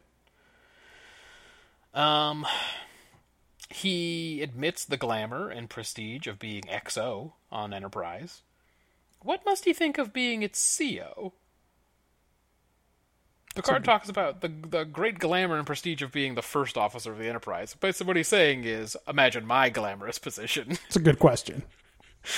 He says there's no substitute for holding the reins, which is kind of scary. Um, Riker's picked to lead the Ares mission not because of his military proficiency, but because he's a damned explorer. Um, not too many years left of that in the Federation, I'm afraid. It's a good point. DS9's pretty much going to put that to bed. We're done with exploring and diplomacy too. yeah. Uh, let's see. Riker and his dad clearly don't get along. That's two in one week. Uh, is Riker connected too? Because last week we were talking about how I, I assumed he wasn't because of his weird Alaska upbringing, but everyone seems to know Kyle. Yeah. but the question is, has that been useful for Riker at all? I Like don't know. Pulaski has never mentioned this and she's not she doesn't give an explanation for it. She says it never came up. But that's wild. Yeah. Um, his dad wouldn't let him catch a fish when he was nine. And it haunts him. Those are Deltron lyrics, by the way. Wouldn't teach me algebra when I was eight. Yeah. Yep. Whatever. Um, Riker clearly had no intention of leaving. Just wanted. Well Oh, now to his enjoy a dad's mess. 58 and he hates children. Hates children. Forgot where you came from. That's right. Uh, Riker informs his dad that the wrong parent died. Oh. he does. Worf never knew Moog. How old was Boy Worf when he was orphaned? I get the feeling he was young. Uh, he was v- he's very shouty during his man's days. He wants to go with Riker on this possible first contact mission so he can die a true hero, which seems like a big leap. Literally says a true hero. Yeah, they could if they just spent five minutes explaining why this mission was dangerous at all. Would have been helpful. Uh, Wesley wants to chat about Riker gossip with anyone who will listen. That must be it, because I can't believe he thinks Worf is into gabbing with children. but he just accosts him with it. Yep. Uh, he's a dang old meddler, but it helps him figure out Worf's day of ascension. Uh, Geordi is r- really being a dick with these starbase engineers, following around being really sarcastic. Is it because he's going to miss his old pal Will Riker from the hood? I don't know. You think He they're really- friends from the neighborhood? yes, from the USS neighborhood. um, or is it just that he really resents the Starbase crew checking out the engine room, and, and that's that's that really all there is to it. Um, look who's at the bar, Pulaski getting ripped as always. Yep. Sitting out the bar. She doesn't waste any time. She's a pretty senior officer. She'd probably squat one of those tables. No one would say shit, even if she, was just- alone. she just parks herself there. Yeah. Gets She fucking, just slides up to the bar. Keep that orange stuff coming, she says. I don't know what it is, Doused. but I want it. yeah. Uh, Kyle and Pulaski are old lovers. She's been married three times too. At least two of them in the last 12 years. She nursed Kyle back to health, and then they made sex noises like Will Ferrell and Rachel Dratch. I assume is their love story. Uh, O'Brien as the relatable everyman talking to Riker and Ten Forward about family. Yep. O'Brien doesn't kiss Pulaski; he just nails her. I see. Isn't that what he indicates? Well, uh, when he sees them kiss, Riker says, they know each other. And uh, O'Brien says, well, I know her too, but we don't do that. Yeah. But your theory last week was that they do do that. They do some stuff. But now you're modifying it to say they must not kiss. Yeah, well, I mean, that makes sense, really, if you think about it. They're there for a very specific reason. She, I bet she smokes cigarettes too. Oh, for I sure. bet she fucking goes the into way- a Jeffrey's tube and disables a vent or something and smokes a It's not cigarette. like I in think there. anyone really wants to get really close to Colin Meany's face. Yeah. You know? They're there for something specific. Um, O'Brien keeps his shit clean, and uh, he doesn't give a shit if Starbase inspectors want to come and uh, take a look. Yeah, his transporters are fucking in order. He gives Jordy no cover on that. Nope. Jordy's like, "Well, how would you like it if they were looking at your fucking transporter?" And he's like, "Yeah, good, bring it on. Yeah, My my, shit's shit's clean. Unlike yours, my shit doesn't break. Uh, it's gonna change later." um, Data's gossiping with Wesley this time about Worf, but he's having fun being one of the guys with Jordy, making Wesley chug and run around campus naked or whatever. Yep. Uh, but Wesley did eventually sucker him into uh, into talking to Worf on his behalf. Troy is in this too. She finds out firsthand that Kyle Riker sucks. then gives Riker a big ego boost by losing her shit about him leaving.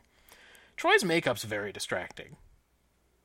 She wears a lot of makeup. Yeah, it's, it's pretty kicked on for sure. It's like a little weird little clown. Uh, but she's too classy for Klingon parties. Yeah, she's not into this pain stick shit. That ain't how they do on Beta Z. They ring a gong and they're naked. What do you want? That's exactly it. She and Kate get to have a men conversation. We've seen the gong, right? That's Haven. Yeah. Oh yeah, Okay. that was early. Please continue the petty bickering. Yes. Okay. Also off screen they gab about how funny it would be if she became her mother in law after a double wedding at Angel Falls. Yeah. But it's only a joke for one of them. That's right. Uh I give it a five because it was a kind of a good mixed with bad in there. Uh, so I agree with you. There's a mixed bag here. Uh, in fact, I only gave it four points. Um, P- Pulaski loves dick, but is not good at marriage. Like you got to be bad at marriage. Like she has three exes, and they're all still friends. And also, she ran off to this ship, uh, trying to make Picard number four I yeah, I think so. until he did a murder. She can't there's some things she can't deal with. Yeah. Data is absurdly emotional in this one. It's really distracting. He's emotional in the first scene when he insists that the shit is fine. Yeah. And he's emotional in all the wharf scenes and he's emotional at the end. He's a super smug when they say to program the readouts and Picard's like just like Mr. Exactly, Data like- suggested and he's like, Fuck yeah. It's like I did it again, boys. Um Wesley's better in this one than in most episodes this season. Even He's though he definitely was better in this meddling- one than in the chocolate one. Yeah, even though he was meddling a lot, he uh you're right, he didn't seem as Will Wheaton Yeah. And of course, Worf shouting "Be gone" is great, but it's wild that he would do that to a superior officer. I know, he says the data. And also, Be the gone! only guy on the ship that we know for sure he can't beat in a fight. You know, I'm not sure who Worf can beat in a fight. I don't even think he can shoot Well, straight. so Worf exists to get beaten up to Yeah, he- to sell bad guys, right? Like, He's that's he's the big show. He's there only to sell whoever Exactly. the latest wrestler is. Like he can't even shoot straight. Worf rarely hits someone with a phaser blast. uh, he fucking nailed Cargon. He, he did now Cargon. That's Cargon turned away and turned back with that disruptor, and Worf was on it. true. That's true. That's a good point. I, I gotta give him credit. Troy shows up about halfway through this episode, but she does mostly good work in it. Yep. There's only a little bit of Picard in this one, but I've really found it odd that he's so out of touch with Riker. Yeah. That he he just at no point does he figure out that Riker's got daddy issues and that it's maybe is going to affect the decision that he makes. He doesn't want to admit that he gave him a bad gift. This is a great surprise that he gave him. So he just is pretending that it's a really good gift. So I'm at a four here. Ben's all the way up to seven on this Whoa. one. Uh, he says he thinks Riker should be the bigger man, but like, I kind of agree with your take on this, which is Kyle Riker's the worst? your dad sucks. Why do you have to? Why do you have to fix it? Yeah. Your dad should have to fix it. He's your dad. Uh, That's what I say. Let's see. Uh, he likes that Riker turns to O'Brien, the everyman, and the bar to talk it out. Yeah, it makes perfect sense. Every show should have an O'Brien. Most of them don't. DS9 has O'Brien, but he's not the They O'Brien. blew it. in that Yeah, show. he's not the O'Brien of the show. Exactly. The O'Brien. right. Who's the O'Brien in Deep Space Nine? It's probably the Klingon restaurateur with the concertina, right? I was gonna say. I mean, the one I want to have dinner with is Garrick, but it's different. Yeah, it was very. No, if you have dinner with Garrick, you're also playing a weird game with him. I'm sure. Yeah, which is fine because I want him to devour me. Garrick doesn't have any casual dinners. I want him to eat me alive. That's all I'm saying. No, for sure. No, me too. I get it. I'm uh, gay for Garrick also. That's oh man, that's gonna be our Duh. shirt. That's our shirt. Yeah, put that. On a We made our shirt. Hell yeah. uh, I'm gonna. We should definitely mock that up. Um, Uh, Let's okay. see. Well, he gave it. A good, He thinks that good score Pulaski's then. three divorces are because of her drinking habit. Yeah, obviously. Well, that and whatever comes along with it. Do, do, do, do, do. Why doesn't Troy join in the on the rites of ascension? In uh, let's do some quickies. All right, you you first. Uh, why does Starfleet have civilian tactical advisors, and what did his dad do to get that job? Yeah. Like, how did um, being in Alaska? What was the career tactical path that background? led to being a tactical advisor? He told them all about this time he outwitted those bears. He told them all about Haridan Karitsu. like, guys, tell 'em what we about got to do here is cheat. He couldn't tell them about it because he couldn't pronounce it. it was a hard time. They didn't understand. He was talking to Japanese because it was at Starbase Tokyo, but they didn't understand. Riker's still mad about this fish his dad caught. Then I couldn't figure out how old Riker was supposed to be. I thought he said, "Oh, now in the present." Now, in the present. Yeah. Okay. Yeah. Get into it.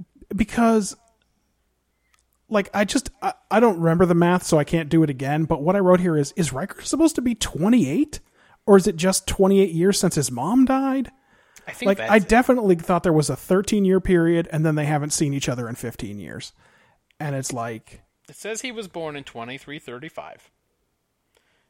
That episode, so he's 30, yeah, the that I think that's right. 30 or 31 this year, right? Because this is 2265 probably, or maybe early 2266. I forget how they work. Yeah, I th- uh the the the, the Icarus factor. Mm. Sorry, I know we're already one million minutes into this. Um, Oh, at this point, we should just luxuriate in it. yeah, twenty three sixty five. So he's about thirty. So he's around 30. So, and by the way, this is the second time he's been offered a ship. I think Ben may write that it's the first one, or somebody wrote that it was the first one. Maybe not Ben. Sometimes I confuse things Ben writes in his notes with things that that German guy writes. yeah, burned. I Yeah, don't remember who said it. I think 'cause it they wasn't both- Ben this time. I think it Ben was, sounds uh, like burnt. If you like, we're having a stroke. I think it was Byrne. I think Byrne said this was the first time Riker was offered command. It's clearly the second. So he would have been pretty young when they offered him the Drake, probably 28 or something. But the Drake does sound like a piece of The shit. Drake sounded like a real piece of shit, for sure. bucket. It's probably an old Oberth class ship or something. Yeah, something nasty. Uh, But the Ares sounds like a real the real deal. Like it may not be an amazing ship, who knows? But like clearly this is a long mission Claims to be Renaissance class. without support. which is Is that just a weird kit bash because we see the Ares in Best of Both It's Worlds or unknown. something? Okay. it doesn't really have any pictures of it. Um, let's see. Uh, I thought uh, it looked like Frakes might have been working out a little because it looked like he was starting to get pecs in this episode. Oh. And then I was like, oh man, in ten until like ten episodes, they're going to change the uniforms, I know. They're and then gonna he's really. going to sort of let it all go. That's it. He's been wearing this spandex for a long time, but like uh, it takes a long time to put on muscle. Yeah. Anyway, uh, Troy Troy uniforms are nicer later. Troy is a good enough friend to lure Worf to this thing, but not a part of his family on board. Although O'Brien is, and That's what I'm Pulaski saying. is. O'Brien and Pulaski are there. It's like they're what? Okay, I guess they're friends with Worf. Okay. How weird a day as an extra must it have been to be one of these pain stick boys? Yeah, you show up to this casting call. What are you even here for? Uh, That said, you had to be over six two. yeah, they didn't really say. They weren't clear. So they're gonna be prosthetics. I don't know. I couldn't wait to hear what Ben thought about all this good, good Japanese being spoken. He didn't say shit about it. He probably didn't know it was Japanese. It was really bad. Ben, nothing to just came say across- about that Japanese. Probably just came across as random noises. It's so bad. It's so wildly Ha- bad. Haridan Kiritsu! it's like, oh boy. Onagashimasu! Uh, And my final question: Why is Haridan Karitsu illegal? It seems like a pretty good move to me. yeah, it looks so It did not. legit. I don't know what was illegal about that. I don't know, but Riker screams that it's illegal, so it's pretty clear. He says, is known You for can't being do that. It's illegal. That's right. What does it mean? Like, literally, it means like eighth degree rule? Or Something like that. Yeah. Yeah. Uh, Reg- I gave best actor to regular guy O'Brien, and uh, worst actor in this one to Data. Been a while since Data earned that honor, but he deserved it. He gets it whenever no one else does anything obvious. I know you, I know you got quick hitters, buddy. Oh, yeah. We're doing okay. Icarus Factor this week. So, like I already said, the way that Picard is building up the special briefing he's got going on, Riker definitely thought he was going to get it. Um, I had best actor candidate LeVar Burton for various things he does in this episode. Um, but maybe Be Gone, Worf, because I enjoyed that a lot. Um, Riker's dad is like, I didn't contact you for many years because, well, parenting's really hard. yep. And then we find out from Troy Fucking that he's, says I, I stuck it out for 13 years. Get over it. I'm, I'm getting to it. I'm building my case. then we find out he's like a Will Riker wannabe. That he's jealous of Riker's success Yeah. and all this shit, and that he admire he, like he envies his career. Then the dude says he deserves a lot of credit for being a dad for 13 years, and why isn't anybody giving him more credit? He really does want credit. Where's my oh my credit? he God. says. How come I can't have any credit? Then we find out he's been cheating his son for years since he was a child, that he wouldn't let him catch a fish, and that Riker had to cook eggs for him. He's the worst. He, he Kyle pretends he doesn't know who Troy is Yeah. until they're in the conversation, and he throws it in her face that she used to get real ugly with Riker, just like knocking ugly boots. Yep. He's the worst person. He's a piece of shit for sure. he's fucking terrible. But uh drunk soul Pulaski would have married him in a cold minute. Oh yeah, she was into it, and she knows a lot of other people who would too, or something. She was just she was swearing by this guy. This scene, I po- I posted on Twitter that I wanted so badly for the Sambujitsu scene to be recreated by John C. Riley and Will Ferrell. Oh yeah.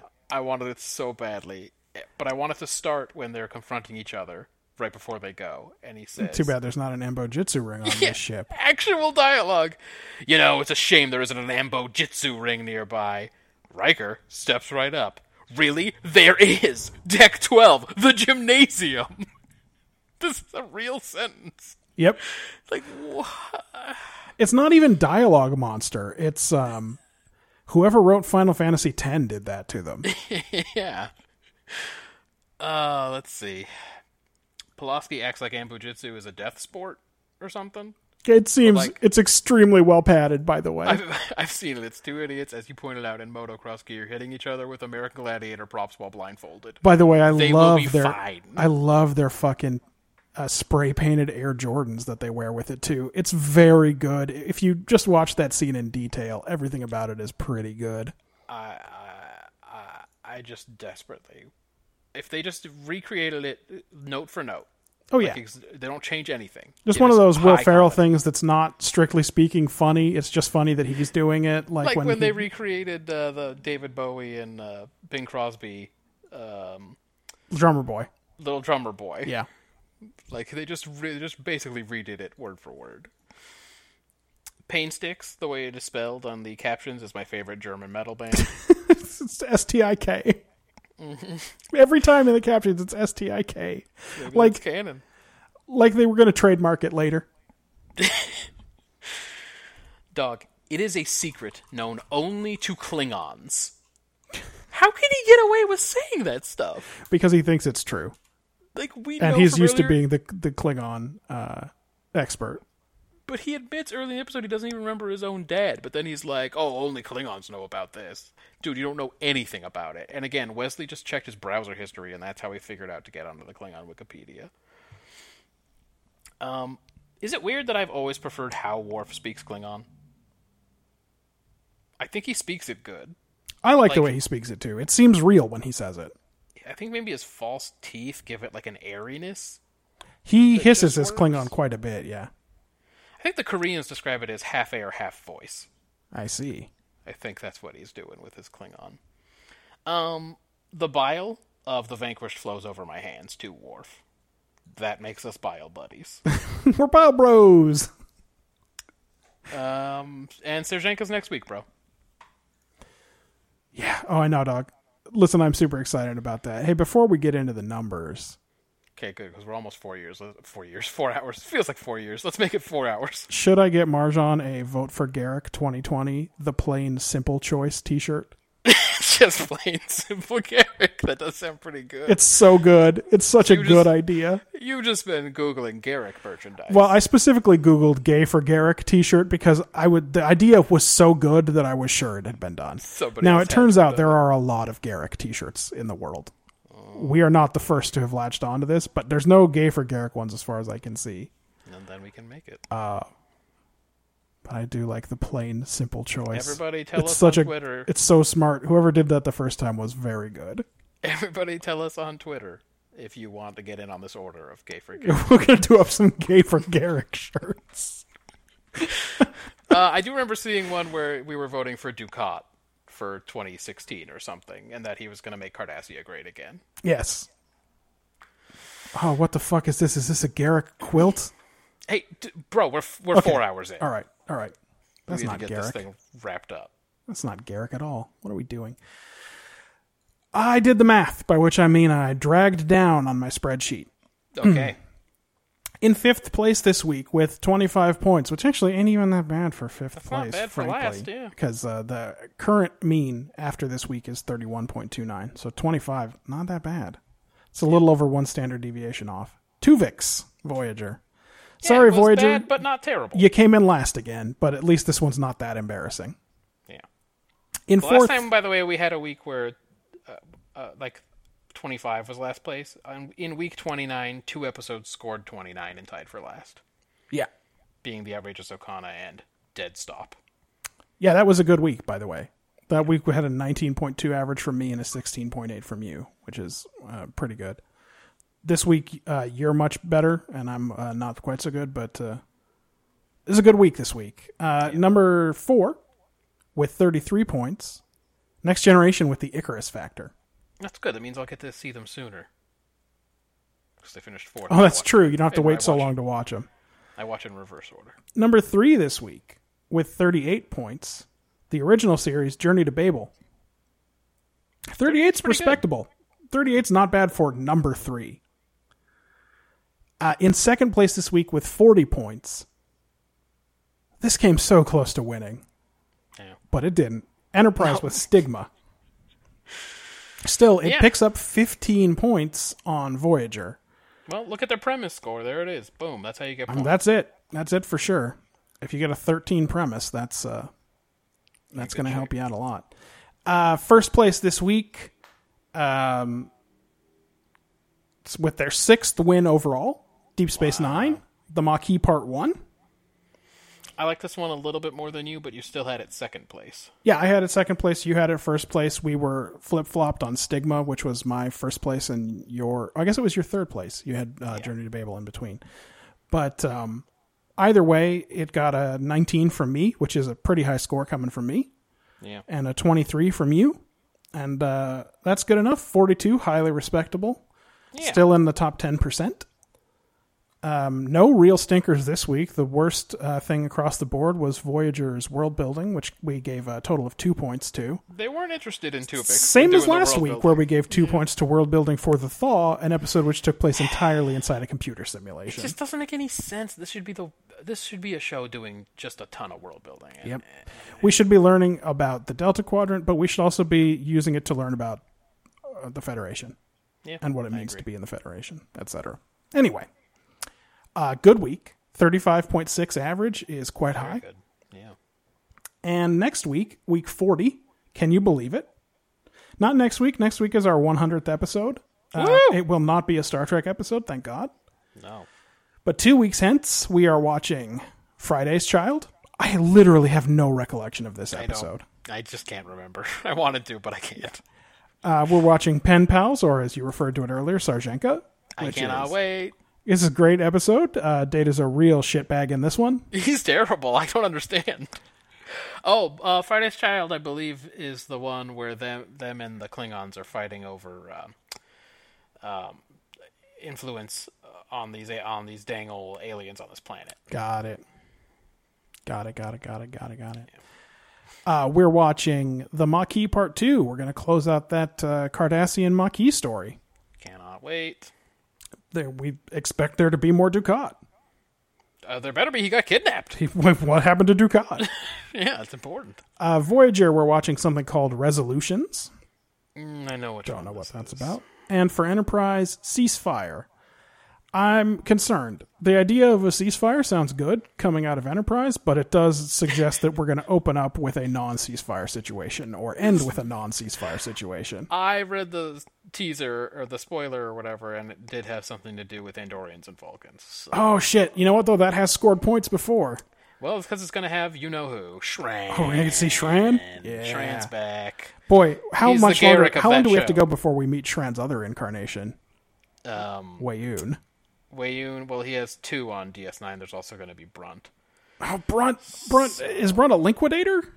Yes, Liquidator Brunt is one Okay. of his, and then there's also Wayoon. So um, he's got a lot going on. He's got a lot going on in Star Trek. All right. So that's uh, that's week forty. So we'll be doing that in two weeks. Can you believe it Oh man, that I we've can't made believe it how- through thirty nine episodes of this thing? This one they- almost four hours long. I was gonna say they just keep getting longer too as we go. So It's great. We had some stuff to talk about this week. We did talk about motherfucking Tuvix for an hour. So oh, Oh, by the way, we rushed. yeah, you're definitely welcome. rushed through Journey to Babel. By the way, Welcome everybody. and could we have said more about the Icarus Factor? Oh yeah, hell yes, Yes, we could have. yes. All right, I could have. everybody. I could have talked about the Oon eggs again. I really could have. just open that one back up. They belong in this. We scene. spent an hour talking about it last week. Maybe they're what puts Worf in the bad mood. He's somehow He just has a tummy ache from eating those fucking Owan eggs, and it's Oh, just the last straw for him. that he And wants to by the way, when he die gets those a true pain sticks, he hero. shits his pants, and it's all better. well, that's not your best theory for theory corner, but I'm tired, and my voice hurts, so I this, this is very this is such a long project. don't know how radio hosts do this. They take breaks, their commercial breaks and I shit. guess that's true. But I was googling and stuff. We should put in commercial breaks. We should do commercial breaks. Now, because here's what had happened. We'd do three episodes. We'd stop for a minute to like drink tea or whatever, and then we would just be like, I don't want to do this anymore. That's right. We can't take any. I'm done breaks or with this it's fucking over. project. Yeah. I, every couple of weeks, I ask you if we could just not do it anymore. U- Usually after you've seen a Voyager episode. But that's what you got to watch next week: Friday's Child, Pen Pals, The Monkey Part Two, Resolutions, and Ceasefire. You can Fill tweet up at the us. mailbag. It is a, it is a mailbag week next week. Uh, I don't know how you feel about it. I think we're probably not going to be ready to do album cuts next week. I haven't made a ton of progress. Yeah, but it's still coming. need to- It's coming need to down the come up pipe. There's no reason that album cuts has to be our hundredth episode. Yeah, uh, we'll get to it. Um, you can also find uh, us at brotherdate.com. You can find us on the iTunes. Uh, fill up the mailbag and wish us uh, our- your, our- your best possible wishes for our 100th episode. And then um, tell us whether you want to get it on that Gay for Garrick t shirt or. not. Bye, everybody. Bye bye. Paul Wilson must be mad that Tom Paris's Rebel arc is through. He's got nothing to do anymore. Now I realize the actor who plays Tom Paris is not named Paul Wilson, but I couldn't bo- I couldn't bother to look up his name, so I just picked something that sounded white.